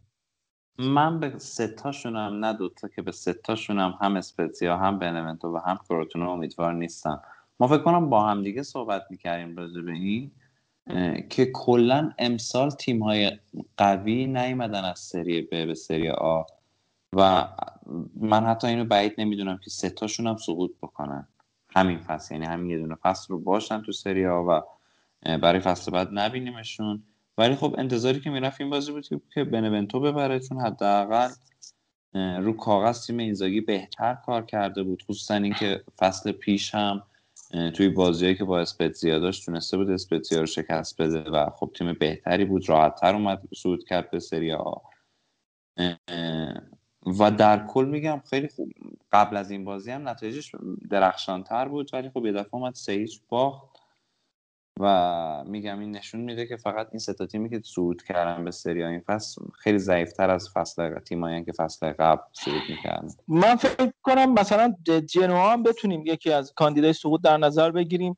حالا شاید مثلا تغییر مربی بده اما از نظر مهره هم خیلی تقویت نشده و خیلی بازیکن‌های تاپی در ترکیب خودش نداره. شاید بتونیم بگیم مثلا جنوا میتونه یکی از گزینه‌های سقوط باشه. آقا اون گلی که در مورد استون ویلا گفتیم مردود اعلام شد. وار مردودش کرد. مردود اعلام کرد و خب گل نخورد آرسنال هنوز. و بازم من حداقل خوشبین‌ترم بنونتو، فکر می‌کنم توی لیگ بمونه، مثلا جنوا شاید سقوط بکنه. الان پیش بینی هفته هفتمه. حالا ببینیم تا هفته آخر چی میشه. شاید ما یه ادیتی کردیم و همین پیش بینی رو گذاشتیم توی هفته آخر و بعد اینکه سقوط‌ها قطعی شد پیش بینی که اون موقع کردیم چی بوده و به کجا رسیده. این هفته تورینو هم با کروتونه بازی کرد در واقع همین امروز و تونست یه تساوی شاید بگیم ارزشمند برای جان پاولو که هفته پیش بالاخره تونست این تیم یه پیروزی کسب بکنه، همین جنوا رو شکست بده و حالا در حال حاضر شاید مدیرای تورینو یه مقداری، ما هفته پیش هم در مورد اخراج جان پاولو صحبت کرده بودیم، اما شاید یه مقدار شک کرده باشم به اخراج جان پاولو. من خودم از نظر طرفداری بخوام بگم، چون هفته بعدی بازی اینتر با تورینو هست، از نظر طرفداری بخوام بگم دوست دارم کسی مثل جان پاولو رو نیمکت تورینو نباشه تو اون بازی، اما خب از شخصیت جان پاولو و فوتبالی که ارائه میده لذت میبرم. ولی زمانی که سرمربی سامپدوریا بود واقعا اینتر رو اذیت کرد، هم زمان فرانک دی بوئر بود هم زمان اسپالتی بود، اذیت کرد. البته یه بازی هم بود که اینتر تونست پنج هیچ سامپدوریا رو شکست بده، اون عزیز دلمون، عزیز دل پاریس نشینمون چهار تا گل زد تو اون بازی و کلا بازیو پنج هیچ کرد. ولی در کل همیشه اینتر مشکل داشته، حتی بوده زمانی که دو تا بازی پشت سر هم ببازه به سامپدوریا جان پاولو و کلا مربی هست که مخصوصا جلوی تیمای بزرگ خیلی بی‌رحم بازی میکنه، میاد اذیت میکنه و بردن این تیم واقعا کار سختیه. نمیدونم چه اتفاقی میفته تا چهارده پانزده روز دیگه و اصلا این مربی ما داریم توی سری آ و نداریم، اما به نظرم اگرم اخراج بکنن جان پاولو رو با توجه به شناختی که مدیرای تورینو داریم قطعا جایگزینی در حد جان پاولو نمیذارن روی نیمکت خودشون، مثل پارسال که والتر ماتساری رو اخراج کردن و سرمربی تیم جوانان خودشون رو جانشین اون کردن. شاید جان پاولو هم اخراج بکنن گزینه خیلی بزرگی جاش نذارن. البته مثلا دیابرسا هم گفتیم شاید لینک شده باشه به تورینو، نمیدونیم حالا اینا حس و گمانه چه اتفاقایی میفته، اما ب... یه بازیکنی که تو این بازی بازی نسبتا خوبی انجام داد، بعد چند بازی هست که داره آقای جان پاولو ازش استفاده میکنه. ریکاردو رودریگز هست که شما دل خوشی ندارید اصلا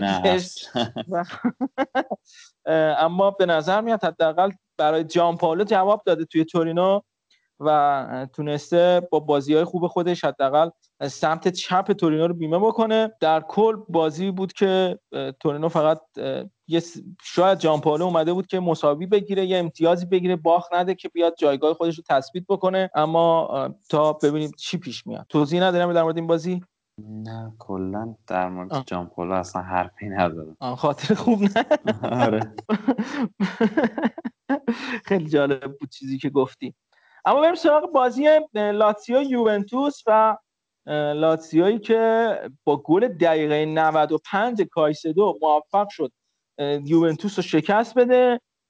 لاتسیو تو این بازی از زوجی که تقریبا همیشه فصل پیش استفاده میکرد و این فصل نمیدونم به چه دلیلی واقعا داشت تغییر میداد اینزاگی این زوجو و آچربیو، مثل تقریبا تاکتیک اینتر شده بود، میومد آچربیو میآورد جلو مثل باستونی که میاد کمک میکنه به خط هافبک و خط میانی. آچربیو هم تقریبا همچین پستی داشت، اما تو این بازی آچربیو برگردون به پست خودش و بازی خوبی انجام داد در خط دفاعی به عنوان سویپر، در کنارش لوئیس فیلیپه و سمت چپش هم رادو، دقیقاً همون چیزی که فصل پیش شاهدش بودیم و تقریبا همون ترکیب بود و تونست تساوی ارزشمند کسب بکنه جلوی یوونتوس با گل دقیقه نود و پنج کم تراس کردم کایسدو، تعویض طلایی اینزاگی و اتفاق دیگه این بازی میتونیم بگیم مصدومیت کریس رونالدو بود تو این بازی.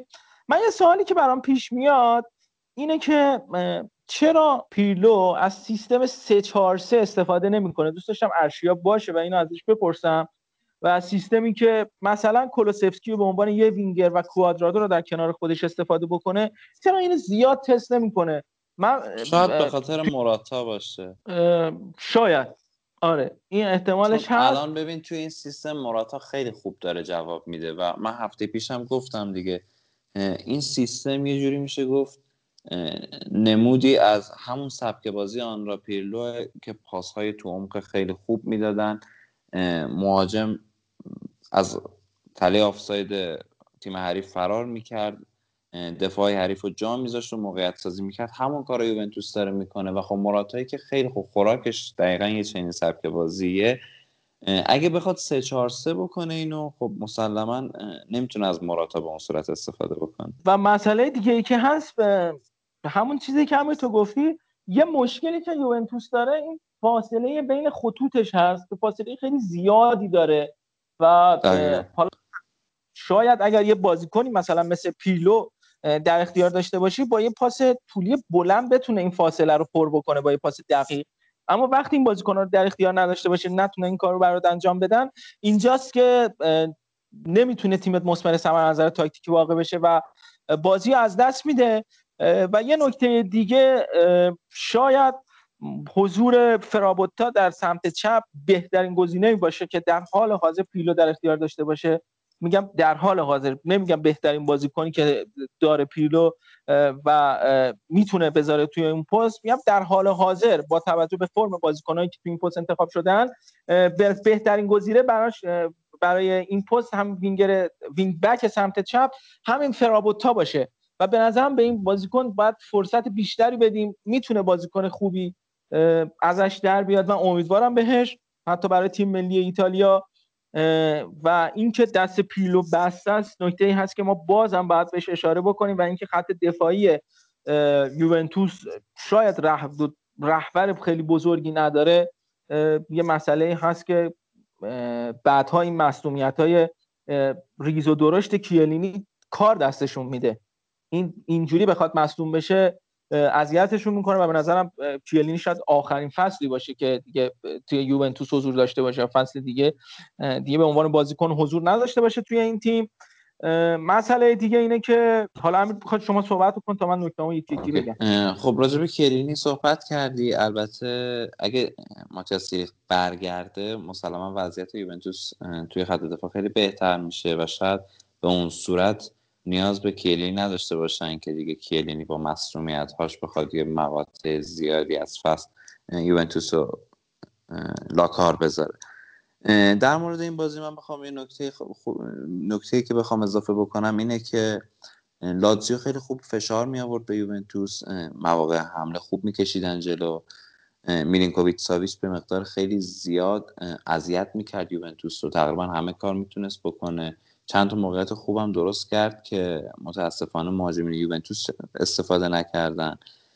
اما مشکل تیم‌های اینزاگی این خط هافبک نسبتاً کندش بود که وقتی اینو میکشیدن جلو خیلی سخت عقب میومدن و یوونتوس خیلی راحت میتونست با یه ضد حمله اگه بازیکن تند و سریع داشته باشه که اتفاقاً داشت دژان کولوسفسکی آماده رو تو ترکیب خودش داشت، با همین دژان کولوسفسکی میتونست راحت از این جا موندن خط هافبک لاتزیو که اضافه شده به خط حملش و توی یک سوم یوونتوس قرار داره و داره خلق موقعیت میکنه و فشار میاره به یوونتوس، خیلی راحت میتونستن با یه بازیکن سریع از این خط هافبک فرار بکنن، یه فاصله خیلی خوبی ایجاد میشد، میتونستن فشار بیارن که متاسفانه رونالدو و موراتا این بازی زیاد فرصت طلب نبودن، زیاد موقعیت ها رو قدرشون ندونستن و همین شد که یوونتوس نتونست گلزنی بکنه و به خاطر همین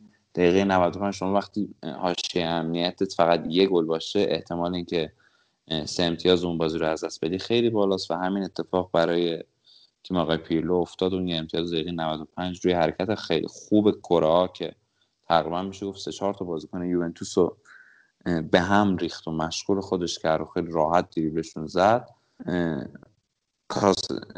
کایسدو تونست گلزنی بکنه و این بازی نهایتاً یک یک شد.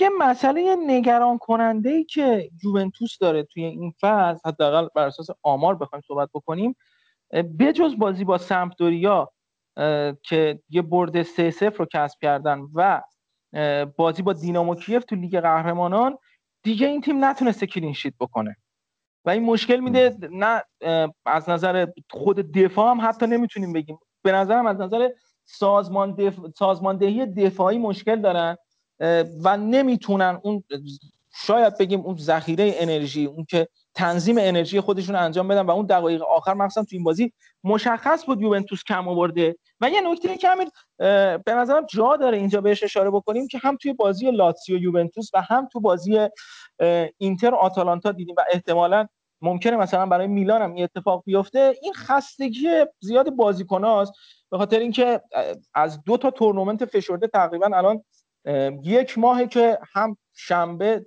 تقریبا دو تا بازی توی هفته دارن انجام میدن توی تورنمنت دیگه و بعد مسافرت بکنن برن توی کشور دیگه و این خستگی مشخص بود دیگه، این این بازی مشخص بود دیگه، بازیکن‌ها به ته انرژی خودشون رسیده بودن و اصلا توان نداشتن و خیلی از بازی‌ها مشخص بود دیگه تا دقیقه شصت هفتاد بازی بود و بقیه بازی دیگه تیم کم آورده بود دیگه، داشتن دفاع می‌کردن می‌رفتن سراغ کنترل بازی و این کارو انجام میدادن. همین کارم تیم پیرلو انجام داد توی این بازی و خیلی زود دست کشید رفت سراغ کنترل بازی. و این مسئله‌ای که هست نبودن رونالدو، چه به عنوان یه رهبر، چه به عنوان یه بازیکن گلزن و چه به عنوان یه مهره خطرناک، واقعا آسیب میزنه به ترکیب یوونتوس، حالا به هر دلیلی نباشه. و اینکه ما بحث کردیم که این تیم رهبر نداره، یه همچین بازیکنی حتی مثلا برای چند دقیقه هم حضور داشته باشه تو زمین، ما هفته پیش دیدیم جلوی اسپتزیا اومد توی بازی و تونست دو تا گل بزنه. کاری به گلاش ندارم، اما کاری به رهبریت خودش دارم که تونست مدیریت بکنه تیم خودش رو و تیم خودش رو به هیجان بیاره. یه همچین بازیکنایی تو این شرایطی که تماشاگر نیست توی ورزشگاه و جو شاید خیلی مناسب نباشه یه همچین بازیکنای نیازه تیم‌ها داشته باشن. مثلا یه گتوزو شاید نیاز باشه توی ترکیب یه تیمی باشه که بتونه تأهیت بکنه بازیکنای تیمو. و این نتیجه‌ای که یوونتوس به دست آورد یه بخشیش من مصدومیت رونالدو میدونم که من حالا چیزی ندیدم، نمیدونم امیر تو دیدی چه تایمی چه زمانی برمیگرده و اصلا مصدومیت جدی هست جدی نیست؟ مصدومیتش به نظرم خیلی جدی نبود، چون خیلی راحت با یک کمپرس یخ گذاشتن رو پاش و خودش هم زمین رو ترک کرد. مشکل خاصی به نظر نمی اومد داشته باشه، که البته اگه مشکل خاصی هم براش پیش اومده باشه با توجه به اینکه الان ما وارد اینترنشنال بریک شدیم احتمالاً مثلا تو تا دو هفته دیگه احتمالاً اوکی بشه اگه مشکلی هم براش پیش اومده. در نهایت فکر کنم این قضیه بیشتر از همه خوش به حال علی دایی میشه که میتونه رکورد خودش رو حفظ بکنه، چون سه تا بازی ملی هم فکر میکنم هر تیمی بعد انجام بده و این خودش میتونست رو به رونالدو کمک بکنه که بتونه آمار خودش رو افزایش بده. اما خب این اتفاق کلا اتفاقی نیست که زیاد بیفته برای رونالدو، این مصونیتایی که داشته و با توجه به فیزیکی داره یه مقداری مسئولیت اینجوری برای من عجیب به نظر میرسه بخواد رونالدو زمین بزنه. هرچند که مسئله‌ای که هست یوونتوس نباید، بارها گفتیم نباید تکیه بکنه به یه بازیکن سی و پنج ساله که هر آن امکان داره این تیم خسته بشه. همون انتقادی که مثلا به میلان وارده که زلاتان ابراهیمی زلاتان ابراهیموویچ تقریبا بگیم چهل ساله همه کار است، همین انتقادم به یوونتوس هم در حال حاضر این یوونتوس وارده که وقتی فرمیشن تیم تاکتیک تیمت بر اساس رونالدو باشه این اتفاقا ممکنه بیفته. و حالا دیگه شطوری هست که در خونه هر تیمی که بازیکنش سمبالا داشته باشه میخوابه. حالا خوششانسی تیمای رقیب شاید یوونتوس باشه که این اتفاق براشون بیفته. همین نکته دیگه داری در مورد این بازی؟ خب فقط یه نکته دیگه که من بخوام بگم اینه که این تیم لاتسیو که فصل پیش خیلی تیم خوبی بود، ما دیدیم که حتی تو کورس قهرمانی قرار گرفت تو یه مقطع زیادی از فصل، این فصل به نظر من اصلا تقویت نشده و خب مسلماً یه تیم هر چقدر که خوب باشه اگه تقویت نشه به خودی خود تضعیف میشه. اینا پپرینا رو آوردن که خب اصلا کولر مطمئنی نیست. الان وداد موریکی که خرید جدیدشون بوده رو چند بازی جای ایموبیله که کرونا گرفته دارن استفاده میکنن که تقریبا هیچ کاری واسه این تیم نکرده. یه آکپا آکپرو اضافه کردن به این تیم که اونم باز هیچ کمکی نمیتونه بهشون بکنه و ترجیح از چک بده یه بازیکن آزاد از سری بی فقط همینطوری خواستن این لیستو پر بکنن و وسلی هوتی که اونم باز هیچ کمکی برای لاتزیو حساب نمیشه. من نمیدونم واقعا پشت این خریدها چه فکری بوده و خب شما اگه میخواید تیمتون رو برای هر چی ببندین، خصوصا اینکه این فصل هم تو چمپیونز لیگ حضور دارن، باید چند تا مهره بهتر حداقل وجود داشته باشه که اگه یه بازیکنی مثل ایموبیله، اگه یه بازیکنی مثل آلبرتو، اگه میلینکوویچ ساویچ نبودن این تیم اینجوری به مشکل نخوره، گرفتار نشه. و چقدر خوب اشاره کردی به نبودن این بازیکن‌ها و جا داره که بگیم که سیمون اینزاگی چه مربی بزرگی است که با این دست خالی و من فکر می‌کنم دو هفته پیش اشاره کردم با توجه به حالا بازیکن‌های کرونایی که تیم لاتسیو و در واقع بحران کرونا که این تیم باش سر و کله میزد در اختیار داره، مثلا تو این بازی ایموبیله رو در اختیار نداشت، لوکاس لیوا نبود، لولیچ نبود، سیلویو پروتو که حالا دروازه‌بان استراکوچا که چند هفته‌ای هست که حالا مشکل داره و درون دروازه نیست. خیلی جالبه که اینا رو کرونا ویروس اعلام نمی‌کنن و براشون مصدومیت اعلام میشه. نمیدونم چرا باشگاه مقاومت میکنه در مورد این قضیه، نمیدونم من نمیدونم این اتفاقایی هست که فکر کنم توی ایران میفته. مثلا بازیکنی که تست کروناش مثبت شده قبل بازی صبح بازی میگن که نه من کرونام آقا کرونام منفیه میتونم بازی بکنم، یه ساعت قبل بازی میگه نه یه مشکلی به وجود اومد من نمیتونم بازی بکنم.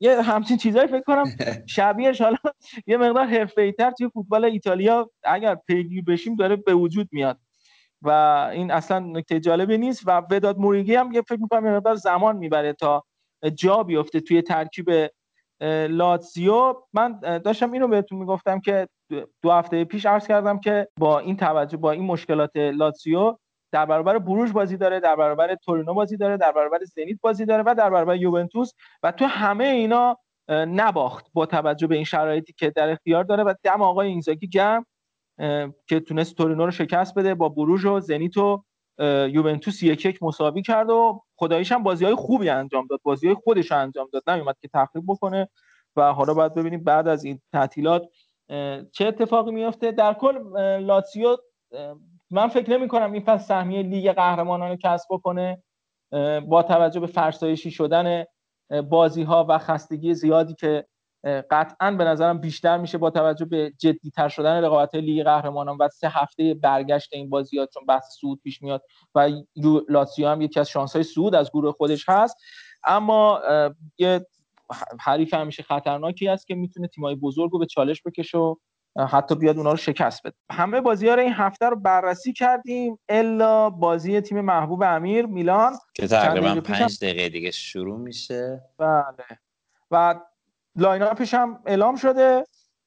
کالابریا سمت راست دفاع قرار گرفته. به نظرم این سمت راست دفاع تنها جایی است که میتونه یه تیمی بهتون ضربه بزنه. یعنی هم کنتی هم کالابریا کیفیت اون کیفیت لازم به نسبت سایر بازیکنان ندارن برای این پست و شاید یه نقطه ضعف باشه برای اون سمت. الانم که فدریکو دیمارکو از مصدومیت برگشته، ما زخورده دیمارکو هستیم، بیاد خون اینتریشو اینجا نشون بده و بیاد پرواز میلان رو بکشه تو این بازی. ببینیم چی میشه. بازی جالبی هستیم آقای یوریتی که یوونتوس رو اذیت کرد، استون ویلا زد، استون ویلا دیگه شرعاً رسماً زد دیگه، جدی جدی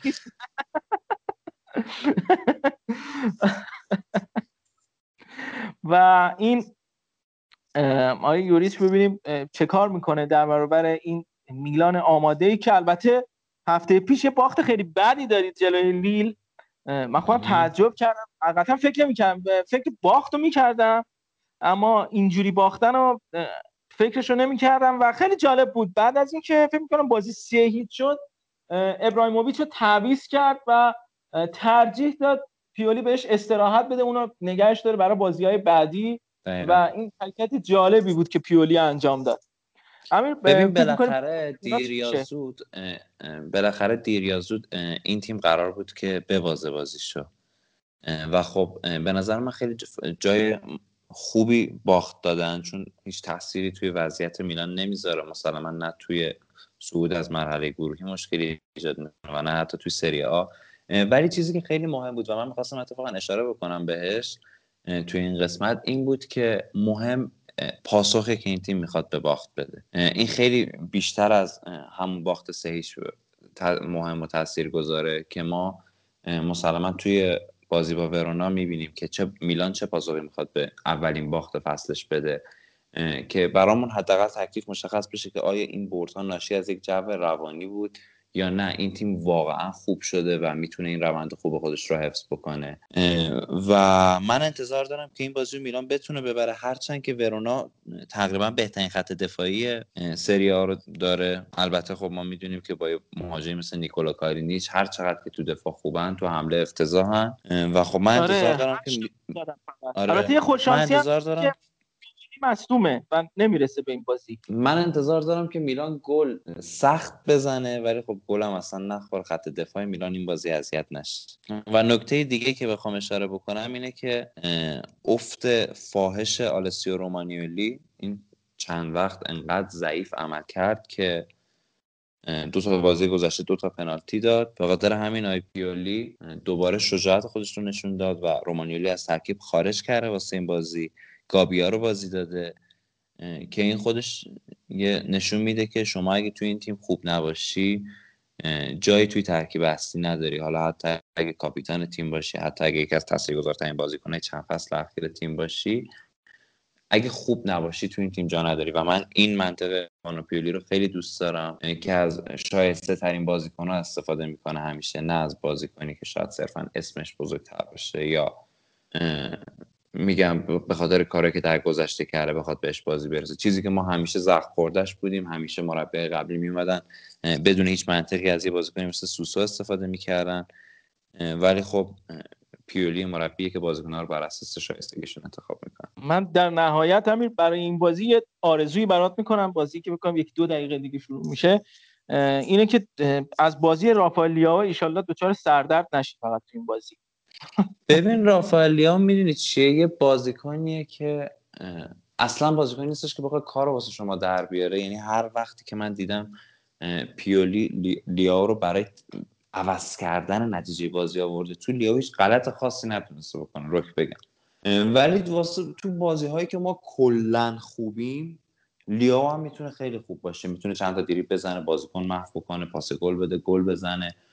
وقتی که تیم خوب باشه لیاو هم خیلی خوب بازی میکنه، ولی اصلا بازیکنی نیستش که بخواد تو روز بعد تیم به کمک تیم بیاد و امیدوارم امروز هم روزایی باشه که تیم خوبه. خیلی خوب، با این تحلیل امیر بریم یه نگاهی هم داشته باشیم به جدول و پرونده بررسی بازی‌های این هفته رو موقتاً ببندیم تا بعد از بازی امیر تحلیلش رو ارائه بده و پخش بشه برامون. در حال حاضر تا قبل از این بازی میلان با شانزده امتیاز صدر جدول و تیم دوم ساسولو با پانزده امتیاز. شما اگه ببرید فاصلتون با تیم دوم چهار امتیاز میشه و یه اختلاف خوبیه در این مقطع از فصل. ناپولی چهارده امتیاز سوم، روم چهارده سوم، یوونتوس سیزده، آتالانتا سیزده پنجم، ششم. خیلی نزدیک، همه یک امتیاز یک امتیاز با هم اختلاف دارن. اینتر دوازده امتیاز و ورونا یازده امتیاز. مثلا اگه ورونا این بازی رو ببره حتی احتمال داره تا رتبه چهارم یا سوم حتی بیاد بالاتر و همه این چیزا امکان داره. لاتسیو با یازده امتیاز نهمه. در پایین جدول هم کراتونه است که تنها تیمی است که تو این فصل الا هیچ بردی کسب نکرده، پنج تا باخت داشته، دو تا مساوی با دو امتیاز، چسبیده به آخر جدول. تیمی که خیلی جالب توجه و نوزدهم جدول اودینزه است که همینطور که امیرم هفته پیش گفت گول این جدول رو نخورید و اودینزه قطعاً جایگاهش این نمیمونه، اگر البته اجازه بدن آی گاتی کار خودش انجام بده و تیمو بیاره بالاتر. من کلا از گاتی خوشم میاد، بازی تخریبی خوبی انجام میده و به نظرم یکی از بهترین تخریبگرای بهترین مربیای تخریبگر سری آ است. جنوا با پنج امتیاز تیم هجدهم، تورینو هم همینطور با پنج امتیاز صدر گل بهتر هفدهم، بنونتو، پارما، بولونیا همینطوری تا بالای جدول. و خب جدولم بررسی کردیم و, و وقتشه که گفتم من ازتون خداحافظی بکنم. امیر ازتون خداحافظی نمیکنه و منتظرش میمونیم تا تحلیلش از این بازی برامون ارائه.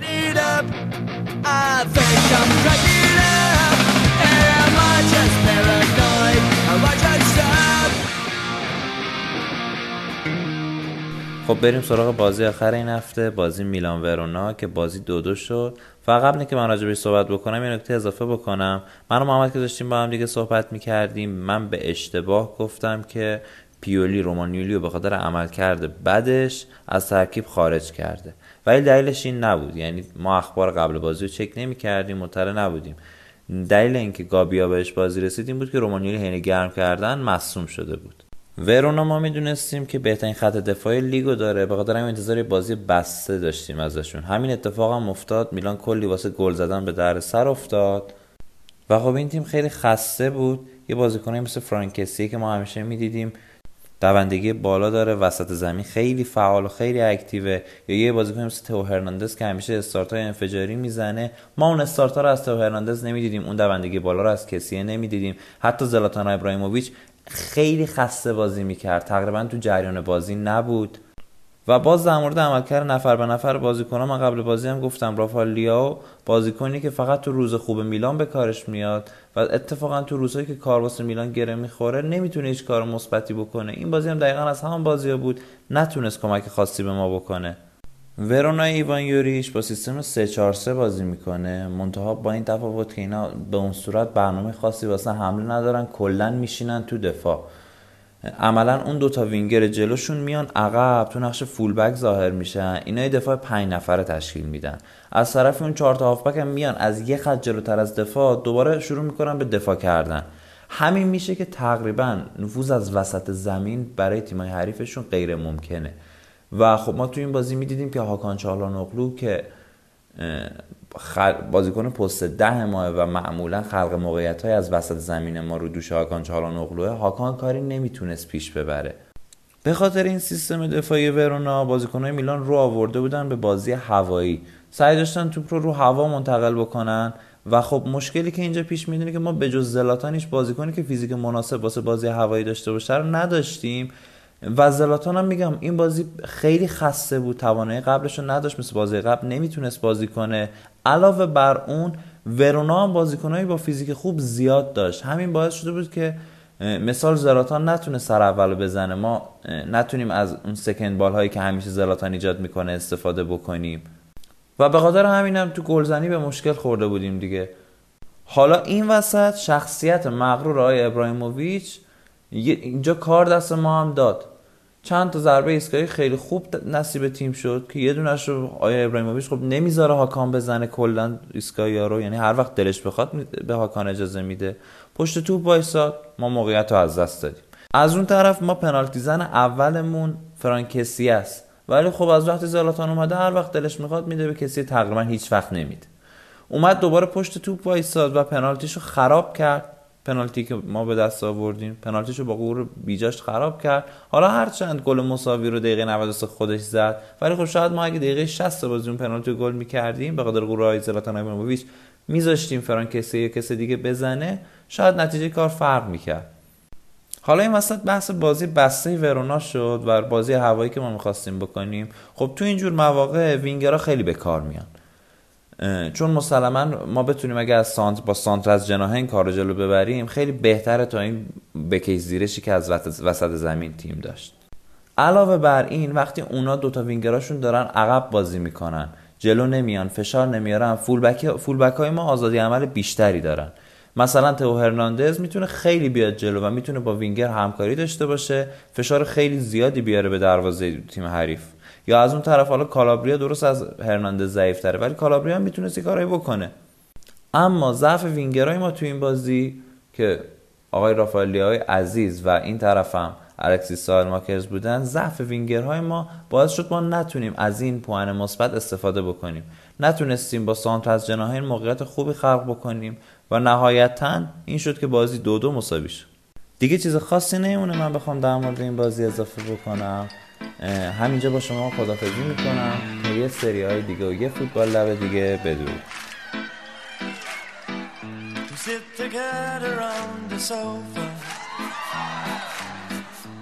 With the music way down low, I waited so long for this moment.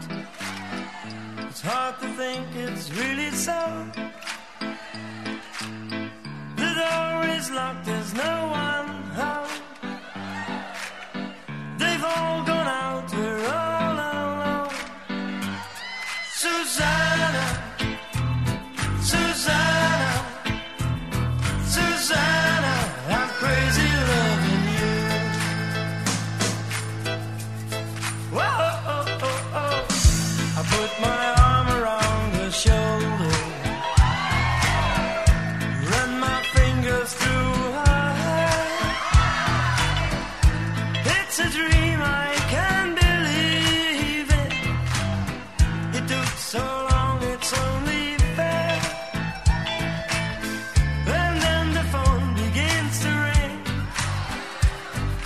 The stranger's voice on the other end of the line says, oh, wrong number, sorry to waste your time.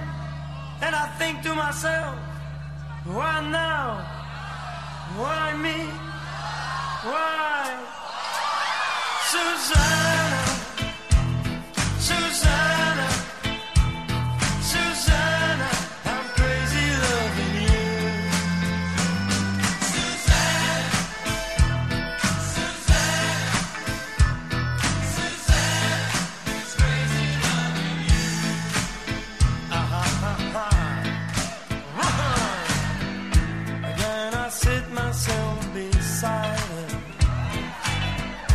Try to take her hand in mine.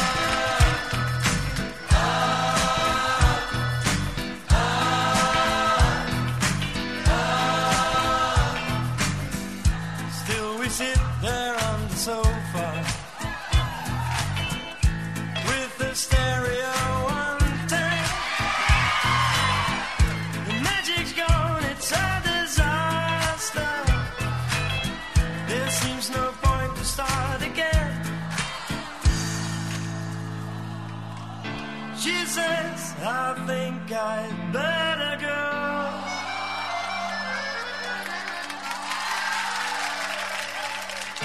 She says goodbye and I